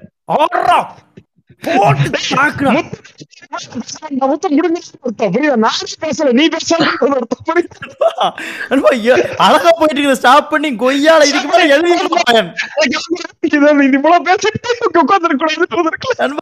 இல்ல நீ வாதுன்றதான் அந்த கவிதை. டேய் எழுதி. நான் பிரான்சிஸ் கிருபா எழுத விரும்பல. நீங்க என்ன உடனிக்கிட்டு இருக்க? போயிட்டு இருக்கு. இன்னொரு தடவை படிக்கிறேன். ரொம்ப டெப்த் இந்த கவிதை. உயிர் நிறைய வழிகள் ரொம்ப இது ஆக்கிசன நண்பா உயிர் உயிரின் முதல் ஒத்திகைன்றது வந்து நண்பா நண்பா உயிரின் முதல் ஒத்திகை. நண்பா அந்த சோலை டச் பண்ற ஏரியா வந்து அதான் உங்களுக்கு புரியுதா? நண்பா, நீங்க எந்த எந்த வரியும் இருக்குல்லா நீங்க அந்த அந்த அந்த மெட்டஃபரை எவனும் டீல் பண்ணதே இல்ல. சிலைய வடிக்கிறதுல புலி வந்து அந்த கல்லுக்கு அஹ், சிலைய முத்தம் தான் வடிக்கிறது கொடுக்குதுன்றதுதான். இல்ல, அந்த மெட்டஃபர் கூட எனக்கு ஓகே ஏன்னா அது அந்த மெட்டஃபர் கூட சொல்லிட முடியும் நண்பா. நண்பா இது இது இனியவன் இந்த மெட்டபர் தான் பயங்கரம். முத்தத்தை நடிக்கும் போது ஒருவர் கழிவறையாகிறார். ஆமா ஒருத்த மற்றவர் கல்லறையாக கூடும் மற்றவர் கல்லறையாக கூடும் ஒரே நிமிஷம் அந்த அந்த ஒரு அந்த அந்த அதுக்குள்ளே ஒரு மேட்டர் என்னன்னா புலி வந்து அந்த சிலையை செதுக்கும் போது ஒரு முத்தம் தான் கொடுக்குங்கிற மெட்டஃபர் கூட ஒரு கவி யோசிச்சிருவாங்க எனக்கு புரியுது. ஆனா. ஒரு கல்லுல ஏற்படுற காயங்கள் தான் சிலையா மாறுதுங்கிறது இருக்குல்ல. அத காயமா பாக்குறது இருக்குல்ல. அது சம மெட்டஃபர் பின்பா. ஆஹா, ஆஹா. நண்பா என்ன என்ன மேட்ரு அது? என்ன கவிதை? டேய் முத்து நண்பா என்னதோ படிங்க நண்பா அதை.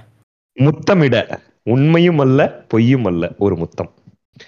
இதுவே பயங்கரமா இருக்குங்க. உண்மையும் அல்ல பொய்யும் அல்ல ஒரு முத்தம். ஒரு முத்து என்ன உண்மையில அதுக்கு என்ன பொய்யும் ஸ்டேட் இல்ல. கொடுக்குறாங்க? உண்மையும் அல்ல பொய்யும் அல்ல ஒரு முத்தம். அவனோட அவனோட ஆரம்பிக்கும் போதே நீங்க அவனோட கட்ஸ் எங்க இருக்குன்னா கவிதை முடிஞ்சு சாக்கில தெரியுமா உங்களுக்கு? முத்தம் உண்மையில போய் முடிஞ்சு பொய்யும் அல்ல ஒரு முத்தம். அங்கிருந்து ஆரம்பிக்கிறான். முத்தமற்ற உறவு போலியானது. முத்தத்திற்கு இடமற்ற நெருக்கம் புழுக்கம் நுணுக்கமானது முத்தம் உருக்கமானது. நிறமற்ற உணர்ச்சிகளின் ஓவியம். உயிரின் முதல் ஒத்திகை. முத்தத்தை நடிக்கும்போது ஒருவர் கடிவறையாகிறார் மற்றவர் கல்லறையாக கூடும். தயாரிக்க முடியாத குற்றங்களில் ஒன்று ஒரு முத்தம் திருடு போவது முத்தங்களை மாடுகளைப் போல மந்தை மந்தையாக மேய்க்க முடியாது. மான்கள் போல துள்ளித் திருபவை முத்தங்கள். ஒரு முத்தத்தை இன்னொரு முத்தமே முத்தமிட முடியும். சிற்பி செதுக்கும் சிலைகளின் எல்லா காயங்களையும் ஆற்றிடும் உளியின் ஒரு தன்னலமற்ற முத்தம். இப்படியே எழுதிச் செல்வதை விட இப்போதே எழுந்து செல்ல வேண்டும் யாரையேனும் முத்தமிட. ஐயோ நண்பா இது கவிதை. வந்து அவ்வளவுதான். ஒன்னும் இல்ல. அவன் ஒண்ணும் அவன் ஆளே இல்ல. முத்தமிட ஆப்போசிட் ஒரு முத்த கவிதை சொல்ற பாருங்க. இந்த முத்தத்தை பாக்குறான்னு இருக்குல்ல? இசை முத்தத்தை எப்படி பாக்குறான்னு ஒரு கவிதை ஒன்று இருக்கு. சூப்பர் பாருங்க எனக்கு எனக்கு ரொம்ப ரொம்ப பிடிக்கும். இசை முத்தத்தை எப்படி பாக்குறான்னு இருக்குல்ல அது என்ன சும்மா இதான் கேளுங்க.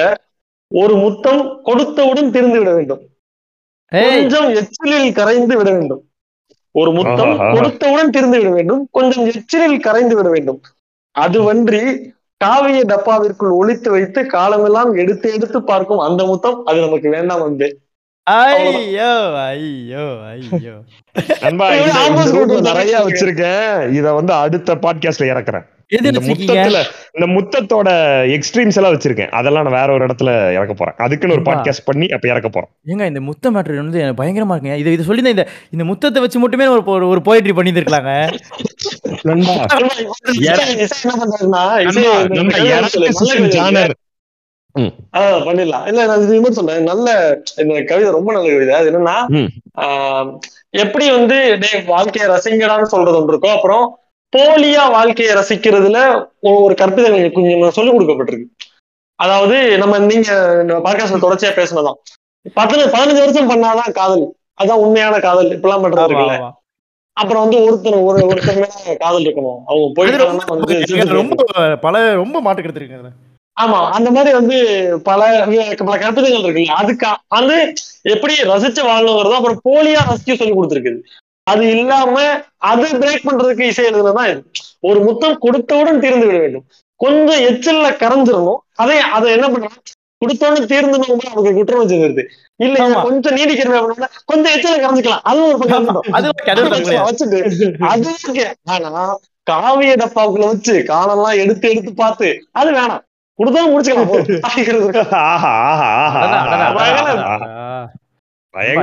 அது எனக்கு வேணாம் அன்பேன்ட்டான் கொஞ்சிட்டான் திருடர்களின் மொழி அது. இது வந்து அட்டாச்மெண்ட் வேணும் அப்படின்னு சொல்றதுதான் அது நமக்கு வேண்டாங்கிறது விட்டு போட்டுறான் அது நமக்கு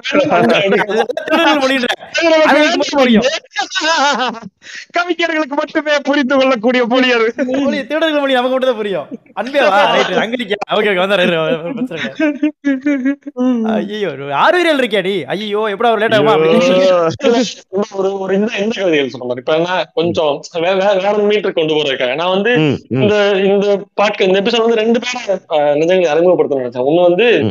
அஹ், மத்தபடி பிரான்ஸ் கிருபா கல்யாண்ஜி எல்லாம் அவங்க ஆல்ரெடி நம்மளும் பேசியிருக்கோம் அவங்களும் இது பண்ணிருக்காங்க அவங்களும் படிச்சிருவாங்க போய்க்கலாம். நான் புதுசா சொல்லணும்னு நினைச்சது ரெண்டு பேர். ஒண்ணு வந்து முகுந்த் நாகராஜன். அவரோட நான் பெரும்பாலும் சொல்லிட்டேன் எல்லாமே. அவரோட புத்தகங்கள் கண்டிப்பா வாங்கி படிச்சிருக்கேன். இன்னொன்னு இவர் வந்து ரொம்ப கேரக்டராவே ரொம்ப வித்தியாசமான ஆள் நண்பா. அதனால அவரு வந்து இந்த இந்த நெஞ்சங்களை அறிமுகப்படுத்துறேன். என்னன்னா பேயோன் அப்படின்னு ஒருத்தர் இருக்காரு. பேயோன். பேயோன். அவர் வந்து ஒரு பிளாக் ஒன்று இருக்கும் பேயோன்னு. அப்புறம் பேயோங்கிற தலைப்பு எழுதிட்டு இருக்காரு ஆனா அந்த பேயோங்கிறது யாருக்குமே தெரியாது. ஆ. தெரியாது அவர் அவரு நீட்டரா பயங்கர ஜாலியா இருப்பாப்ல. அவரோட ட்விட்டர் அக்கௌண்ட் பயோ வந்து சூப்பரா இருக்கும். ஐயோ அதை பாருங்க. என்ன ஒரு மனிதன் ஒரு கவிதையில் மூழ்கி எதை சொல்ல வந்தாரோ அதையே மறந்து விட்டான். அவனே கவிஞர். ஓகே. அவரோட ப- பேர் கூட இது கவிதை இல்ல அவரை பத்தி மறந்த கவிதை மறந்த கவிதை ஆ ஓகே என்று ஆரம்பிப்பான ஒரு கவிஞர். ஐயோ பேரு, ஆளு அந்த அந்த இமேஜ் வந்து எப்படிப்பட்டவர்களுக்காக ஒரு ஒரு சின்ன மாதிரி சொல்றதுக்காக சொல்றேன் அவர் ட்விட்டர் பயோ போய் பார்த்தோன்னா எப்படி இருக்கும்னா நான் பப்ளிக் ஃபிகராக இருப்பதை விட வெறும் ஃபிகராக இருக்க விரும்புகிறேன்.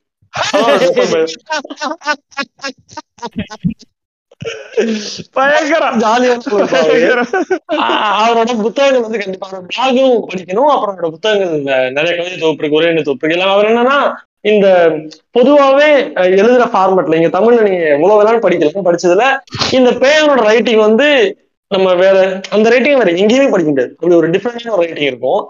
அதனால பேயனுங்கிறத அறிமுகப்படுத்துறேன். இன்னைக்கு வந்து எண்டு பஞ்சு வந்து பேயன்ட்ட தான் இருக்கு. ஆனா இது இப்ப சொல்ல போற கவிதை வந்து எண்டு பஞ்சு இல்ல. சும்மா ஒரு சாதாரண ஒரு கவிதை ஒன்று சொல்றேன்.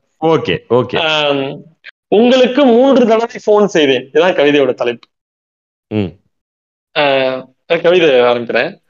சார் நான் உங்களுக்கு மூன்று தடவை போன் செய்தேன். இரண்டு தடவை என்கேஜாக இருந்தது. ஒரு தடவை ரிங் போய் கொண்டிருந்தது.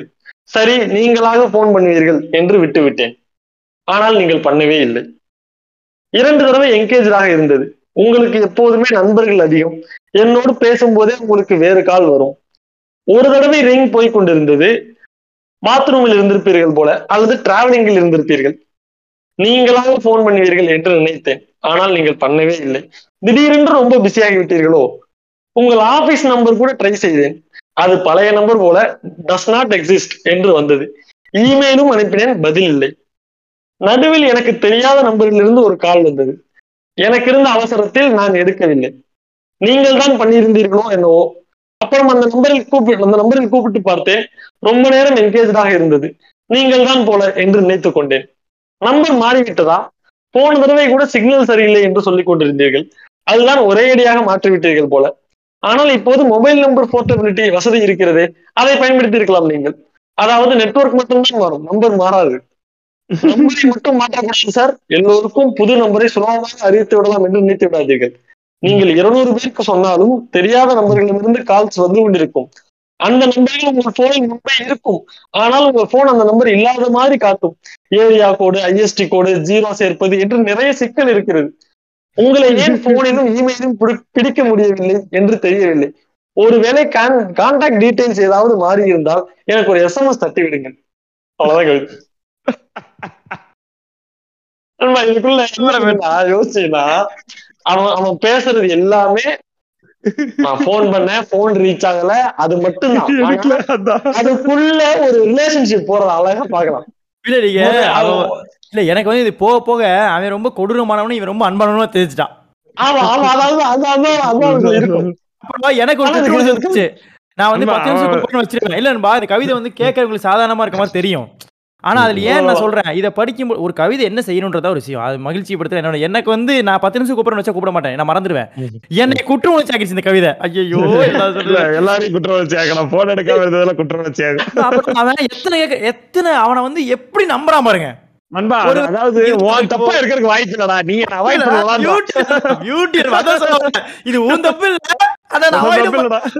என்ன ஒரு இல்ல மிகப்பெரிய காதல் கவிதை. லவ் லவ் அது. சரியான லவ் அது. சூப்பரா இந்த இந்த பேரோட ரைட்டிங் வந்து சூப்பரா இருக்கணும். நான் இன்னும் சின்ன சின்னதா சொல்ற பாருங்களேன்.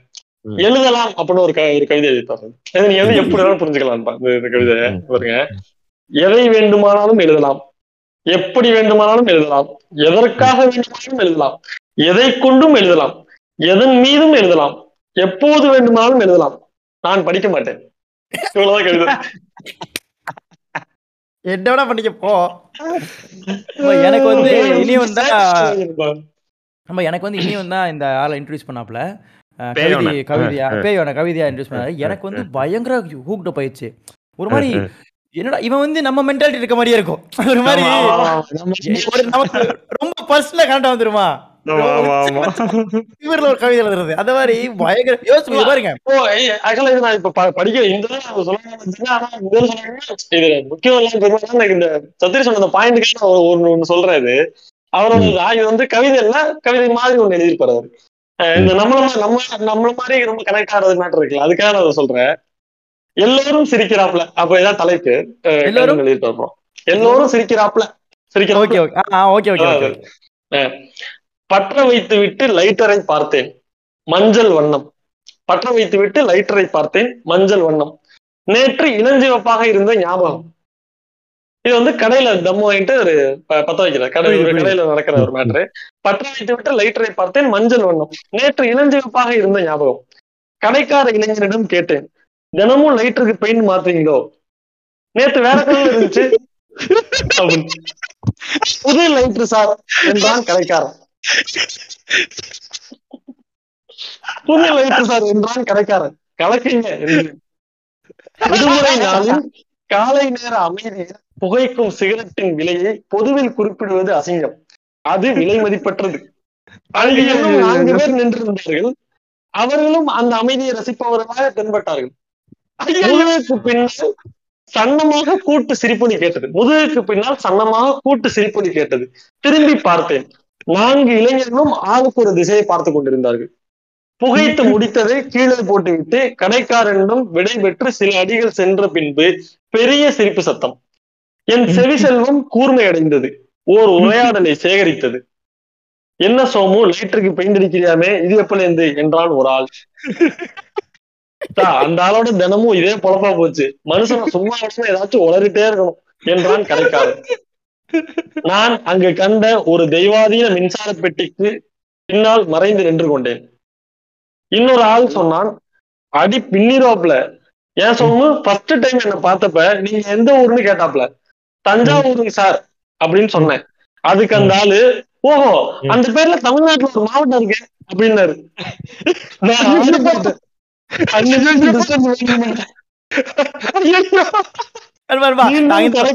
ஒரு மாவட்டம் இருக்கே அப்புறம்? அந்த அப்படின்னு அந்த பேர்ல தமிழ்நாடு மாவட்டம் இருக்கு அப்படின்னு அப்படின்னாப்ல நான் ஆடி போயிட்டேன். அன்னில இருந்து டிஸ்டன்ஸ் மெயின்டைன் பண்றேன் அப்படின்னு ஒருத்தர் சொல்றான். மீண்டும் கடைக்காரன். கேளு விசு தீபாவளி அன்னைக்கு வந்தாப்ல இந்த ஆளை மதிச்சு தீபாவளி வாழ்த்துக்கள் சார் அப்படின்னு. ஆஹ் இருக்கட்டும் இருக்கட்டும் அப்படின்றாப்ல புறவு மறுநாள் வந்து தீபாவளி முடிஞ்சா அப்படின்னு இழிக்கிறாப்ல பண்டிகைக்கு விசாரிக்கிறாராம். யோ தீபாவளி நேர்த்தியா? வாழ்த்து சொன்னா பதிலுக்கு வாழ்த்துனியா? எல்லோரும் சிரிப்பு. உய்யால யார் யா ஆளு? தினமும் வருவாப்ல ஒவ்வொரு சனிக்கிழமையும் மச்சான். நாளைக்கு கடை இருக்கான்னு விடாம கேட்பாப்ல நானும் பொறுமையா எல்லா ஞாயிற்றுக்கிழமையும் கடை உண்டு சார். அப்படின்னு சொல்லுவேன். ஆனா ஞாயிற்றுக்கிழமை வரமாட்டாரு. வர மாட்டான் எல்லோரும் சிரித்தார்கள். இவர்கள் சொன்ன எல்லாமே எனக்கு நினைவிருந்ததால் விலகி நடக்க தொடங்கினேன். பாரா நின்னு முழுசா கேட்டு போறாப்ல என்றது ஒரு குரல். மீண்டும் அடக்கி கொண்ட சிரிப்பு சத்தம். நான் வீட்டுக்கு வந்து ரொம்ப கேளுங்க நான் வீட்டுக்கு வந்து சேர்ந்து ஐபேடில் ஒரு மின்னூலை பழக்க தோஷத்தில் எச்சில் தொட்டு புரட்டி கொண்டிருந்த போது நான் வீட்டுக்கு வந்து சேர்ந்து ஐபேடில் ஒரு மின்னூலை பழக்க தோஷத்தில் எச்சில் தொட்டு புரட்டி கொண்டிருந்த போது நினைவுலாம் அந்த உரையாடல் இருந்தது. புரட்டி கொண்டிருந்த போது நினைவெல்லாம் அந்த உரையாடலில் இருந்தது. Okay okay.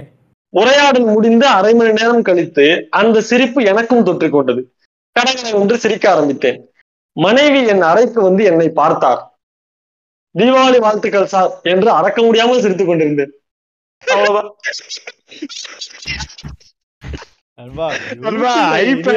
ஐபேட்ல புக்குன்னு நினைச்சு எச்சு தொட்டி புரட்டி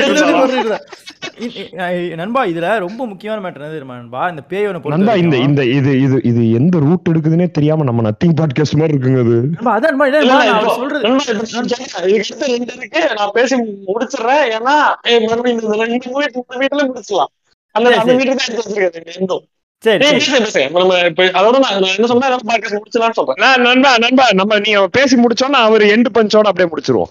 அப்ப நான் அவரை பத்தி சொல்லிடுறேன் அந்த மேட்டர் நான் தோன்றதை சொல்லிடுறேன். ம், ம், ம். இப்ப நீங்க சொல்ல போது கடைசி கவிதை. அப்படிதான் நீவன் ஆமா நான் சொல்றது கடைசி கவிதை. அதுக்கப்புறம் நான் இதை அப்ப அவ்வளவுதான். நான் இதை சொல்லிடுறேன். நான் சொல்லி முடிச்சிடறேன். நண்பா இது வந்து என்ன நண்பா இவரோட இவரை இவர் இன்ட்ரடியூஸ் பண்ணும்போது ஆஹ் அப்படியே உடனே வந்து உடம்பு சரியில்லையா இருமாதீங்கன்னு சொல்லி வந்து கேட்காங்க டிஎம்ஸ்ல ஒரு பெரிய பிரச்சனை தெரியாம ஒரு நிர்மலம் வந்துச்சுடா நண்பா என்னன்னா பேயவனை பத்தி சொல்லும்போது நண்பா இவர் வந்து இந்த ஆள் வந்து பயங்கரமான கவிஞர் நண்பா இப்ப நீங்க சொன்னா பாருங்க அந்த ஐபேட எச்சு திட்டுன்ற மேட்டர்ல ஆனா கவிதைன்ற ஒரு உலகம் இருக்குல்ல அத வந்து நம்ம எப்படி இந்த புனிதத்தை விட்டு அடிச்சு காலி பண்ற மாதிரி அந்த கவிதை இந்த உலகத்தையும் காலி பண்ணுவான் இந்த கவிதை மனநல சொல்றீங்களே நம்ம. கட்சி கலாய்ப்பான் ஆனா அதே ஒரு மிகப்பெரிய கவிங்க இந்த- கவிதை கேளுங்களேன். இந்த கவிதை இது வந்து நான் எண்ட்ல சும்மா ஒண்ணு இந்த அவர் சொல்ற மேட்டருக்காக நான் சொல்றேன் இதை. வந்து அவர் எழுதுறது ஒரே ஒரு வார்த்தை தான். ஆனா அது ஒரு பெரிய கவிதை. எனக்கு தெரியும் அதான் தேடி சோறுனிதம் தின்று பல சின்னஞ்சிறு கதைகள் பேசி. துன்பமிக உழன்று பிறர் வாட பல செயல்கள் செய்து நரைகூடி கிளப்பருவும் எய்தி கொடுங்கூற்று கிரையென பின் மாயும் பல வேடிக்கை மனிதரைப் போலே நான் வீழ்வேன் என்று நினைத்தாயோ? வேற என்ன செய்வார்களாம் இந்த வேற என்ன செய்வார்களான்றது உங்களுக்கு புரியுதான்பா? அது என்ன பெரிய மேட்ரு தெரியுமா? அத சிம்பிளான ஒரு கலாய் கவிதை நண்பா அது கலாய். கலாய் கவிதை இந்த ஆள் வந்து ஒரு நத்திங் பாட்காஸ்ட் இந்த ஆளு. நண்பா ஆமா நாளே நத்தினி பாட்காஸ்ட் அந்த பொட்டன்ஷியாலிட்டி நண்பா உலகத்துல இருக்க எல்லாத்தையும் ரசிக்க தெரிஞ்ச ஒருத்தன். போடா நண்பா ரெண்டு விஷயம் நண்பா. நண்பா அதான் அதான்.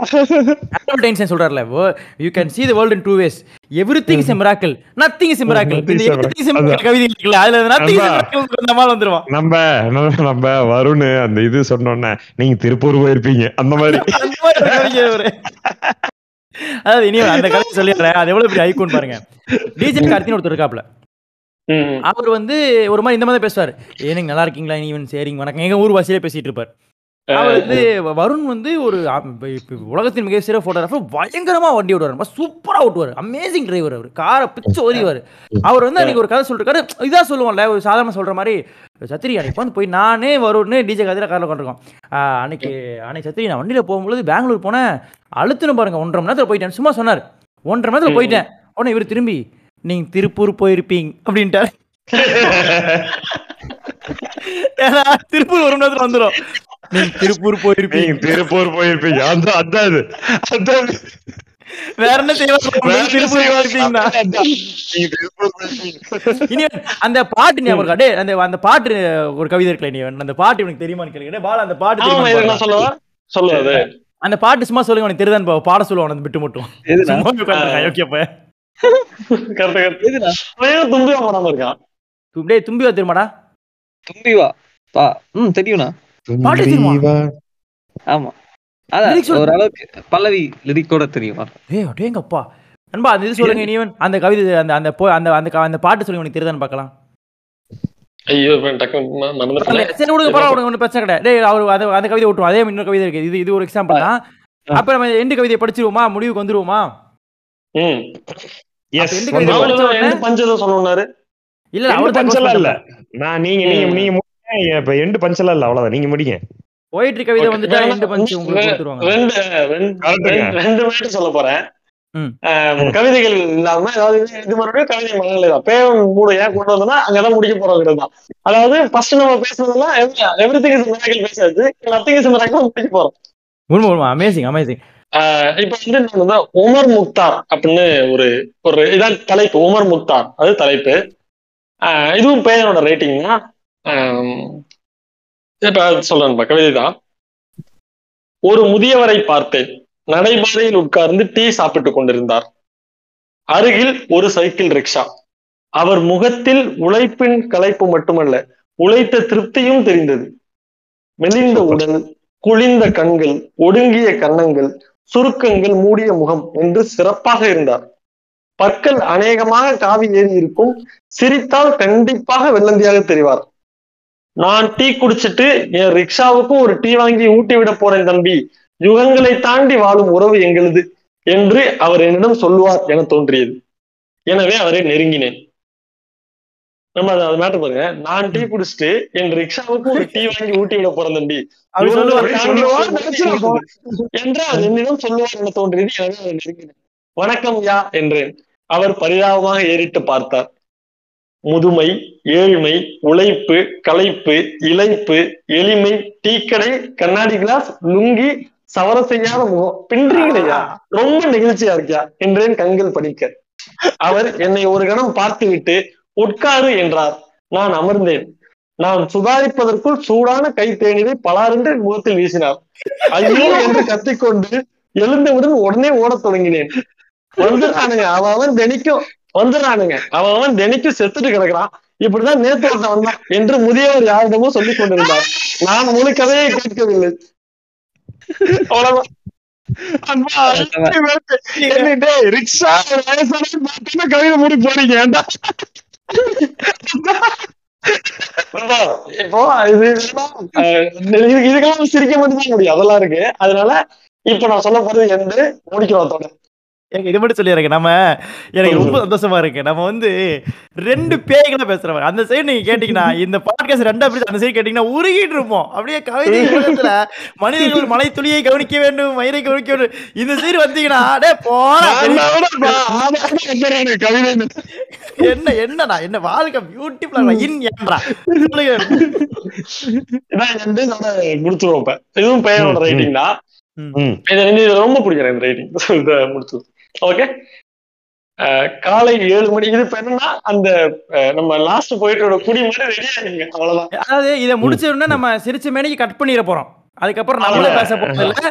ரெக்கார்ட் மட்டும் நன்றியே கிடையாது உங்களுக்கு. இதோட என்ஜாய் பண்ணுங்க. ம். காலை ஏழு மணிக்கு டீக்கடை வாசலில் நின்றிருந்தேன்.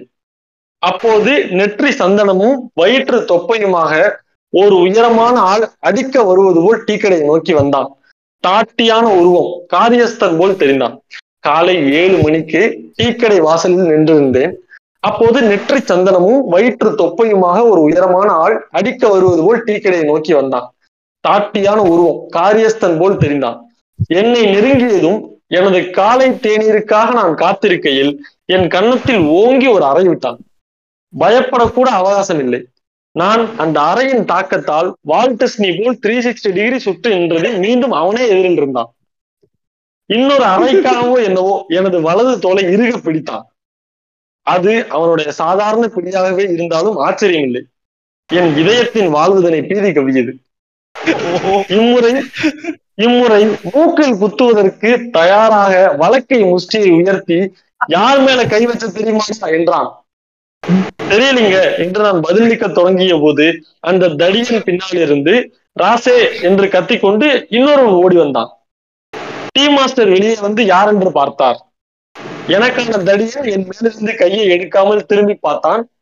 அவன்ல ராசு அது வேற ஆளு என்றான்.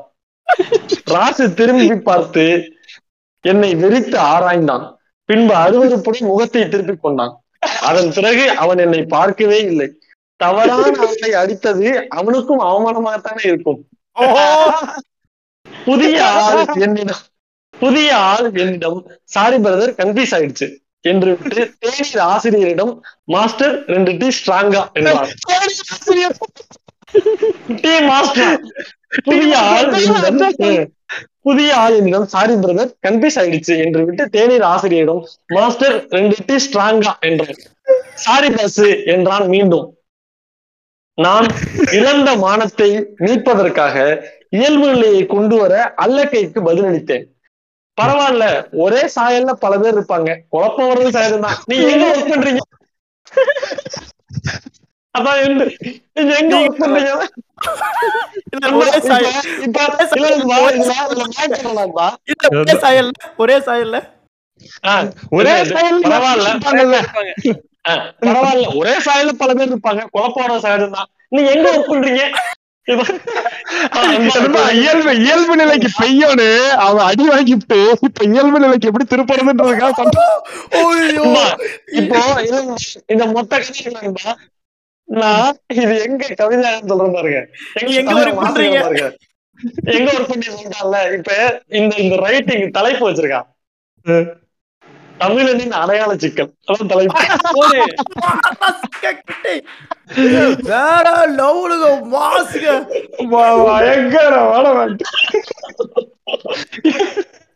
ஒரே மாதிரி நாலஞ்சு பேர் இருக்கிற சகஜம் தானே. இப்ப நீங்க கூட பாத்தீங்கன்னா வடிவேல் ப- மோடுங்கிறது. அப்புறம் எங்க ஒர்க் பண்றீங்க? அப்புறம் நீங்க